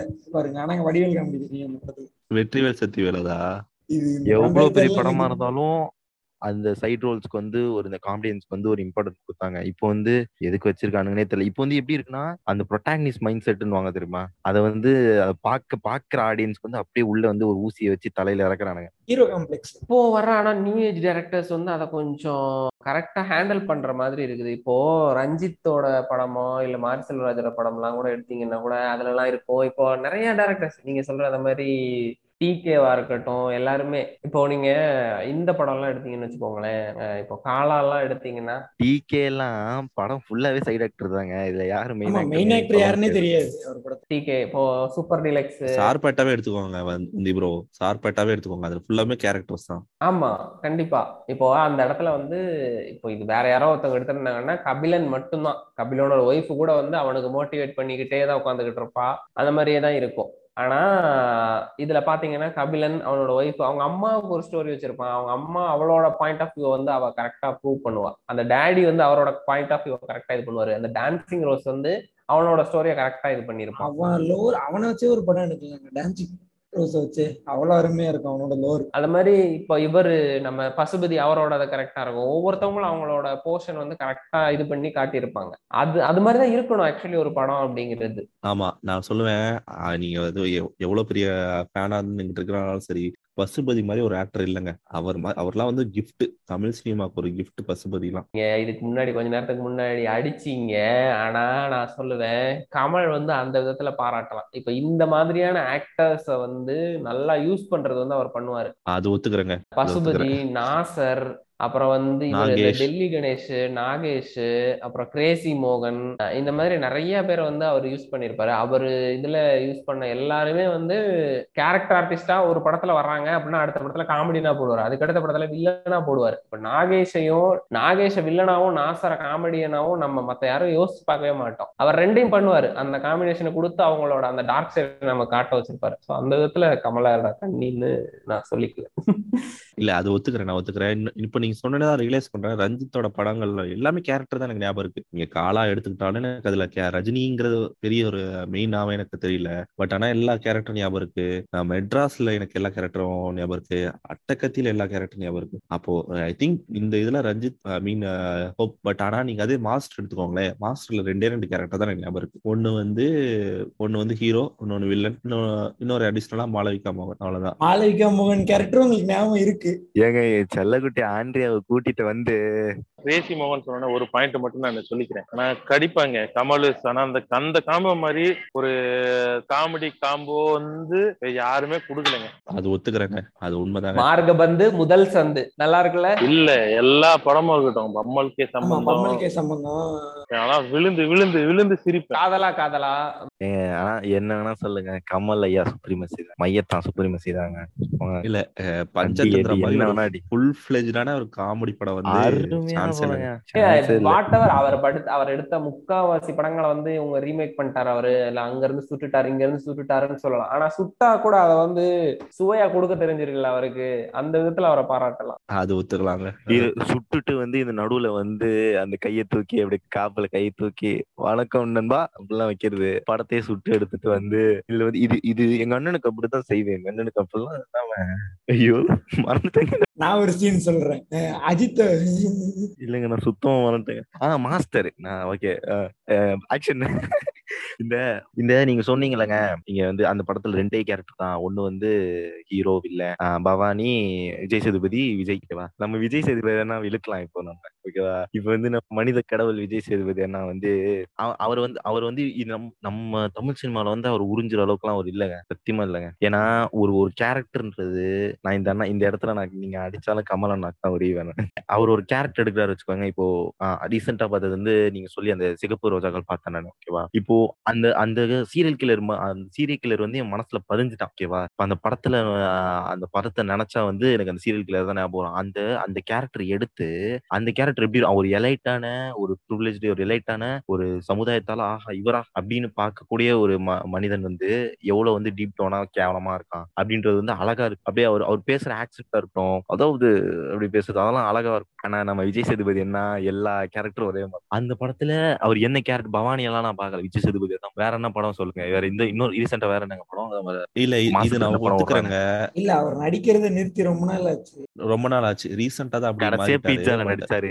இல்லைங்க தர்மதுரையில ஆக்சுவலா நல்லா சும்மா சொல்றது. அது நிறைய படம் நல்லா நடிச்சிருக்கு. இல்ல தர்மதுரை வந்துட்டு ப்ராப்பரா இருப்பாரு. ப்ராப்பரா இருக்கு. அது ஏன்னா ஒரு சில கதை வந்து அவரோட கேரக்டருக்கு வந்து செட் ஆயிடுது. அது வந்து நமக்கு நல்லா தெரியுது. மத்த வந்து கேரக்டர் வந்து அவர் வந்து ஸ்டோரி அவருக்கு செட் ஆகுதுன்னு சொல்லலாமா? பண்ணையார் பத்மினியும் நல்லா இருக்கும். தர்மதுரை நல்லா இருக்கும். ரம்மி கூட நல்லா இருக்கும் என்ன பொறுத்த வரைக்கும். தென்மேற்கு பருவக்கட்டும் கூட நல்லா தான் இருக்கும். அவரோட ஃபர்ஸ்ட் படம் தான் இருந்தாலும் அதுதான் வந்து நான் என்ன அது சொல்ல வரேன்னா அது எல்லாமே பாத்தீங்கன்னா அவரோட கேரக்டருக்கும் அந்த படம் அந்த படத்துல வர கேரக்டருக்கும் வந்து சிங்க் ஆகி நமக்கு செட் ஆயிடுது ஓகேவா? மத்த மத்த ஒரு மத்த படத்துல மத்த கேரக்டர் வந்து அவர் வந்து வளையணும் அவர் ஃபிளெக்ஸ் பண்ணணும் வேற மாதிரி ஆகணும் அப்படின்னா ஆக மாட்டாரு. அதே மாதிரிதான் இருப்பாரு. வருவாரு அப்படியே தொ- அப்படியே சிம்பிளா அவர் வந்து அவர் பேசுவாரு. அது எவ்வளவு சிம்பிளா இருக்காரு பாத்தியா? ஏ தெரியாம- சிம்பிளா இருக்காருன்னா பாரு எலிமை ஆஹ் எளிமையா நடிக்கிறாரு. எனக்கு எளிமையை தாண்டி லேசினஸ் தான் தெரியுது எனக்கு. ஒரு ஒரு படம் நடிச்சாருங்க. ஒரு படம் நடிச்சாரு. இந்த இந்த படம். பேர் இதற்கு தானே ஆசைப்பட்டாய் பாலகுமாரா? அப்படின்னு. அன்னையில படம் நடிச்சாருங்க. ஐயோ. அதே ஸ்லாங் தான் குமுதா ஹாப்பி என்னாச்சு? அது மட்டும்தான். எங்க போனாலும். எல்லா படத்துலயும் விஜய் சேதுபதி தான் மனசு உண்மைங்க உண்மைங்க. இது அக்ரி பண்ணானே இந்த இந்த விதத்துல நான் தனுஷ்க்கு சப்போர்ட் பண்றேன். ஏங்க எனக்கு மாஸ்டர் செஃப் பார்த்தா கூட விஜய் சேதுபதி தாங்க தெரியுறாரு. அதுதாங்க. அவர் அவரோட ரியல் லைஃப் கேரக்டர் தாங்க அவர் எல்லா படத்துலயும் கா- வச்சிடுறாரு. இல்ல இல்ல. இந்த சைடு கேரக்டருக்கு சொன்னாங்கல்ல வந்துட்டு எனக்கு ஒரு சைடு கேரக்டர் ஞாபகம் வராரு இந்த வீரம் படத்துல வந்து ஒரு டீ கடைக்கார பாய் இருப்பாரு. மாஷா அல்ல உங்களை டீ குடிச்சே வளர்த்தாண்டா அப்படின்னு சொல்லும் போது எனக்கு அந்த சீரியஸ்னஸே வரல. ஏ அதாவது பரவாயில்ல. எனக்கு சின்ன வயசுல அப்ப நீங்க என்னதான் பண்ணீங்க? அப்படின்னு அந்த குழந்தை கேட்கும்போது எனக்கு சிரிப்பு தான் வந்துச்சு. நான் வேலை பார்த்தேம்மா. ஒரு பத்து நிமிஷம் முன்னாடி தான் ஒரு பிளாஷ்பேக் போட்டிருப்பாங்க. கோப்பு கோப்புன்னு தெரிஞ்சுட்டு இருந்திருப்பாரு. அப்படின்னு சொல்லிட்டு ஒரு விஜயம் நருட்டோ விஜயம் மெமோரபிளான சைட் கேரக்டர் கேட்டீங்களா அதனால சொன்னேன். அந்த பாய் வந்துட்டு எனக்கு ரொம்ப மனசுலயே நிக்கிற. அவர் பண்ற பாய் கருத்தம்மா. படத்துல கருத்தம்மா படத்துல ஒரு டார்க்கான அப்பனா நடிச்சிருப்பாரு. அந்த கேரக்டர் எல்லாம் ஐயோ. மொரட்டப்பாங்க அந்த ஆளு. அது ரொம்ப டெரிஃபிக்கா இருப்பாரு. விஷத்தை கொடுத்து கொன்றுன்றாரு குழந்தைக்கு. கள்ளிப்பால் கொடுத்து கொன்றுன்னு சொல்லுவாரு. ஒரு சைட் கேரக்டரா வந்து மனசுல நிக்கிற மாதிரி சைட் கேரக்டர் நான் பெஸ்ட் வந்து இந்த ஆடு புலி படத்துல வந்து சிங்கம் புலி படத்துல வந்து வராங்க. அந்த அக்கா தான். யாரு? சிங்கம் புலி அக்கா சிங்கம் புலிங்க. ஆஹ் சிங்கம் புலி படம் தனுஷ்தா ஜீவாதுங்க. ஜீவபடம் அந்த ஆன்டி ஜீவாதுங்க. அதுல எந்த ஆன்டி ஆ ஐயோ ஐயோ ஐயோ. அந்த மாதிரி நிக்கணுங்க. அதுதாங்க. அந்த கேரக்டரை உள்வாங்கி அந்த கேரக்டரா மாறணும்.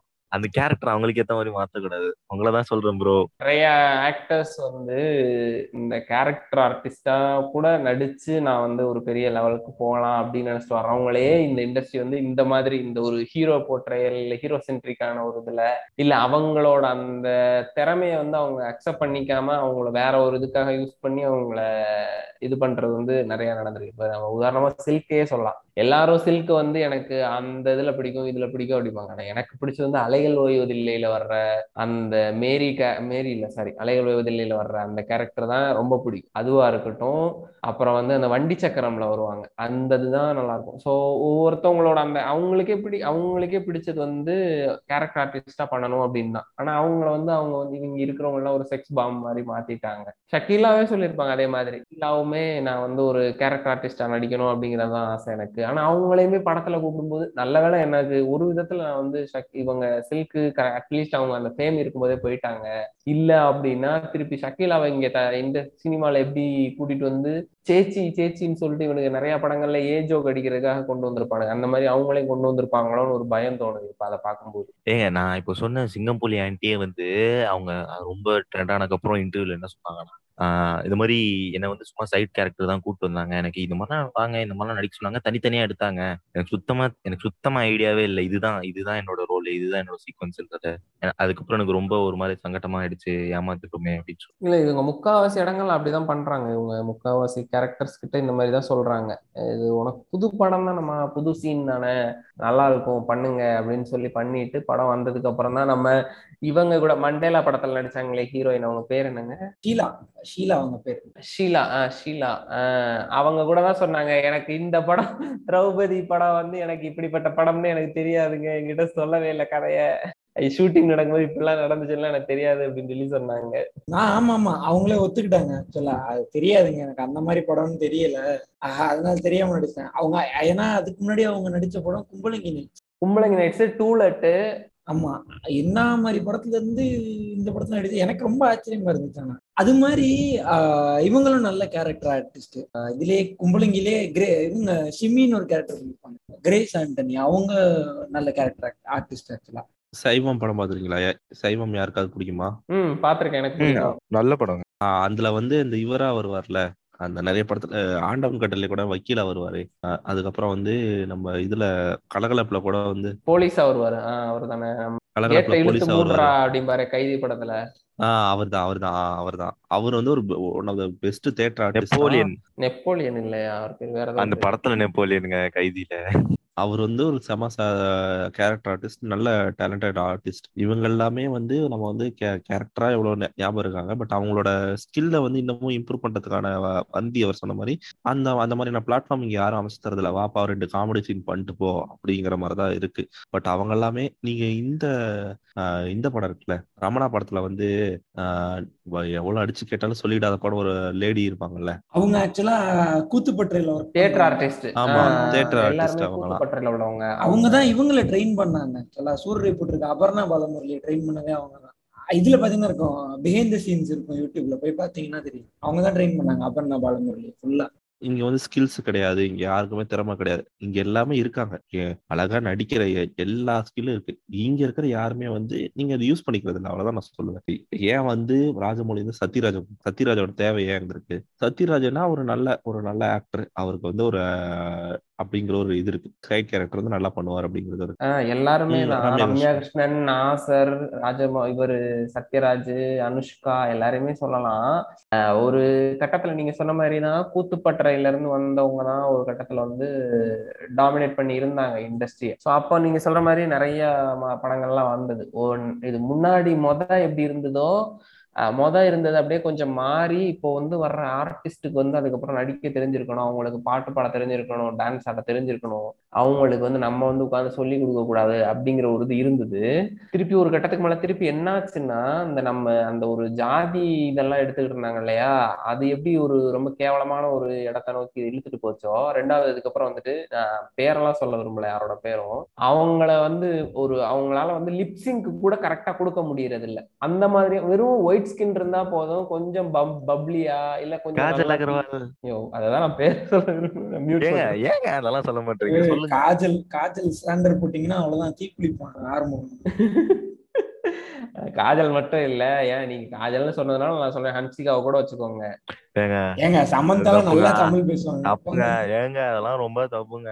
சரி ஓகே. அந்த மாதிரியான ஆட்களை வந்து அந்த மாதிரியான ஆட்களை வந்து கொண்டு வரும்போது அது வெறும் இந்த ஃபேர் ஸ்கின்காக மட்டுமே இங்க இருக்கிற இவங்க எல்லாம் இவங்க தப்பான ஒரு இடத்த சூஸ் பண்றாங்க. இங்க இருக்கிற ஆடியன்ஸை வந்து தப்பான இடத்துக்கு நகர்த்தி கொண்டு போறாங்க அப்படின்னு தோணுது. இல்ல வந்தி அது நீங்க சொன்னீங்கல்ல வந்து ஒரு ஒரு காலத்துல வந்து குத்துப்பட்டையில இருந்தவங்க வந்து ரூல் பண்ணிட்டு இருந்தாங்க அப்போ நான் சொன்னேன்ல இந்த லேட் நைன்டிஸ் ஏர்லி டுவெண்ட்டிஸ்ல வந்து ரொம்ப யதார்த்தமான படம் யதார்த்தமான மக்களோட கதையை வந்து யதார்த்தமா காட்டிட்டு இருக்கும்போது அவங்களுக்கு வந்து யதார்த்தமான பீப்புள்ஸ் தேவைப்பட்டாங்க.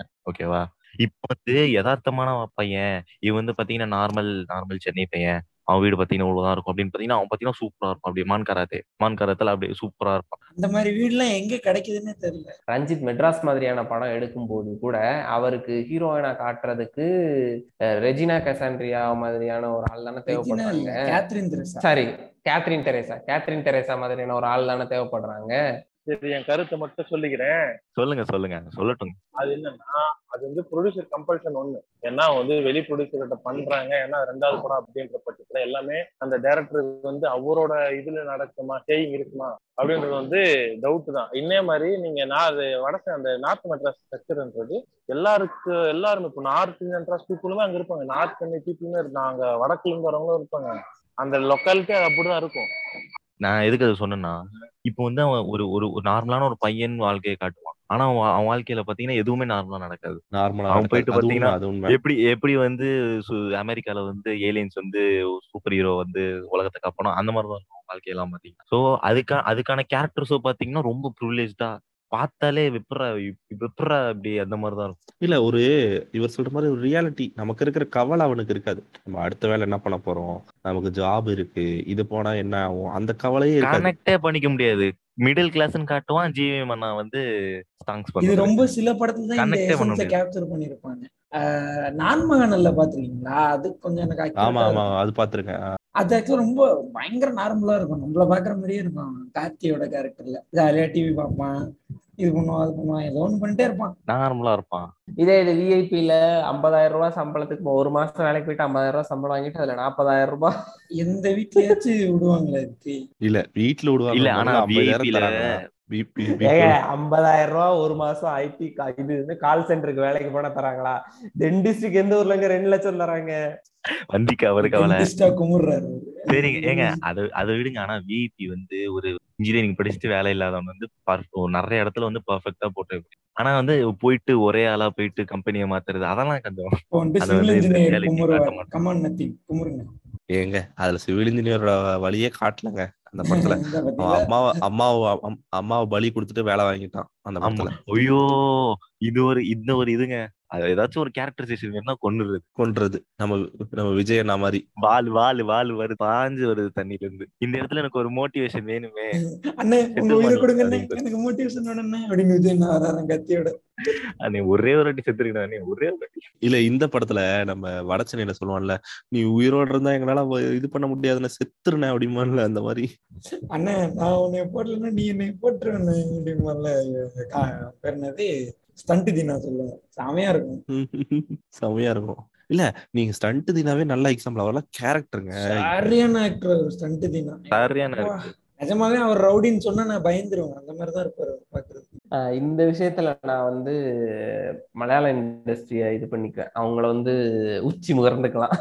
என்னன்னா இவர் ஒரு ஆர்டிஸ்ட் இருப்பார்ல விநாயகமா இருக்கட்டும் இப்போ நம்ம ரீசெண்டா பார்த்த மின்னல் முரளியோட டேரக்டர் பாசில் ஜோசப் அங்க இப்போ இருக்கிற young age directors actors producers எல்லாரும் பாத்தீங்கன்னா இப்போ பாசில் ஜோசப் வந்து டைரக்ட் பண்ண படம் மூணே மூணு தான். ஆனா அவர் ஆர்டிஸ்டா நடிச்ச படங்கள் வந்து பதினஞ்சு படத்துக்கு மேல இருக்கும். ஒரு சி- இந்த படத்துல மின்னல் முரளி படத்துல கூட ஒரு சின்ன சீன் வந்துட்டு போவாரு.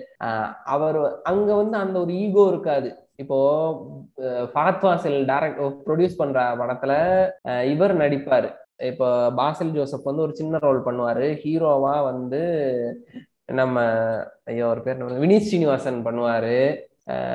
கூட வந்து நீங்க சொன்ன விநாயகம் அந்த மாதிரியான கேரக்டர் இல்ல இவருங்க நம்ம அந்த இந்த படத்தோட டேரக்டர் இடுக்கி படத்தோட டேரக்டர் அவார்டு வாங்கினாரு. ரெண்டு மூணு படம் தான் எடுத்தாரு. ரெண்டு படத்துக்குமே நேஷனல் அவார்டு வாங்கினாரு. ஐயோ ஒரு பேரு தொண்டி முதலும் திரிசாட்சியும் படமும் இந்த படமும் எடுத்தாரு. மகேஷ் இந்த பிரதிகாரம் எடுத்தாரா? மகேஷ் பிரதிகாரமும் ஆஹ் அவர் பேர் மறந்துட்டேன். ஆஹ் அவரு. இந்த மாதிரி வந்து நடிப்பாங்க. அந்த ஒரு ஈகோ இல்லாம நடிப்பாங்க. ஆனா இங்க இப்போ ஈவன் ஒரு பெரிய எக்ஸாம்பிள் எடுத்துக்கலாம்னா இப்ப ராமராஜன் மைக் மோகன் இந்த மாதிரி ஆட்கள்லாம் வந்து நான் நடிச்சா ஹீரோவா தான் நடிப்பேன் அப்படின்னே சொல்லி அவங்களோட லைஃபே அவங்க தொலைச்சுக்கிட்டாங்கன்னு இல்ல சொல்லலாம். இல்ல ராமராஜனுக்கு வந்துட்டு டிமாண்ட் இருந்துச்சு. அதை அவரே கெடுத்துக்கிட்டாரு. அவர் வந்துட்டு அப்டேட் ஆக விரும்பல. அவ்வளவுதான். வேற ஒண்ணுமே இல்ல. கர நீங்க சொன்னா நம்புறீங்களோ இல்லையோன்னு தெரியல. கரகாட்டக்காரன் படம் வந்து இங்க ஒரு வருஷம் ஓடுச்சு. மதுரையில. ஆமாங்க. அது உண்மைங்க. ஏங்க. நம்புறதுக்கு என்ன? நிறைய இடத்துல ஒரு வருஷம் ஓடுச்சுங்க. ஒரு வருஷம் ஓடுது. பன்னெண்டு மாசம் ஒரு படத்தை வந்து தியேட்டர்ல ஓட்டுறாங்கன்னா அப்போ ஹேட் டிமாண்ட் பாஷா லெவல் அது. ஏசப்ப ஏதோ சொல்ல வந்தாரு. ஆமா. இவரு இவர் சொன்னார்ல நம்ம வந்து மலையாளம் சினிமா வந்து இந்த அளவுக்கு ஈகோ இல்ல அது என்னன்னா நீங்க யோசிச்சு பாத்தீங்கன்னா அந்த இண்டஸ்ட்ரியில வந்து எந்த அளவுக்கு பணம் புழங்குது எந்த அளவுக்கு காசு புழங்குதோ அந்த அளவுக்கு இந்த அந்த அளவுக்கு இந்த ஈகோ இந்த இதெல்லாம் அதிகமா இருக்கும் இப்ப பாத்தீங்கன்னா. கம்பேரிட்டிவ்லி தமிழோட தெலுங்கு பாத்தீங்கன்னா வந்து பணத்தை பொட்டு போட்டு கொட்டி கொட்டி எடுப்பானுங்க அதே மாதிரி பணமும் அதே மாதிரிதான் இருக்கும் அதே மாதிரி பாலிவுட் கொட்டி கொட்டி கொட்டி கொட்டி எடுப்பானுங்க பணமும் அந்த மாதிரி கேவலம் பாலிவுட்டுக்கு இருக்கும். பொறுமையா வருவோம் அப்படியே. குப்பையில தூக்கி கொட்டிக்க வேண்டியதுதான் அவ்வளவுதான். நான் என்ன நினைக்கிறேன்னா ஆ, பணம் அதிகமாக அதிகமாக அது ரெஸ்பான்சிபிலிட்டி ரொம்ப ஆன்சியஸ் ஆகி இந்த மாதிரி பண்ணிடுறானுங்களோ? அந்த மாதிரி. ஏங்க சாகோன்னு ஒரு படம் எடுத்தானுங்க சாகோன்னு ஒரு படம். எங்க எங்க அந்த படத்தை தியேட்டர்ல பாத்தங்க. நீங்க வேற ஏன் நண்பா? ஏன் நத்திங் தேட்டர் பண்ணுங்க விஷுவலி வந்து ஆ, ரொம்ப இதா இருக்கும். நான் இன்னுமே அந்த படத்தோட ஃபர்ஸ்ட் இருபது நிமிஷத்தை தான் பார்த்திருக்கேன் நான் பார்க்கவே இல்லை. அதுக்கு மேல ஏங்க, நான் பார்க்கணும். என்னமோ பார்த்தே முடிவு பண்ணிட்டாங்க. ஐயோ அந்த ஹெலிகாப்டர் சீன்லாம் வச்சிருப்பானுங்க. இல்லங்க. இதுக்கு நான் சொல்றேன். ஏன் சொல்றேன்னா எனக்கு வந்து காலேஜ்ல வந்து நிறைய ஆந்திரா ஃப்ரெண்ட்ஸ் அது இருந்தாங்க. அவங்க எப்பயுமே வந்து அப்படியே வந்து அப்படி அப்படி ஹைப் கொடுத்துட்டே இருப்பாங்க. அப்போ இந்த மாதிரி ஹைப் கொடுத்தனால ஓகே நார்மலா ஓகே எனக்கு தெரியும். இது வந்து கிரிஞ்சா தான் இருக்க போதுன்னு தெரியும். பட் ஆனா இவ்வளவு கிரிஞ்சா இருக்கும்னு எதிர்பார்க்கலங்க. இப்போ ஒருத்தர் மைக் ஆன் பண்ணி பீம் பீன்னு சொன்னீங்க. இல்ல இல்ல. சரி இன்னொன்னு சொன்னீங்களா வந்தி ப்ரோ நீங்க வந்து ஈகோ இல்லைன்னு சொன்னீங்களே நீங்க இந்த படம் இருக்குல்ல என்ன படம்? ஐயோ இப்போ முன்னாடி பேசின கும்பாலிங்கி நைட்ஸ் அந்த படத்துல Fahadh Faasil character side character தான். அவர் மெயின் ரோலே கிடையாது அந்த படத்துல. அவ்வளவு பெரிய ஆக்டர் வந்து சைட் ரோல் நடிக்கிறான்னா அப்புறம் அவருக்கு ஒரு அவருக்கு வந்து சினிமாங்கிறது ஒரு முக்கியம். அவ்வளவுதான். அவருக்கு வந்து நான் hero sorry sorry for the interruption அந்த டைரக்டர் பேர் வந்து திலீஷ் போத்தன். திலீஷ் போத்தன். ஆமா ஆமா. இல்ல இந்த கான்செப்ட் இந்த ஈகோ இந்த எந்த அளவுக்கு பணம் போனது அந்த அளவுக்கு ஈகோ அதிகமா இருக்குன்ற கான்செப்ட் வந்து இங்க மட்டும் இல்ல ஹாலிவுட்ல வரைக்கும். பிரெஞ்சு சினிமாஸ் எல்லாம் எடுத்தீங்கன்னா ஒவ்வொன்றும் பாத்தீங்கன்னா தங்கமா இருக்கும். ஆனா அதோட பட்ஜெட்டும் பாத்தீங்கன்னா அந்த மாதிரி கம்மியா இருக்கும். ரஜினிய ஒரு தடவை வந்து கேட்டாங்களாம். நீங்க அப்பா கேரக்டர் பண்ணுங்களேன் நானா? நான் அப்பா கேரக்டரா? அப்படின்னா ரொம்ப இன்னும் போக்கும்பா இந்த கட்டை. இன்னும் நாலு வருஷத்து இன்னும் நாற்பது இல்ல வருஷம் நாம இப்ப இவ்வளவு சொல்றோம். இதுக்கு முன்னாடி அங்க இருந்த மம்முட்டி மோகன்லால் அவங்க ரெண்டு பேரும் சேர்ந்தே இரு- இருபது படத்துக்கு மேல நடிச்சிருப்பாங்க. இங்கெல்லாம் அதெல்லாம் நம்ம தலையும் தளபதியும் சேர்ந்து நடிப்பாங்களான்னு கேட்டா அது கடவுள் கையில தான் இருக்கு. காலத்தின் கட்டாயம் அப்படின்னு சொல்லிட்டு போயிருவாங்க இவங்க. ஏன் உங்களுக்கு ஏன். அவ்வளவு ஈகோ நடிக்கிறதுல சேர்ந்து நடிக்கிறதுல அவ்வளவு ஈகோ ஏன் அப்படின்னு தான் தோணுது? மங்காத்தாக்கு என்னையே கூப்பிட்டுருக்கலாமே. அர்ஜுன் கேரக்டர் நானே பண்ணிருப்பேனே முன்னாடி வந்து கூப்பிட்டா அவ வந்து ஸ்கிரிப்ட் இருக்கும் போது வந்து கூப்பிட்டா படத்துல இந்த சீன் வச்சிருங்க நண்பா. அந்த சீன் வேணாம். ரெண்டு பேருமே ஜெயிக்கிற மாதிரி இருக்க சீன் வந்து கொஞ்சம் பயாஸ்டா இருக்கேன் நண்பா. அன்பயாஸ்டா இருக்கேன் நண்பா. பயாஸ்டா வேணுமே. உங்க அப்பா ஒண்ணு வந்து மாத்துவான். இது தேவையில்லடா அப்படின்னு சொல்லிட்டு.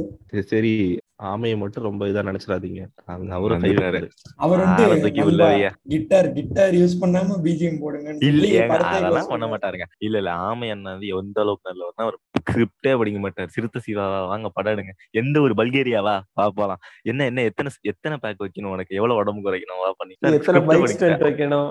ஆமா எத்தனை வாட்டி ஆபரேஷன் பண்ண முதுகுல? பண்ணிக்கலாமா? நோ ப்ராப்ளம் சரி ஓகே ஆனா இங்க இந்த இண்டஸ்ட்ரி வந்து அந்த மாதிரி ஈகோஸ்டிக்கா இருக்கு அப்படிங்கறத பத்தி பேசலாம் அடுத்து என்ன பேசலாம்? இல்ல அதான். இப்போ மலையாள இண்டஸ்ட்ரி நம்ம என்ன போலாம்? அவங்க வந்து எப்படி வந்து குவாலிட்டி ஆஃப் ஃபிலிம்ஸை ப்ரொடியூஸ் பண்றாங்க?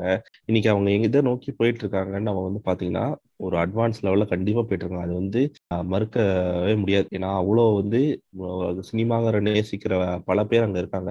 வினித் ஸ்ரீனிவாசனா இருக்கட்டும் நீங்கள் சொன்ன திலீஷ் பதனா இருக்கட்டும் ஈவன் பிரேமம் வந்து கூட வந்து அந்த படம் ஏன் சக்ஸஸ் ஆச்சுன்னா அந்த படம் ஒரு சிம்பிளான ஸ்டோரி அதை ப்ரெசென்ட் பண்ண விதம் பார்த்தீங்கன்னா வந்து ரொம்ப பியூட்டிஃபுல்லாக அந்த படம் வந்து. நீங்கள் வந்து அந்த மறுக்கவே மாட்டீங்க. அந்த சாங்ஸ் வந்து அவ்வளோ இதாக வந்து கேப்சர் பண்ணியிருப்பாங்க. நிறைய படம் இருக்குங்க. அது நீங்கள் ஒன்று ரெண்டுன்னு சொல்லவே முடியாது.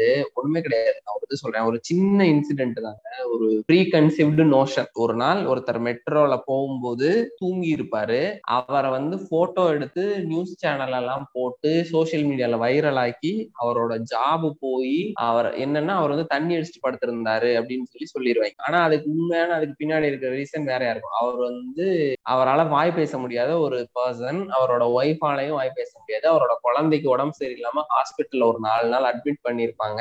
நாலு நாள் நைட் ஃபுல்லா அவர் அங்க முழிச்சிருந்ததுனால அன்னைக்கு வீட்டுக்கு டிஸ்சார்ஜ் பண்ணி போலாம் அப்படின்னு. சரி நீங்க வீட்டுக்கு போங்க நாங்க அப்புறமா கூட்டிட்டு வரோம்னு சொல்லியிருப்பாங்க. இவர் மெட்ரோல வரும்போது தூங்கி இருப்பார் தன்னாலே தன்னையே மறந்து பயங்கர டயர்டாகி ஒரு மனுஷன் தூங்கி இருப்பான் அவனை ஒருத்த வந்து சோசியல் மீடியால இந்த மாதிரி சும்மா போறவன் ஒருத்த சோசியல் மீடியால ஃபேஸ்புக்ல வீடியோ எடுத்து லைவ் போட்டு நீங்க பாருங்க எப்படி இருக்கான் அப்படின்னு சொல்லி அவனோட லைஃபே இது பண்ணி அவன் அவனோட பையனோட ஃப்ரெண்ட்ஸ் எல்லாம் அவனை கிண்டல் பண்றது அவனோட ஃபியூச்சரையும் அது கொஸ்டின் உள்ளாக்குற மாதிரி வரும்.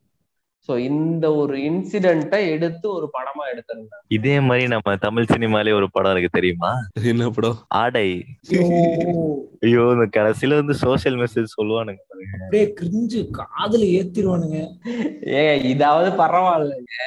எதுக்கு சம்பந்தமே இல்லாம ஒரு படத்தை எடுத்துட்டு கடைசியில வந்து விவசாயி சோத்துல நம்ம சோத்துல கை வைக்கணும்னா விவசாயி சேத்துல கால் வைக்கணும். சோ அதனால விவசாயம் காப்போம் ஃப்ரெண்ட்ஸ்ன்னு சொல்லி முடிச்சிருவானுங்க கடைசியில.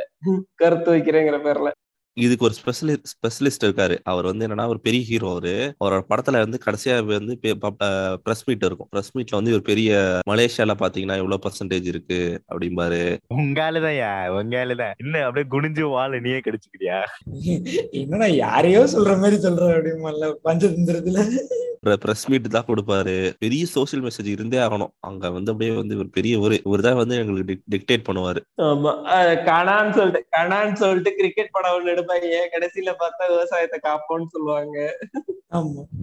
என்ன சார் சொல்றேன் இதுக்கு நான் கேட்காமலே இருந்துருப்பேன் அவன் நீங்க கடைசியா எத்தனை மரம் நட்டீங்க? என்ன சோசியல் ஒர்க் பண்ணீங்க? அப்படின்னு கேட்பாரு நீ எதுக்கு வந்த கிரிக்கெட் விளையாட கோச்சிங் கொடுக்க வந்த? நீ என்ன பேசுற ஆடை படம் வந்து ஸ்டார்டிங்ல இருந்து ஒரு பாதி படம் கிட்ட நல்லா தான் போகும் யூ காட் மீ இந்த first first half I'm not gonna lie you got me இந்த ஃபர்ஸ்ட் ஹாஃப் அந்த மாதிரி தான் இருக்கும் படம். ஆமா ஆமா. கடைசியில வந்துட்டு என்னமோ சொல்லுவாங்க செடியில என்னமோ சுதந்திரம் செடியில சுதந்திரம் கொடியில இருக்க வரைக்கும். என்னமோ கருமோ சொல்லுவாங்க. டயலாக் சுதந்திரம் கொடியில இருக்கிற வரைக்கும் மட்டும்தான். இல்ல செடியில செடியில இருக்கும் செடியில இருக்கிற வரைக்கும் மட்டும்தானா? கொடியில வேற இருக்குமா அது. கொடியில பூ பூக்குமா? என்ன பூ என்ன பூ? மல்லிகை கொடி. சி இந்த ஒரு சில கொடி இருக்குங்க. ஏங்க இந்த இந்த ஒரு பெண்மையோட சுதந்திரமே அந்த பெண்மையில தானே இருக்கு. அந்த மாதிரி தானே? ஆமா. பொம்மிஸ் நைட்டிஸ் இதை போட்டாதான் நான் வந்துட்டு முழுமையான பெண்ணை உணர்றேன். ஒருத்தர் இருக்காருங்க. என்னதுனாலும் வந்துருவாரு. பெண்மை பத்தி பேசுறதுனாலும் வந்துருவாரு ஆண்மை பத்தி பேசுறதுனாலும் வந்துருவாரு விவசாயம் பேசுறதுனாலும் வந்துருவாரு ஆதிவாசி ரவி. பேசுறதுனாலும் வந்துருவாரு. ஜெயம் ரவி. ஜெயம் ரவி. அது வந்து ஆண்களை வலிமையா படைச்சிருக்கிறதே பெண்களை காப்பாத்துறதுக்கு தான்டா அப்படின்னு ஆமா. ஆனா அவரே பேரண்மை படத்துல வந்து நீங்க எல்லாம் யார் தெரியுமா? அப்படின்னு எல்லாம் பேசுவாரு. ஏன்னா அது வந்துட்டு படம் டைரக்டர் அப்படி. டைரக்டர் அப்படி. கிரிஞ்சு ரவினாங்க ஜெயம் ரவி என்ன இல்லைங்க. கிரிஞ்சு ரவி என்ன தான் இனிமே சொல்லணும். ஆமா. நீ பேரே கிரிஞ்சு ரவி தான் சொல்லுங்க. இப்போ தெலுங்கு அடிங்க. தெலுங்கு தெரியுமா பெருசா? தெலுங்கு தெரியும்னா சொல்லுங்க. இல்ல இல்ல. எனக்கு கொஞ்சம் தெரியுங்க. நான் சொல்றேங்க. சொல்லுங்க. இல்லனா இல்லனா நம்ம ஆளை வந்து மைக் ஆன் பண்ணி ரிவர்ஸ் சவுண்ட் போடுவோம். இல்ல நான் உண்மையாலுமே சொல்றேன்.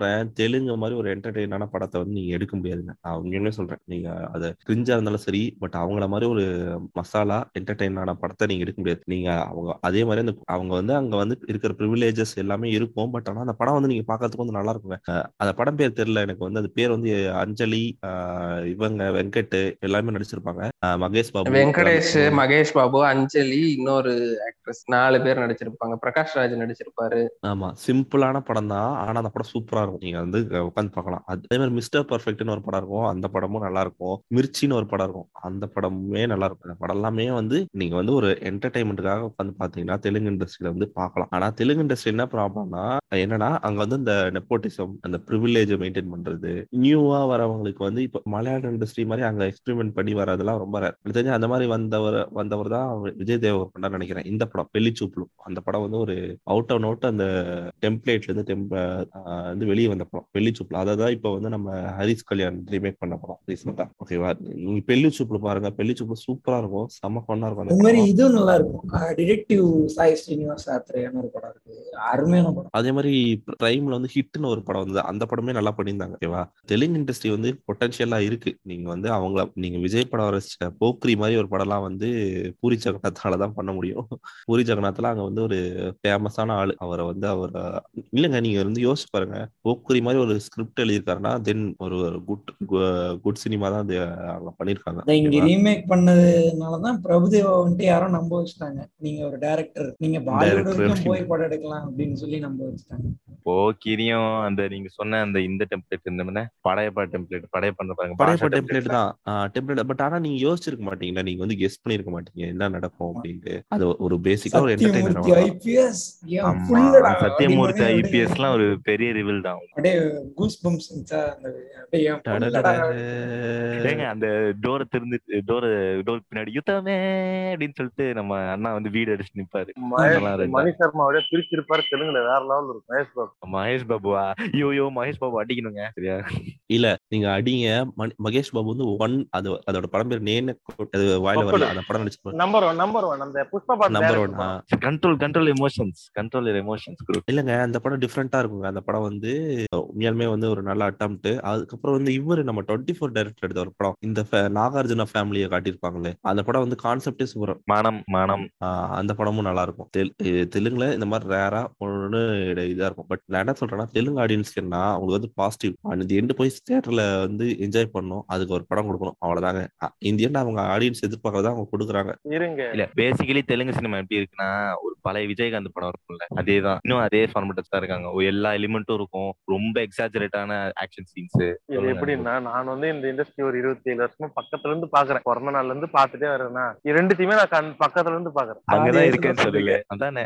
வந்தியோட வந்திக்கு சீனியர் தானே நீங்க? ரெண்டுமே பக்கத்துல இருந்து பாக்குறேன். இப்போ எனக்கு இன்னொரு லாஸ்ட் மூணு நாளுக்கும் எனக்கு அந்த தெலுங்கு எக்ஸ்போசர் வந்து நேரடியா தேட்டருக்கு போய் பாக்குற எக்ஸ்போசர் எனக்கு தெலுங்கு சினிமாக்கு தான் அதிகம். தமிழை கம்பேர் பண்ண லாஸ்ட் ஒரு அஞ்சு வருஷமா. ஏன்னா தமிழ்நாட்டுல இல்ல நான். So என்னன்னா இவங்களை பொறுத்த வரைக்கும் சினிமான்றது ஒண்ணுதான். அதுல அவங்க கருத்து எதுவும் பார்க்க மாட்டாங்க. அவங்களுக்கு எதுலாம் கிடையாது. அவங்க சினிமா போறது ஒரு அவங்களுக்கு வந்து ஈவெண்ட் அவங்க வந்து லைஃபை எப்படி மூவ் பண்ணுவாங்கன்னா அவங்களுக்கு எந்த பிரச்சனையுமே தெரியாது. அவங்களுக்கு எந்த பிரச்சனை பத்தி அவங்க கதவும் பட மாட்டான் போனோம் படம் பார்க்கணும் வரணும் ஜாலியா என்டர் பண்ணோம் அவங்க வந்து அங்க கருத்து நல்லா இருக்கு. நல்லா இருக்கு நல்லா இல்ல. அவங்க ஆளு அண்ணன் அங்க பாக்குற மென்டாலிட்டியுமே வேற மாதிரிதான் இருக்கும். இப்ப நம்ம ஊர்ல வந்து ஒரு படத்தை வந்து ஒரு ஹீரோ பின்னாடி ஒரு கேஸ்ட் குரூப் இருக்குல்ல. பாலையா படம்னா பாலையா பின்னாடி பின்னாடி ஒரு கேஸ்ட் குரூப் இருக்குல்ல. அவங்க வந்து கூட்டம் கூட்டமா போய் போய் பார்ப்பாங்க. அப்போ சிரஞ்சீவி பவன் கல்யாணம் பின்னாடி ஒரு கேஸ்ட் குரூப் இருக்கு. இவங்க போய் கூட்டம் கூட்டமா பார்ப்பாங்க. இந்த நெப்போட்டிசம் வந்து ஆஹ், ஒண்ணு பொண்ணுக்குள்ள ஒண்ணுன்ற மாதிரி ஆயிடுச்சாங்க. மத்தபடி அவங்க வந்து சினிமாவை பாக்குறது சினிமாவை மட்டும் பார்ப்பாங்க. அவங்க வந்து இன்ட்ரெஸ்ட் அவங்க தமிழோட ரீசெண்டா ஒரு ஷோ ஒன்னு இருக்கும். இங்க வந்து அங்க வந்து ஹீரோ வச்சுதான் சினிமா டைரக்டர் சினிமா கிடையாது. கிடையாது கிடையாது. ஆமா ஆமா. டேக்கவே வந்து அங்க பெருசா அவங்க எடுத்து எதிர்பார்க்க மாட்டாங்க. இந்த படத்துல இருந்து நான் என்ன எனக்கு எடுத்துட்டு போறேன்றத பத்தி அவங்க கவலைப்பட மாட்டாங்க ஜாலியா வந்தோமா படம் பார்த்தோமா போனோமா சேலஞ்சிங் தமிழ்ல வந்து ஓப்பனா சொல்லுவாங்க தனுஷ் த்ரீ படம் இருக்குல்ல அவங்க வந்து ஸ்டார்டிங் சீனே தனுஷ் செத்து போன மாதிரி தான் காட்டுவாங்க தமிழ் சினிமால. சரிங்களா? ஸ்டார்டிங் சீனே ஹீரோ செத்துட்டான். நான் லீனியரா நான் ஆ போகும்? ஹீரோ செத்துட்டான்ற மாதிரி காட்டுவாங்க. ஆனா ரமணா படத்தை தெலுங்குல தாகூர்ன்ற மாதிரி எடுத்து வச்சிருப்பாங்க. படம் வந்து ஃப்ரம் தி பிகினிங் அவங்க எப்படின்னா ஒரு ஃபார்முலா தான் அவங்களுக்கு. அதுல ஹீரோயின் இருக்க மாட்டாங்க. தமிழ்ல ஸ்ரேயா கூட ஒரு டூயட் இருக்கும். தெலுங்குல. அந்த காலேஜ் பண்ண வராங்க அதுல வந்து ஸ்ரேயா எடுத்துப்பாங்க. ஸ்ரேயா கூட ஒரு டூயட் இருக்கும். ஃபர்ஸ்ட் இனிஷியல் இன்ட்ரோ சாங் ஒன்னு இருக்கும். அது என்ன பாட்டு தெரியுமா? கொடுத்தே கொட்டாலி சிக்ஸ் கொட்டாலி அப்படின்னா அடிச்சா அடிக்கிற. சிக்ஸ் தான். அந்த மாதிரி ஒரு இன்ட்ரோ சாங் ஒன்னு இருக்கும். இல்ல வக்கீல் சாப் படத்துல கூட தி- ஹிந்தில எடுக்கும்போது அமிதாப் பச்சனை போட்டு அவர் ஒரு ஆஸ்மா பேஷண்டா காட்டி அவரால கண்டினியூஸா ஒரு டயலாக் பேச முடியாம வச்சு அந்த மூணு ஹீரோயின்ஸ் தான் வந்து பெரிய இதா காட்டியிருப்பாங்க. அது தமிழுக்கு வரும்போது அஜித் மாதிரியான ஒரு கேரக்டர்? வந்து ஒரு ஒரு அவருக்கு தனியா ஒரு ஃபைட் சீனை வச்சாங்க. ஆனா இது தெலுங்குக்கு போகும்போது கோர்ட்டுக்குள்ளேயே டேபிள தூக்கி உடைச்சு போட்டு வக்கீல் சாப் அப்படின்னு சொல்லி எடுக்கிறாங்க. சோ இண்டஸ்ட்ரிக்கு இண்டஸ்ட்ரி அது மாறிக்கிட்டே போகுது. ஏங்க அந்த அதுல அவனுக்கு எந்த அளவுக்கு ஈகோனா படம் பேரே வக்கீல் சாபு சாபுனா என்னங்க? ஏங்க அது என்னன்னா அது வந்து அவங்க ஒரு என்ன ஒரு சேவியர் மென்டாலிட்டி தாங்க அவங்க படம் இருக்கும். இல்ல நீங்க நீங்க சொல்றீங்க அந்த அந்த மக்களுக்கு வந்து அவ்வளவுதான் இருக்கிறது இதுதாங்க இருக்கு. இது ஒரு படம் ஒரு பொல்லாதம் படம் பேர் என்ன? வேண்டாம் கன்னடா அது கன்னடா. இல்ல அது எப்படின்னா. இண்டஸ்ட்ரி எப்படின்னா இப்போ அவங்க வந்து இதுதான் காட்டி இருக்காங்க இப்போ எக்ஸ்போசர் வர்றப்ப அவங்க என்ன சாரி சினிமாவை காட்டுறாங்கன்னா இப்போ pan India is new horror மூவின்னு ஒரு கமெண்ட் பாரு. பண்ணிட்டாங்க. சாதா ஹாரர் இல்ல காமெடி ஹாரர் காமெடி அதான் comedy. கருமம். காமெடி அது ஒரு அஞ்சு வருஷம் முன்னாடி வந்துச்சு. வார வாரம் ஒரு படம். ஏங்க இவன் தோ தெலுங்குலங்க சூப்பர் படம் எல்லாம் வருது. ஆனா அது மக்கள் கிட்ட போய் சேர்றது இல்ல நியூ ஏஜ் சினிமா இப்போ ஜாத்திரத்தினால ஒரு படம் இருக்கும். உங்களுக்கு லாங்குவேஜே புரியுது அந்த படம் பாத்தீங்கன்னா நீங்க ரெண்டு மணி நேரம் வயிறு விழுந்து விழுந்து சிரிப்பீங்க. மத்து உதல்றான்னு ஒரு படம் இருக்கும். ஈ நகராணிக்கு மைந்துன்னு ஒரு படம் இருக்கும்.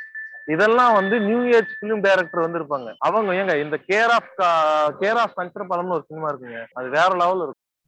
அவன் டீப் ரூட்டட் வச்சு அவங்களும் இப்ப சினிமா ஆனா இந்த இதுல ஓவர் ஷேட் ஆயிருது. இந்த மார்க்கெட்டிங் அந்த அளவுக்கு பண்றது இல்லைன்னு நான் சொல்லுவேனே தவிர அங்க இருக்கிறதே இல்லைன்னு அவாய்ட் பண்ண மாட்டேன். இது வந்து அவங்க இண்டஸ்ட்ரி வந்து அவங்க கையில இருக்கிறதுனால அவங்களுக்கு என்ன அவங்க என்ன போர்ட்ரே பண்றாங்களோ அதுதான் இதுவா இருக்கு. உண்மையிலே கேர் ஆஃப் கஞ்சீர பாலம்லாம் வந்து நம்ம யாருமே யோசிச்சு பார்க்க முடியாது. சேகர் கமலான்னு ஒரு டேரக்டர் இருக்காரு. லவ் ஸ்டோரின்னு ஒரு படம் எடுத்திருப்பாரு. அங்க தெலுங்குல ஓப்பனா கேஸ்ட் சிஸ்டத்தை பேசுற படம் தான் அதான் இருக்கும். அங்க வந்து தலித் விசஸ் அந்த ஆண்டை படத்தை எடுத்திருப்பாங்க. பீடோ ஃபைல்ன்றவங்க எப்படி இருப்பாங்க? அதை ஹேண்டில் பண்ணிருப்பாங்க சோ அதெல்லாம் வருது. அது தெரியுது இல்ல அதான் சொல்லுவேன். இந்த படம் கலர் போட்டோ கூட ஒரு நல்ல படம் தான்? ஏங்க இந்த வந்தா ராஜாவோட படம் இது என்னது? அத்தா அத்தா ஜடிக்கு லாத்தா அப்படின்னா அத்தை வீட்டுக்கு வழி என்ன?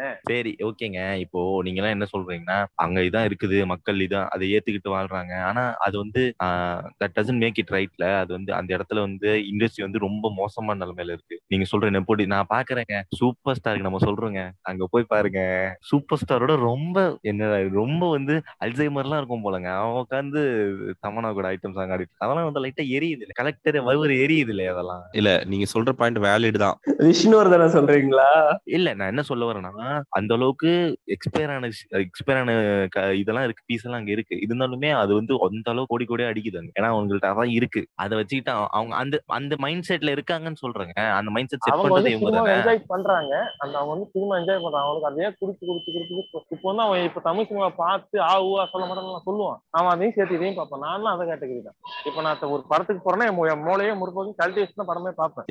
இவர் வந்து நம்ம ஏசப்ப சொல்ற வேலிட் பாயிண்ட் அதாவது அது வந்து லேட்டா வந்து தெலுங்கு சினிமால சேஞ்சஸ் நடக்கும். நீங்க பாத்தீங்கன்னா அவங்க இண்டஸ்ட்ரி ஸ்லோ அண்ட் ஸ்லோ வந்து டிமாண்ட் பண்ண பண்ண பண்ண நடக்கும். ஆனா நீங்க சொல்ற வேலிட் பாயிண்ட் தான். அது வந்து அப்படியே இருக்கிறதுங்கிறது வந்து அந்த இண்டஸ்ட்ரிக்கு வந்து இது இல்ல. அப்டேஷன் நடக்கும். எனக்கு தெரிஞ்சு நானி அவர்லாம் வந்து பட பண்ற படங்களே வந்து டிஃப்ரெண்டா இருக்கும்னு நினைக்கிறேன். பார்க்கலாம் அப்டேட் ஆகும். பத்தொன்பதோ சொல்ல முடியாது. ஒரு மாதிரி சொல்லலாம். நான் இந்த நான் பாக்குற தெலுங்கு படம்லாம் இந்த விஜய் சூப்பர்ல வந்து மட்டமான பேர் வச்சுட்டு போறது நான் இன்னும் ஒரு படம் பேரு மிடில் கிளாஸ் சாம்பல.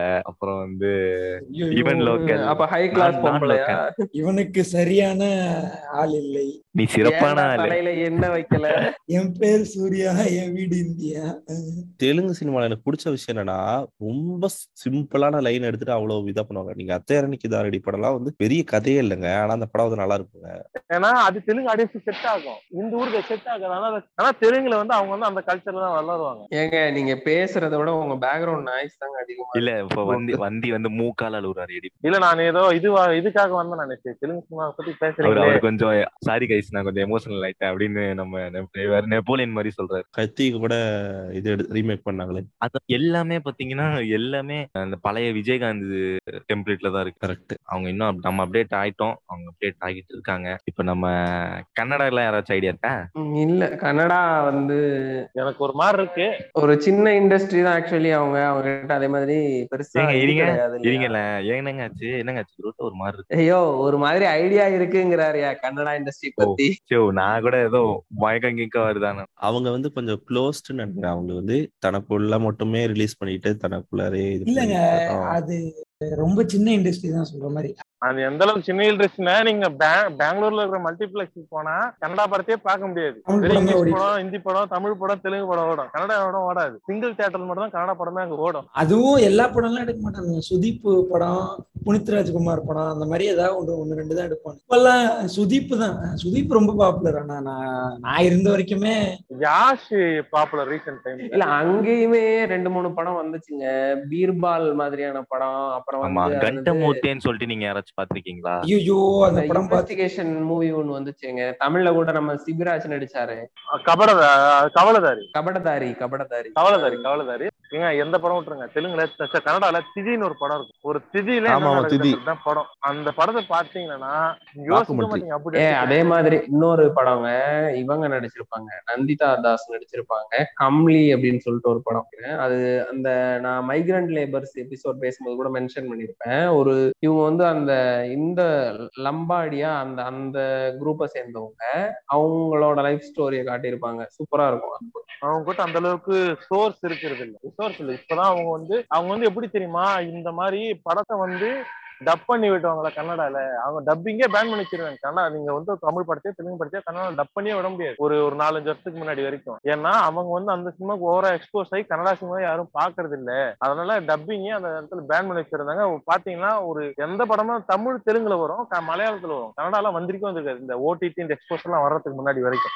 அந்த அளவுக்கு அவங்க வந்து இன்செக்யூரா இருந்தாங்க அவங்க இண்டஸ்ட்ரி பொறுத்த வரைக்கும். அதே மாதிரி படம் வர்ற கதை முக்கால்வாசி ரீமேக்கா தான் இருக்கும். அவங்களுக்கு பணமும் ரொம்ப கிடையாது.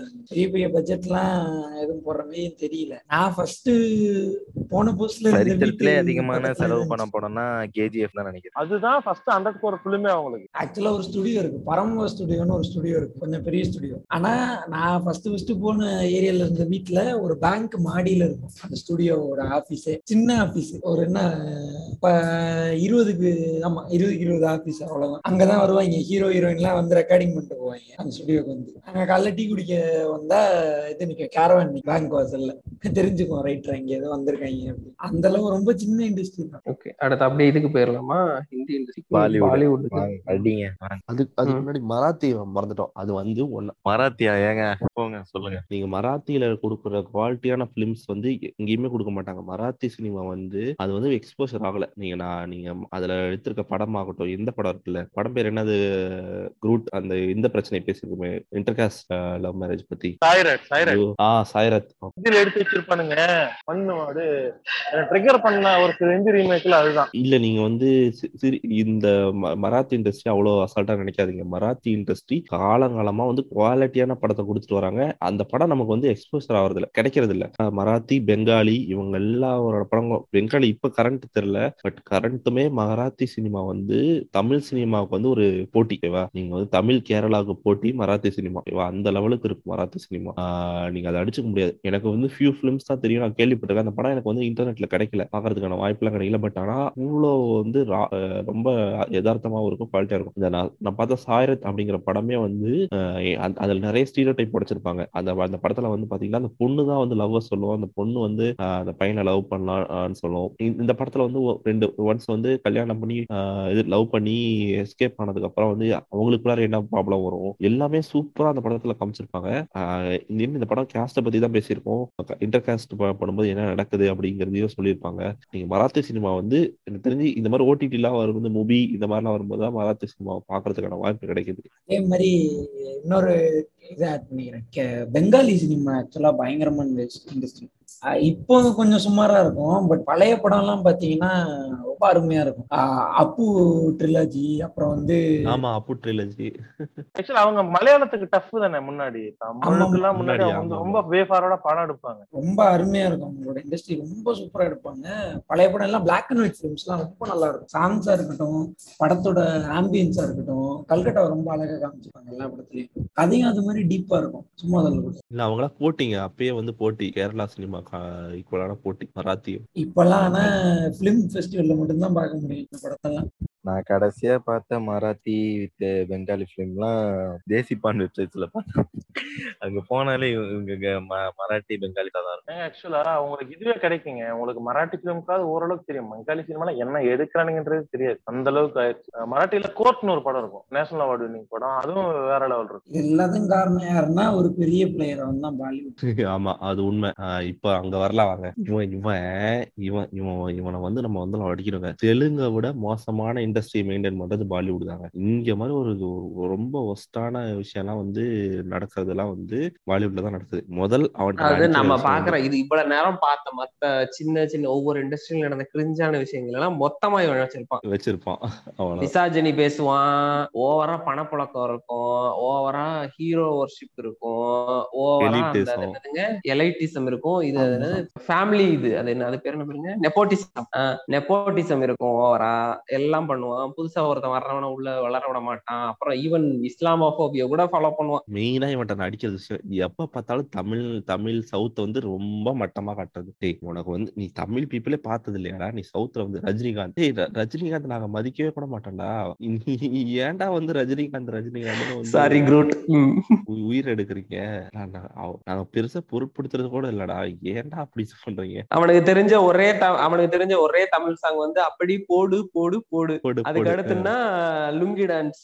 அந்த அந்த படம் வந்துட்டு ஒரு கிரைம் அகைன்ஸ்ட் ஹியூமனிட்டிங்க அந்த மெட்ராஸ் ஆமா. எக்ஸ்பிரஸ்ன்ற படம். அது எடுத்திருக்கவே கூடாது. தியேட்டருக்கு வேற போய் பார்த்தேங்க. எங்க நான் டிஸ்டோபியன் வேர்ல்ட்ல தான் அங்க இருக்கு அந்த படம் எனக்கு சத்தியமா. சொல்றேன். மனசாட்சியே கிடையாதுங்க. அது எடுத்தவனுக்கு ஆனா அதிகபட்சம் தமிழ்ல என்ன தெரியுமா? ரொம்ப மரியாதை என்ன தெரியுமா வைப்பானுங்க? வெங்கடேஸ்வர ஐயர் அப்படின்னு. பேர் வெங்கடேஸ்வர ஐயர் அவர் வீடு வந்து மயிலாப்பூர்ல இருக்கும். அவரோட. நூலும் ஹீரோயினோட பிராமின் தாலி பையன். மாட்டிக்கும். எங்க மயிலாப்பூரை காமிச்சா பரவாயில்லைங்க மீனாட்சி சுந்தரேஸ்வரன் ஒரு படம் எடுத்தாங்க. மதுரைன்னு ஒண்ணு காமிச்சாங்க பாருங்க. எனக்கு ஏங்க இப்ப அத்திரங்கிரன் வந்துச்சு இல்லங்க. அத்திரங்கிலே மதுரை ஏங்க அதுக்கு இல்லைங்க. ஐயரன்னு அந்த அட்மாஸ்பியர் பார்த்தா அதுக்கு இதுக்கு சம்பந்தமே இருக்காது. எல்லாம் சம்பந்தமே இருக்காது. ஏங்க இல்ல, இல்ல, இல்ல. அவன் பேரு சென்னையில கல்யாணம் பேரு ஐயரும்பா. சென்னையில கல்யாணம்பா. வீடு காரக்குடி வீட காட்டுவான். எதுவுமே சிங்கா இருக்காதுங்க. ஏத்துக்கவே முடியாது அவங்க பண்றது. இந்த இடத்துல வந்து இப்போ தனுஷ் வந்து அந்த இன்டர்வியூல நீங்க பாத்திருப்பீங்க வந்து சவுத் இந்தியன் ஆக்டர்னு சொல்லாதீங்க. இந்தியன் ஆக்டர்னு சொல்லுங்க. இந்தியன் ஆக்டர் அந்த எனக்கு எப்படி தோணுதுன்னா அவர் வந்து எப்படி சவுத் இந்தியன் ஆக்டர்ன்றது ஒரு ரெப்ரசன்டேட்டிவா போறாரு. அதையும் அவர் வந்து மறுக்கிறாரு. ஆமா அதுதான் அது அந்த இடத்துல இவர் ஒரு நல்ல நல்ல உண்மையில சூப்பரா நடிச்சிருந்தாரு. படம் கேவலம் ஓரளவுக்கு சுமாரா இருந்தாலும் அவர் வந்து உண்மையில நல்லா நடிச்சிருந்தாரு. அந்த இடத்துல எதுக்கு அந்த ரெப்ரசன்டேஷன் அவர் வந்து மறுக்கிறாரு? இல்ல இல்லங்க. நீங்க அது வேணா அது பாத்துட்டு சொல்லுங்க. இல்ல நான் சொல்றேன் நீங்க வந்து டர்ட்டி பிக்சர்னு ஒரு படம். அந்த படம் வந்து சில்க் பத்தி ஓகேவா ஆனா தமிழ்நாடுன்னு காட்டுவான் பாருங்க. டேய் எங்கடா இது? எங்கடா தமிழ்நாடு? அந்த ப்ரொடியூசர் எப்ப பார்த்தாலும் வேட்டி சட்டை மதா இருப்பாரு. பட்டை போட்டுட்டு தோல்ல துண்டு போட்டுட்டு இருப்பாரு. டேய் யாருமே அப்படிலாம் இங்கெல்லாம் இருக்க வாயில மாட்டாங்க வெத்தலைங்க. அது மறந்துட்டீங்க. ஆமா வெத்தலை வரும் பான் பிராக் போட்டு செவரெல்லாம் வந்து ரெட் கலர் பெயிண்ட் அடிக்கிறவன். இது பேசலாமா? டேய் டேய் நீ அது கூட மன்னிச்சிரும்டா. நீ மெட்ராஸ்னு காட்டினா பாத்தியா? அதை மட்டும் நான் மன்னிக்க மாட்டேன்டா அந்த படத்துல அவன் வந்து எக்கச்சக்க ஸ்டீரியோ டைப்புங்க டேய் கொஞ்சம் நீ வந்து செலவு பண்ணி வந்து சென்னையில ஷூட் பண்ணிட்டு போடா. என்னடா எடுப்பது உனக்கு காசா இந்த ஒரு படம் இருக்குங்க டூ ஸ்டேட்ஸ் ஒரு படம் இருக்கு. டூ ஸ்டேட்ஸ் ஐயோ வேணாங்க. வா அந்த படம். அவன் அவன் ஆலியப்பட்ட தமிழ் பொண்ணுன்னு சொன்னதே ஒரு கிரைம் அதான் அவ காட்டுற தமிழ் ஃபேமிலி வந்து அப்படின்னா ஒரு ஆச்சாரமான ஐயர் ஃபேமிலி வீணை வச்சுட்டு கலா கதா கலாட்சேபம் பண்ணிட்டு உட்கார்ந்துட்டு இருப்பாங்க. அவங்க ஃபேமிலியில இருக்க ஒரு பொண்ணை இவர் லவ் பண்ணி இவர் வந்து ஒரு நார்த் இந்தியன் பாயா இருப்பாரு. அவர் ஏங்க அப்படி கூட பிரச்சனை இல்லைங்க. அது இல்ல Live in பேசுவானுங்க. சும்மா ஊருக்காக மாதிரி தமிழ் கத்துப்பாங்க நீ வந்து போடுறா இப்ப சிறுத்தைப்பாடுல போறா தெரியுமா? தமிழ் மக்களின் புரிதலுக்காக ஆந்திராவில் நடக்கப்படும் காட்சிகள் தமிழ் சித்தரிக்கப்படணும் டிஸ்கவர் போடுறா. தயவு செஞ்சு. இங்க ஸ்ரீராம் ராகவன் ஒருத்தர் இருப்பாரு. அவர் வந்து தமிழ்நாடு தமிழ் ஃபேமிலி தான் போல. பிராம் பிராம் வண்டி அழுவுறாரு. எப்படி அடி பண்ண போறேன் ஆஹ் ஆனா அவர் அவர் வந்து அந்த ரெப்ரசன்டேஷன் ரெப்ரசன்டேஷன் வந்து ஓரளவு டீசெண்டா இருக்கும். அவர் வந்து அந்த மேபி அவர் வந்து இந்த எக்ஸ்போஷர் இருக்கனால வந்து அவர் ரெப்ரசன்டேஷன் வந்து கொஞ்சமாவது டீசெண்டா இருக்கும். இவங்கள கம்பேர் பண்ணும்போது. நான் டெர்ட்டி பிக்சரை மன்னிக்கவே மாட்டேங்க. அவன் வந்து இதெல்லாம் வந்து சென்னை தமிழ்நாடுன்னு சொல்லி படம் எடுத்தான் பாருங்க. வேற வேற பாலிவுட் அடிங்க. அது அப்புறம் ஆனா இங்க இருந்து போற ஆக்டர்ஸ மட்டும் அவன் வந்து இங்க இருந்து போற டேலண்ட்ஸ மட்டும் இது பண்ணிக்குவான். அவங்கள ஆனா கேட்டா அவங்க வந்து இந்தியன் அப்படின்றான் பிரபுதேவா ஏ ஆர் ரஹ்மான் ரேகா ஸ்ரீதேவி சொல்லிக்கிட்டே ஒட்டுமொத்த. இந்தியாவுக்குமே கேமராமேன் சப்ளை தமிழ்நாட்டுல இருந்தாங்க போறானுங்க. தெலுங்கு இண்டஸ்ட்ரிக்கும் தமிழ் இண்டஸ்ட்ரிக்கும் நீங்க பாருங்களேன் அவங்களோட பெஸ்ட் அவங்க எல்லா படத்துக்குமே கேமராமேன் நீ கேமரா யாருன்னு பார்த்தா தமிழ்நாட்டுல இருந்து போயிருப்பாங்க. P C Sreeram. ஏங்க இவரு கூட ஒர்க் பண்ணிருக்காரு. நட்டி கூட ஒர்க் பண்ணிருக்காரு நடராஜ். நட்டி நார்த் தாங்க. அவர். தமிழ்ல தமிழ்ல பண்ணவரும் நார்த்ல அதிகமா பண்ணிருக்காரு. நட்டி மதி மதி திருநாவுக்கரசு வேற யாரு? இன்னும் மதுநந்தன் ஞானியோட பையன் அவருக்கு நினைக்கிறேன். அந்த மாதிரி ஏகப்பட்ட பேர் இருக்காங்க. கேமராமேன் மொத்த பேருமே அங்கதான் லிவிங்ஸ்டன். ஆக்சுவலா அந்த அனுராக் காஷ்யப் வந்து அப்படியே இங்க இருக்கிற படத்துலாம் சவுக்கு சவுக்கு சவுக்கு சவுக்கு சவுக்கு சவுக்கு இல்ல அவரு ஈவன் வந்து அவரு இந்த படத்துல வந்து என்ன படம்? ராம் ராகவ் டூவோ இல்ல ஏதோ ஒரு படத்துல வந்து சொல்லுவாரு இவங்கெல்லாம் வந்து அங்காடி திரு படம் பார்த்திருக்காங்க. அங்காடி திரு படம் பார்த்துட்டு ரெபல் பண்ணிருப்பாங்க அப்படின்னு. அந்த அங்காடி திரு படத்தை ரெஃபர் பண்ணுவாரு அவர் படத்துல. அது இல்லாம கேங்ஸ் ஆஃப் வாஷாப்பூர்ல வந்து ஸ்டார்டிங்லேயே போடுவாரு. Thanks to Samuthirakani and Sasikumar for some inspiring Subramaniapuram இவரும் டேம்ராம் தான். இல்ல டேம்ராம்ல இவரும் பிராம் தான். ஆனாலும் என்ன பண்றது? அவங்க இந்த சில படம்லாம் செலக்டிவா ஹிந்தில நல்லா இருக்குங்க. மெஜாரிட்டி அவர படம் எல்லாமே குப்பை பட் ஆனா செலக்டிவா நல்லா இருக்கும் இல்ல சில படம் வந்து கொஞ்சம் நல்லா பேசுவான். இப்போ நீங்க ஆனா அது Article 15 பாலிவுட் மாதிரியான ரீமேக் படம். விட்டுங்க ம் ஆமா. இல்ல ஆர்டிகல் 15 மாதிரியான படம்லாம் அங்க வந்ததே பெரிய விஷயம் அப்படிங்கிற மாதிரி தான் நம்ம இப்ப சொல்லலாம். ஆனா நீங்க சொன்ன மாதிரி கொஞ்சம் நல்ல படங்களா இருக்கு. இப்ப பிங்க் மூவி வந்து ஃபர்ஸ்ட் அங்கதான் வந்துச்சு. அதெல்லாம் நம்ம வந்து அக்னாலேஜ் பண்ணி தான் ஆகணும். ஆனா உமன் ரெப்ரசன்டேஷன் அதிகம் வந்து. அதுக்காக ஆமா. இப்போ கொஞ்சம் அதிகம் வர ஆரம்பிச்சது. சோ அதனால அந்த விஷயத்துல அவங்க கொஞ்சம் ஓகே அப்படிங்கலாம். இன்னொன்னு இன்னொரு படம். Actually அந்த படம் பேர் எனக்கு ஞாபகம் இல்ல. நான் ரொம்ப நாள் ரொம்ப நாள் நான் பார்த்து ஆக்ட்ரஸ் பேர் கூட எனக்கு ஞாபகம் இல்ல. அந்த படத்துல வந்து ஹீரோயின் வந்து ஹீரோயின் வந்து கொஞ்சம் இதா இருப்பாங்க. கொஞ்சம் ஓவர் வெயிட்டா இருக்கிற மாதிரி இருப்பாங்க. அவங்க கல்யாணத்துக்கு ஸ்டேஜ்ல கூட்டிட்டு வந்து உட்கார வச்சிருப்பாங்க. கல்யாணத்துக்கு ஸ்டேஜ்ல கூட்டிட்டு வந்து உட்கார வைக்கும்போது பையன் வந்து அப்படியே பயங்கரமா மசல்லாம் வச்சு சிக்ஸ் பேக் எல்லாம் வச்சு உட்கார்ந்துட்டு இருப்பான். அவன் வந்து என்னன்னா அவன் கல்யாணம் பண்ணிக்கிறான் அந்த பொண்ணை வந்து சொத்துக்காக தான் கல்யாணம் பண்ணிக்கிறான். அப்போ ஆனா இவ வந்து உட்கார வரும்போது அவளோட ட்ரெஸ் வந்து கிழிஞ்சு சோ இவன் சிரிப்பு அடக்க முடியாம உட்காந்து பயங்கரமா சிரிச்சிட்டு இருப்பான். அப்போ அவளு ஒரு கட்டத்துக்கு அவளுக்கு கல்யாணத்துல விருப்பமே கிடையாது. ஆனா அவங்க அப்பாவுக்காக வந்து அட்ஜஸ்ட் பண்ணிட்டு ஒத்துக்கிறேன் அப்படின்னு சொல்லிட்டு உட்காந்துருப்பான் அவன் வந்து பயங்கரமா இன்சல்ட் ஆயிரும் அவளுக்கு. உடனே எந்திரிச்சு எந்திரி அப்படின்னு சொல்லி எந்திரிக்க சொல்லிட்டு அவ உடனே என் உடம்பு இது it's my body my right அப்படின்னு சொல்லிட்டு அவ போட்டு அந்த ட்ரெஸ் கழட்டி போட்டு இன்னர்ஸோட நிப்பா. இப்போ இதுதான் எனக்கு கம்ஃபர்டபுளா இருக்கு. இது எனக்கு ரொம்ப டைட்டா இருக்கு. நான் இன்னர்ஸோட நிக்கிறேன் அப்படின்னு சொல்லிட்டு அவன் நிப்பா. அப்புறம் லட்டு கொண்டு போவாங்க. லட்டை கூட எனக்கு இதுதான் பிடிச்சி நான் நானா இருக்க விரும்புறேன் அப்படின்னு சொல்லிட்டு லட்டை வாங்கி சாப்பிடுவா. அவ உடனே அவ பக்கத்துல அவங்க அப்பா இருந்துட்டு அவர் வந்து கோட்டை கழட்டி கொடுப்பாரு. நீ இதை போட்டுக்க அப்படின்னு. அப்ப கூட எனக்கு தேவையில்ல நான் கம்ஃபர்டபுளா இருக்கேன் ஃப்ரீயா இருக்கேன் அப்படின்னு சொல்லிட்டு சொல்லுவா. அப்புறம் கல்யாணம் வேணாம் அப்படின்னு சொல்லிட்டு கால் ஃபார் பண்ணிட்டு போயிருவா. அவங்க இருக்கிறவங்களும் அதை அக்செப்ட் பண்ணிக்குவாங்க. சோ இந்த மாதிரியான சில மூவிகளும் அங்க வரதான் செஞ்சுது. அஹ் ஒட்டுமொத்தமா வர செய்யுது. அப்படின்னு சொல்லல ம். இருக்குங்க. ஏன்னா என்னன்னா பாலிவுட்ஸ்ல வந்து நிறைய படம் ரிலீஸ் ஆகுதுங்க. அதுல வந்து அதுதான் பிரச்சனை. இப்போ அதுல வந்து ஒரு பத்து படம் ரிலீஸ் ஆகுதுன்னா அதுல மூணு படம் இந்த மாதிரி நல்ல படம் ரிலீஸ் ஆகுது. இந்த டியர் ஜிந்திகி பாத்திருக்கீங்களா அருமையான ஆமா படம். நான் பாத்திருக்கேங்க சூப்பரா இருக்கும் ரொம்ப பிடிக்கும் எனக்கு. ஷாருக் கான் வந்து செம்மையா இருக்கும். சட்டுலாம் நடிச்சிருப்பான். டியர் ஜிந்தகி ஹைவே பாத்திருக்கீங்களா ஹைவே சூப்பரா இருக்கும். நீங்க வந்து இந்தியில வந்து ரசிகனா ஃபரான் அக்தர் அவ ஃபரான் அக்தர் வந்து டைரக்ட் பண்ண படம் பாருங்க. தில் சகதாகே அப்படின்னு ஒரு படம் இருக்கும். அந்த படம் வந்து சூப்பரா இருக்கும். மூணு பேர் இருப்பாங்க. அந்த மூணு பேரோட டிஃப்ரெண்ட் மூணு பேரும் எப்படி டிஃப்ரெண்டா இருக்காங்க அவங்க எப்படி லவ்ங்கிற ஒரு விஷயத்த பாக்குறாங்கன்னு ஒரு படம் இருக்கும். நீங்க ஃபரான் அக்தர் எடுத்த படம் எல்லாம் பாருங்க. டிஃப்ரெண்டா இருக்கும். இப்போ நம்ம இவ்வளவு நேரம் பேசணும். மோஸ்ட்லி நம்ம அந்த டாபிக் ஃபுல்லாவே இது பண்ணிட்டோம்னு நினைக்கிறேன். அந்த பாலிடிக்ஸ்னா நம்ம முன்னாடி பேசின மாதிரி தான் மொத வந்து ஒரு அது முத வேற ஒரு விதமான ஒரு அரசியலை பேசிக்கிட்டு இருந்துச்சு சினிமால அதுக்கடுத்து அதுக்கு அடுத்து வந்து இந்த ஜாதி இதெல்லாம் உள்ள கொண்டு வந்தாங்க. நிறைய ஸ்டீரியோ டைப்ஸ் உள்ள கொண்டு வந்தாங்க. இப்ப அது எல்லாத்தையும் உடைச்சுக்கிட்டு இப்ப நியூ ஜென்ரேஷன்ல வர்றவங்க வந்து அடுத்தடுத்த இதுல வந்து அடுத்தடுத்து கொண்டு போயிட்டு இருக்காங்க. சோ எனக்கு தெரிஞ்சு ஃபியூச்சர் வந்து என்னோட பாயிண்ட் ஆஃப் வியூ படி பார்க்கும்போது எல்லா இண்டஸ்ட்ரியுமே தமிழ் தெலுங்கு ஹிந்தி மலையாளம் எல்லா இண்டஸ்ட்ரியுமே ஃபியூச்சர் வந்து கொஞ்சம் பெட்டரா மூவ் ஆகும் அப்படின்னு நான் நினைக்கிறேன். மூவ் ஆகிக்கிட்டு இருக்கு அப்படின்னு நான் நினைக்கிறேன். சிலர் வந்து அந்த டைம்ல வரதான் செய்வாங்க. நம்ம மோகன்ஜி மாதிரியான ஆட்கள் வந்து இந்த மாதிரியான படங்கள்லாம் எடுக்க தான் செய்வாங்க. அது இருக்க தான் செய்யும். அதை அவாய்ட் பண்ணவே முடியாது. ஆனா அது நம்பர் வைஸ் வந்து கொஞ்சம் கம்மியாகிக்கிட்டே போகும். அது ஃபியூச்சர்ல போகும்போது. ஸோ ஆட்டோமேட்டிக்கா பீப்புள் வந்து அந்த கேன்சல் கல்ச்சர் மூலமா அந்த படங்கள்லாம் இது பண்ணிட்டு போயிடுவாங்க கண்டிப்பா கண்டிப்பா. ஆமா. இல்ல அது ஃபியூச்சருங்கிறது வந்து நல்ல நோ இதுலதான் போயிட்டு இருக்கு அது வந்து மாற்றமே கிடையாது. இன்னைக்கு வந்து ரஞ்சித்தோ இல்ல மாரியோ சேஞ்ச் பண்ணது வந்து ஒரு பெரிய இம்பாக்ட் தான். அது வந்து இன்னைக்கு பயங்கரமா தெரியுது. இன்னைக்கு ஒரு சின்ன நீ வந்து இந்த படம் எனக்கு வந்து இந்த படம் அது என்னது? டி சிக்ஸ்டீன் அந்த படத்துல வந்து அம்பேத்கர் தேர்வுல இருந்து வரா அப்படின்னு மென்ஷன் பண்றதுக்குள்ள பின்னாடி இருக்க பாலிடிக்ஸும் வன்மான்னு என்னங்கிறத வந்து நீங்க அதை பேசியிருக்கனா ரஞ்சித்தும் மாரி செல்வராஜுக்கு பண்ண இம்பாக்ட் தான். அப்போ வந்து எனக்கு வந்து ஓ நீ பாரு இவன் வந்து ஏன் இதை வந்து ஸ்பெசிபிக்கா மென்ஷன் பண்ணணும்? இங்க இது பின்னாடி இருக்க அரசியல் என்ன? இவன் ஏன் இதை வந்து ஸ்பெசிபிக்கா அது அதை ஏன் ஒரு குறியீடா வைக்கிறான் அப்படிங்கறது எல்லாத்தையும் வந்து நீங்க வந்து கேள்வி கேட்க வச்சிருக்கனா அது வந்து இதுதான். இப்போ இவரு குரூட் சொன்ன மாதிரி தெலுங்கு சினிமாலையும் கேக்குறாங்க. இப்போ ஹிந்தி சினிமாலயும் அது வருது. இப்போ மலையாள சினிமா இதுல கூட பேசியிருப்பாங்க. மின்னல் முறையில கூட பேசியிருப்பாங்க. கிரேட் இந்தியன் கிச்சன் மாதிரியான ஒரு படம்லாம் வரதான் செய்யுது. ஸோ அது ஆட்டோமேட்டிக்கா மாறிக்கிட்டே தான் இருக்கும். ஸோ அது ஃபியூச்சருங்கிறது நல்ல இதுல தான் இருக்கு. வெற்றிமாறன் இவங்க எல்லாமே வந்து நல்ல ஒரு நம்பிக்கையை தான் கொடுக்குறாங்க. அது அதுவும் அப்பமிங் வர டைரக்டர்ஸுமே நல்ல நல்ல படங்களோட காத்துட்டு இருக்காங்க. மேபி அவங்க தவறு செஞ்சா நம்ம குத்தி சொல்லணும். அந்த தவறு கிரிட்டிசைஸ் அக்செப்ட் பண்ணிட்டு மாத்திக்க ரெடியா இருந்தாங்கன்னா தே ஆர் குட் இல்ல நான் பண்றதா ரைட்டு இல்ல இலுமினாட்டி எல்லாம் இருக்காங்க. அவ விவசாயம் தான் முக்கியம். அப்படி அப்படின்னு வந்து இதுக்கு யூடியூப்ல ரிசர்ச் பண்ணி தான் படம் எடுத்தேன். தேங்க்ஸ் ஃபார் தெம் அப்படின்னு போடுறது. இதெல்லாம் வந்து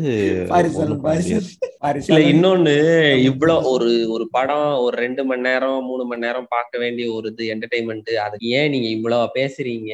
அதுல ஏன் இவ்வளவு பொலிட்டிக்கல் கரெக்ட்னஸ் எல்லாம் தேடுறீங்க? அப்படின்னு சொல்லி கேட்டீங்கன்னா இங்க வந்து பாலிடிக்ஸ் வந்து அந்த அளவுக்கு பின்னி பிணைஞ்சு போய் இருக்குது சினிமா கூட. சினிமா வந்து it's not a just not a entertainment கிடையாது. அது வந்து மத்த மீடியா மூலமா நீங்க வந்து ஒரு கடத்த முடியாத ஒரு விஷயத்த கூட ரொம்ப ஈஸியா நீங்க வந்து மக்கள் கிட்ட போய் சேர்த்துடலாம் ஒரு ஒரு நியூஸ் மீடியா மூலமோ இல்ல வேற ஏதோ ஒரு மீடியாவோ நீங்க ரொம்ப கஷ்டப்பட்டு நீங்க போய் மக்கள் கிட்ட போய் உங்களோட கருத்தை சேர்க்கணும். ஆனா இதுல அப்படி கிடையாது. ஒரு சின்ன இடத்துல ஒரு சின்ன ஒரு ஒரு சீன்ல ஜெய்பீம் படத்துல பின்னாடி ஒரு கேலண்டர் வச்சதுக்கு அவ்வளவு பெரிய இது பண்ணி அஞ்சு கோடி கேட்கறதுக்கெல்லாம் ஆட்கள்லாம் இங்க இருக்காங்க. சோ அதனால சினிமா வந்து அவ்வளோ ஒரு வேல்யூ ஆனது மக்கள் கிட்ட அவ்வளோ இதாயிருச்சு. சோ நீங்க சொல்ற கருத்தை வந்து கரெக்டா சொன்னீங்க அப்படின்னா தான் வந்து அது கரெக்டா போய் சேரும்.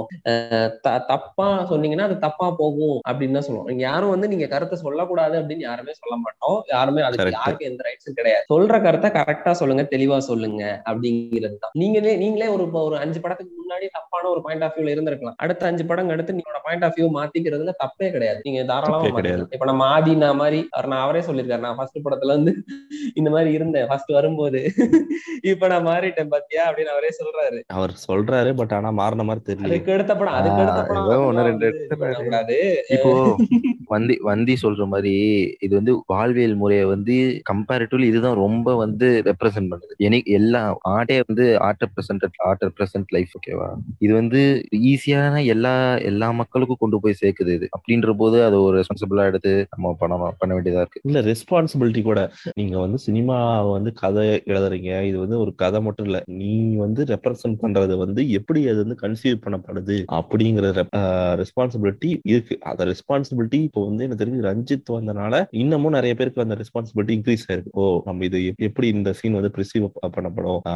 யாரையோ இதை ஹர்ட் பண்ற மாதிரி இருக்கா? அப்படின்லாம் யோசிச்சு எடுக்கிறாங்க. அது நடக்குது. இல்ல நான் வந்து எடுக்கிறது கரெக்ட் இவங்கெல்லாம் இப்படி பண்றாங்க. அஹ் நான் வந்து குவிண்டின் டரண்டினோ படம் பார்த்துலாம் இது பண்ணேன் குண்டின் டேரண்டினோன்னு சொல்லு. நண்பா. இது முழுக்க முழுக்க வன்மம். வன்- நான் மத்த படம் எல்லாம் பார்க்கவே மாட்டேன். மத்தவங்களோட படம் எல்லாம் நான் பார்க்கவே மாட்டேன். போயிட்டு நீ என்னடா இதை பாக்குற அதை பாக்குறன்னு சொல்லுவேன். ரஞ்சித்தோ மாரி செல்வராஜோ யார் எந்த ஒரு இதையுமே யாரையுமே வந்து இது பண்ணி ஆஹ் இவங்களா இப்படி அப்படின்லாம் அவங்க காட்டல. அவங்களோட குரலா சொல்றாங்க. எனக்கு அந்த படத்துல என்ன தெரியுது? நான் என்ன கத்துக்கிறேன்? அந்த படத்துல வந்து நீ இப்படி இதுதான் பண்ணணும்.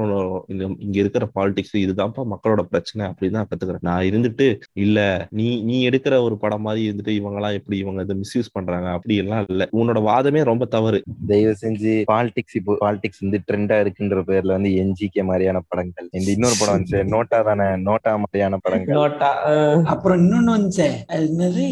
என்னங்க சார் உங்க படம்னு ஒரு படம் அந்த.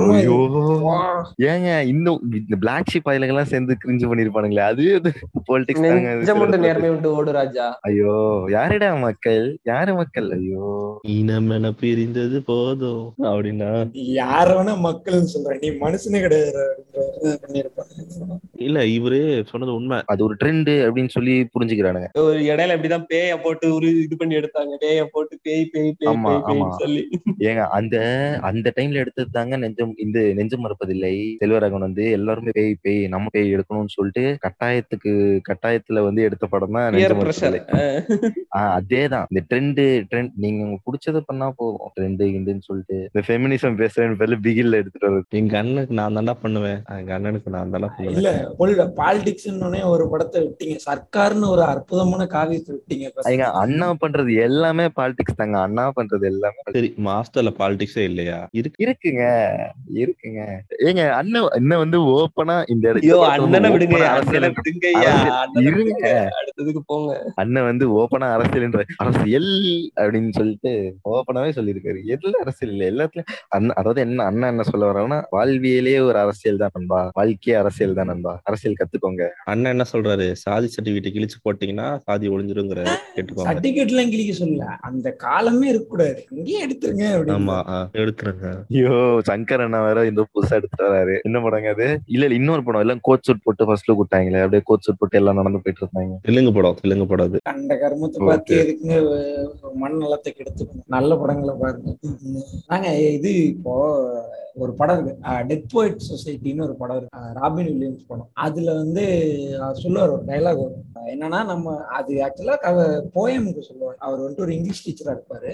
அவர் போயமுக்கு சொல்லுவார். நம்ம வந்துட்டு போயட்ரி பண்றது வந்துட்டு அழகா இருக்குன்றதுக்காக பண்றது இல்ல அவரோட அழகியல் ரீசனுக்காக பண்றது. நம்ம மனுஷனா தான் அது பண்றோம். ஆஹ் இப்போ வந்துட்டு இன்ஜினியரிங்கு மெடிசனு லா பிசினஸ் இதெல்லாம் வந்து வாழ்க்கையை வந்துட்டு நம்ம உயிர் வாழ்றதுக்கு தேவையானது அதெல்லாம்.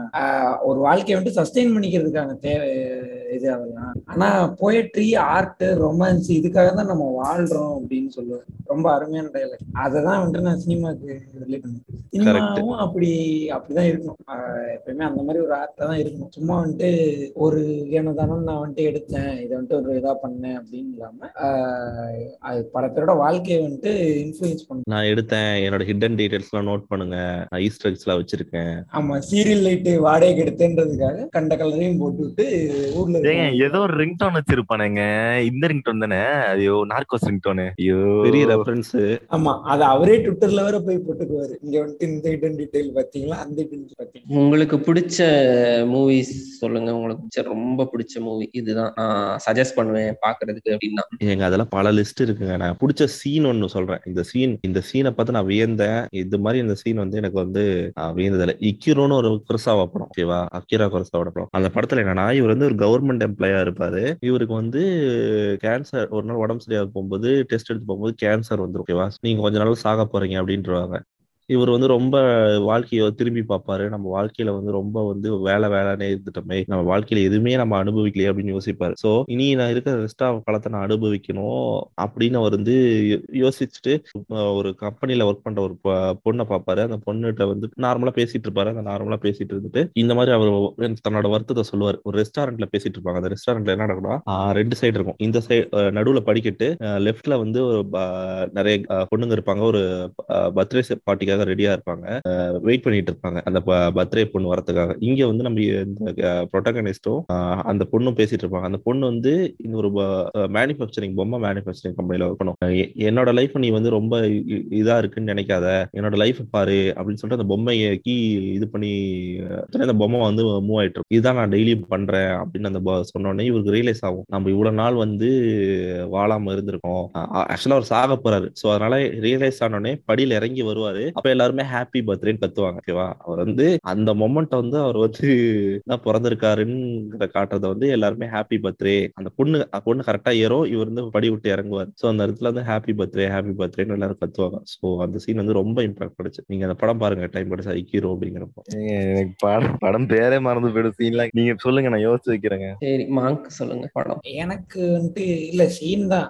படம்னா நான் ஒரு நூறு படம் சொல்லுவேன். அப்புறம் நாளைக்கு வரைக்கும் சீன் வந்துட்டு ஒன் ஃப்ளூ ஒரு குக்கூஸ்னஸ்னு ஒரு படம் இருக்கு. ஜாக். நிக்கல்சனோட படம் அதோட அதுல வந்துட்டு அவர் ஒரு மென்டல் இன்ஸ்டிடியூஷன்ல வந்துட்டு சும்மா ஜெயில் டைமை தப்பிக்கிறதுக்காக ஒரு மென்டல் இன்ஸ்டிடியூஷன்ல இருப்பார். அது எனக்கு பைத்தியம். நான் வந்துட்டு ஜெயிலுக்கு போக இருப்போம்ல நான் அதனால நான் பைத்தியம். அதனால இப்படி பண்ணிட்டேன் அப்படின்னு சொல்லி ஒரு மென்டல் இன்ஸ்டிடியூஷன்ல இருப்பார். அதுல ரொம்ப ரெபலியஸா பண்ணிட்டே இருப்பாரு. அதுல ஏன்னா ரொம்ப கேவலமா ட்ரீட் பண்ணுவாங்க அந்த மென்டல் இன்ஸ்டிடியூஷன்ல எல்லாரையும். அதெல்லாம் இவர் பார்ப்பாரு. இவருக்கு வந்துட்டு அதுல பிடிக்காது. லாஸ்ட்ல ஒரு பெரிய கலவரத்தை கிளப்பி விட்டு எல்லாரையும் நிறைய பேர் தப்பிக்க விடுவாரு எல்லாம் பண்ணுவாரு. ஆனா இவரை பிடிச்சி லொபோட்டமைஸ் பண்ணிடுவாங்க. லொபோட்டமினா ஃப்ரண்டல் லோப் இருக்கு இல்லையா பிரெயின்ல அதை வந்துட்டு கட் பண்ணிடுவாங்க. கண்ணு வழியா ஊசி விட்டு. கட் பண்ணா அவ்வளவுதான். நீங்க ஹீரோ நம்ம எஸ்கேனா ஹீரோ எக்ஸாக்டா அதான். அது அந்த ஒரு சீன்ல ஒரு ஜாக் நிக்கோல்சனோட முகத்தை பாத்தீங்கன்னா உங்களுக்கு தெரியும்.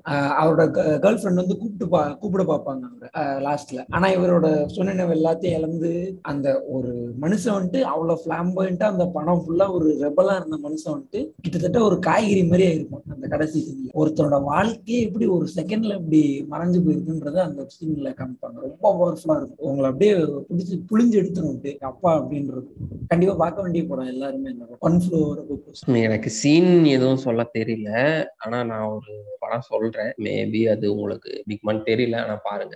அக்கறை அப்படின்னு சொல்லிட்டு ஒரு மலையாள படம். அது நைன்டீன் எயிட்டிஸ்ல வந்திருக்கும். ஒரு அக்மார்க்கான ஒரு மலையாளியோட லைஃப் வந்து அப்படியே காட்டியிருக்கும். அவனுக்கு வந்து அந்த ஹீரோக்கு வந்து கல்ஃப் கண்ட்ரில போய் வேலை பார்த்து எப்படியாவது சம்பாதிச்சு குடும்பத்தை முன்னேற்றணும் அப்படிங்கிற ஒரு ஆசை அதுக்கு அவருக்கு அவர் என்னெல்லாம் பண்றாரு அது எப்படி எல்லாம் ஃபெயிலியர் ஆகுது அப்படிங்கிற மாதிரி இருக்கும். செமையா இருக்கும். மூணு நாலு பெரிய பெரிய ஆக்டர்ஸ் எல்லாம் கூட வந்து சின்ன சின்ன கெஸ்ட் ரோல வந்துட்டு போவாங்க. அது பாருங்க. அப்புறம் வந்து வீடு அப்படிங்கிற ஒரு தமிழ் படம் பாலு மகேந்திராவோடது. அதுவுமே கண்டிப்பா பார்க்க வேண்டிய படம். அது என்னன்னா ஒரு ஒரு பொண்ணு அவங்க தாத்தா அந்த பொண்ணோட தங்கச்சி இவங்க மூணு பேர் தான் அந்த வீட்டுல இருப்பாங்க. அவங்க வந்து அவங்கள வீடை காலி பண்ண சொல்லிடுவாங்க சோ வாடகைக்கு ஒரு வீடு தேடி பார்க்கும்போது சென்னையில வீடு கிடைக்காது. வாடகைக்கு வீடு ரேட் எல்லாம் ரொம்ப அதிகமா சொல்றாங்க. அதுக்காக நம்ம சொந்தமாவே ஒரு வீடு கட்டிக்கலாம் அப்படின்னு சொல்லிட்டு பிளான் பண்ணி லோன் எல்லாம் போட்டு பிளான் பண்ணி வீடு கட்டலாம் அப்படின்னு சொல்லிட்டு அவங்க பண்ணுவாங்க. சோ அதுல ஃபேஸ் பண்ற ஸ்ட்ரகிள்ஸ் அந்த வீடு என்னாச்சு கடைசியில அப்படிங்கிற மாதிரி போகும். இந்த ரெண்டு படமும் நான் சொல்லுவேன். இன்னும் படம் கேட்டீங்கன்னா நீங்களும் சொல்ற நிறைய படங்கள்லாம் சொல்லுவேன் இன்னொன்னு படம் தண்ணீர் தண்ணீர் கூட ஆட் பண்ணிக்கலாம். அது கூட லிஸ்ட். பெருசா போகுது. அங்கேயே நிறுத்து. நீங்க சொல்லுங்க. எனக்கு ரொம்ப bro. பிடிச்சதுன்னா ரொம்ப பிடிச்சுன்னா நான் first பார்த்து ரொம்ப ஆகுவான்னு பார்த்த படம் வந்து இதுதான். அதுல வந்து மார்கன் ஃப்ரீமன் வந்து ஒவ்வொருத்தரையும் பெயில் கேட் அப்ளை பண்றப்ப ஏதாவது சொல்லி ரிஜெக்ட் பண்ணிட்டே இருப்பாங்க அப்புறம் ஒரு super. விரக்தியில இருப்பாரு. அது விரக்தியில ரேசிசம். அது பட் அவர் விருத்தில இருப்பாரு. என்னோட வாழ்க்கையே முடிஞ்சு போச்சு. அதெல்லாம் சொல்லுவாரு. அந்த சீன் வந்து எனக்கு ரொம்ப பிடிக்கும். நான் எல்லாமே பா எல்லாம் முடிஞ்சு போச்சு. இதுக்கு மேல நான் வெளியே போய் நான் என்ன பண்ண போறேன்? அப்படின்ற மாதிரி விரக்தியா பேசுவாரு. அவர் அப்போ இது பண்ணுவாங்க. அந்த இது எனக்கு அந்த படமாவே எனக்கு அந்த ரொம்ப படம் ரொம்ப ரொம்ப பிடிக்கும். ஒரு பத்து தடவைக்கு மேல பார்த்து. எனக்கு படம்னு வந்துச்சுன்னா ஒரு படம் இருக்கு. ஆனா அந்த படம் எதுக்கு என் ஃபேவரட்டா நானே வச்சுக்கிட்டேன். எதுக்குன்னு எனக்கே தெரியாது. ஆனா அதோட நிறைய படம் நல்லா பார்த்திருக்கேன். மீ பிஃபோர் யூன்னு சொல்லிட்டு ஒரு படம்.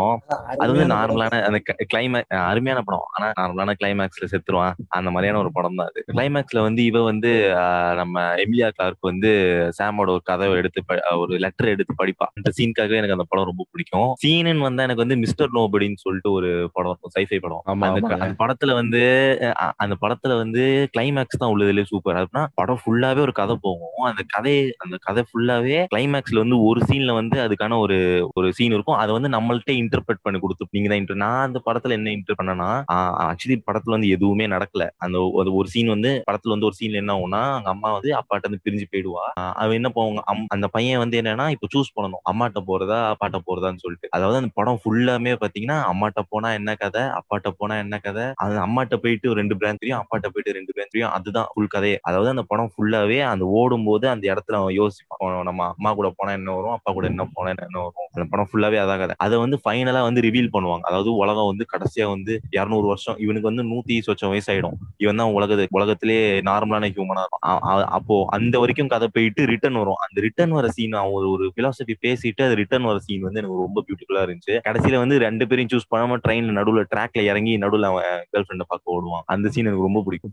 சூப்பர் கண்டிப்பா பாருங்க மிஸ்டர் நோபடின்னு சொல்லிட்டு. அந்த படத்துல வந்து நம்ம ஒரு பேர் என்ன? ஜாரட் லிட்டோ தான் நடிச்சிருப்பாரு. அருமையான நடிகர். ஒரே தப்பு ஜோக்கரா ஜோக்கருக்கு நடிக்க வச்சு ஜோக்கர் ஆக்கி. ஓகே ஒரு நல்ல கான்வர்சேஷன் ரொம்ப பெரிய ஒரு நல்ல டிஸ்கஷன் ரொம்ப அதிகமான டைமே போச்சு. நல்லா இருக்கும்னு நினைக்கிறேன். கேளுங்க சப்போர்ட் பண்ணுங்க. மக்கள் எஃப்எம் மக்களுக்கான எஃப்எம் நன்றி வணக்கம். என்னங்க சப்போர்ட் பண்ணுவீங்களா பிரான்ஸ் நான் ஒரே ஒரு சொல்லிக்கிறேங்க. இதை போஸ்ட் போஸ்ட் கடித்து ஏங்க இருங்க இருங்க. நான் நான் ஒன்னு சொல்லிக்கிறேங்க. இதை போஸ்ட் கடிட்டா போட்டுங்க. உங்க உங்க அப்பா ஏசப்பா சொல்றேன் கைஸ் ப்ளீஸ் சப்போர்ட் பண்ணுங்க. சப்ஸ்கிரைப் பண்ணுங்க. லைக் பண்ணுங்க. ஷேர் பண்ணுங்க. நன்றி வணக்கம். கிரிஞ்சா இருக்கு. போயா. முடிச்சிடுங்க முடிச்சிடுங்க.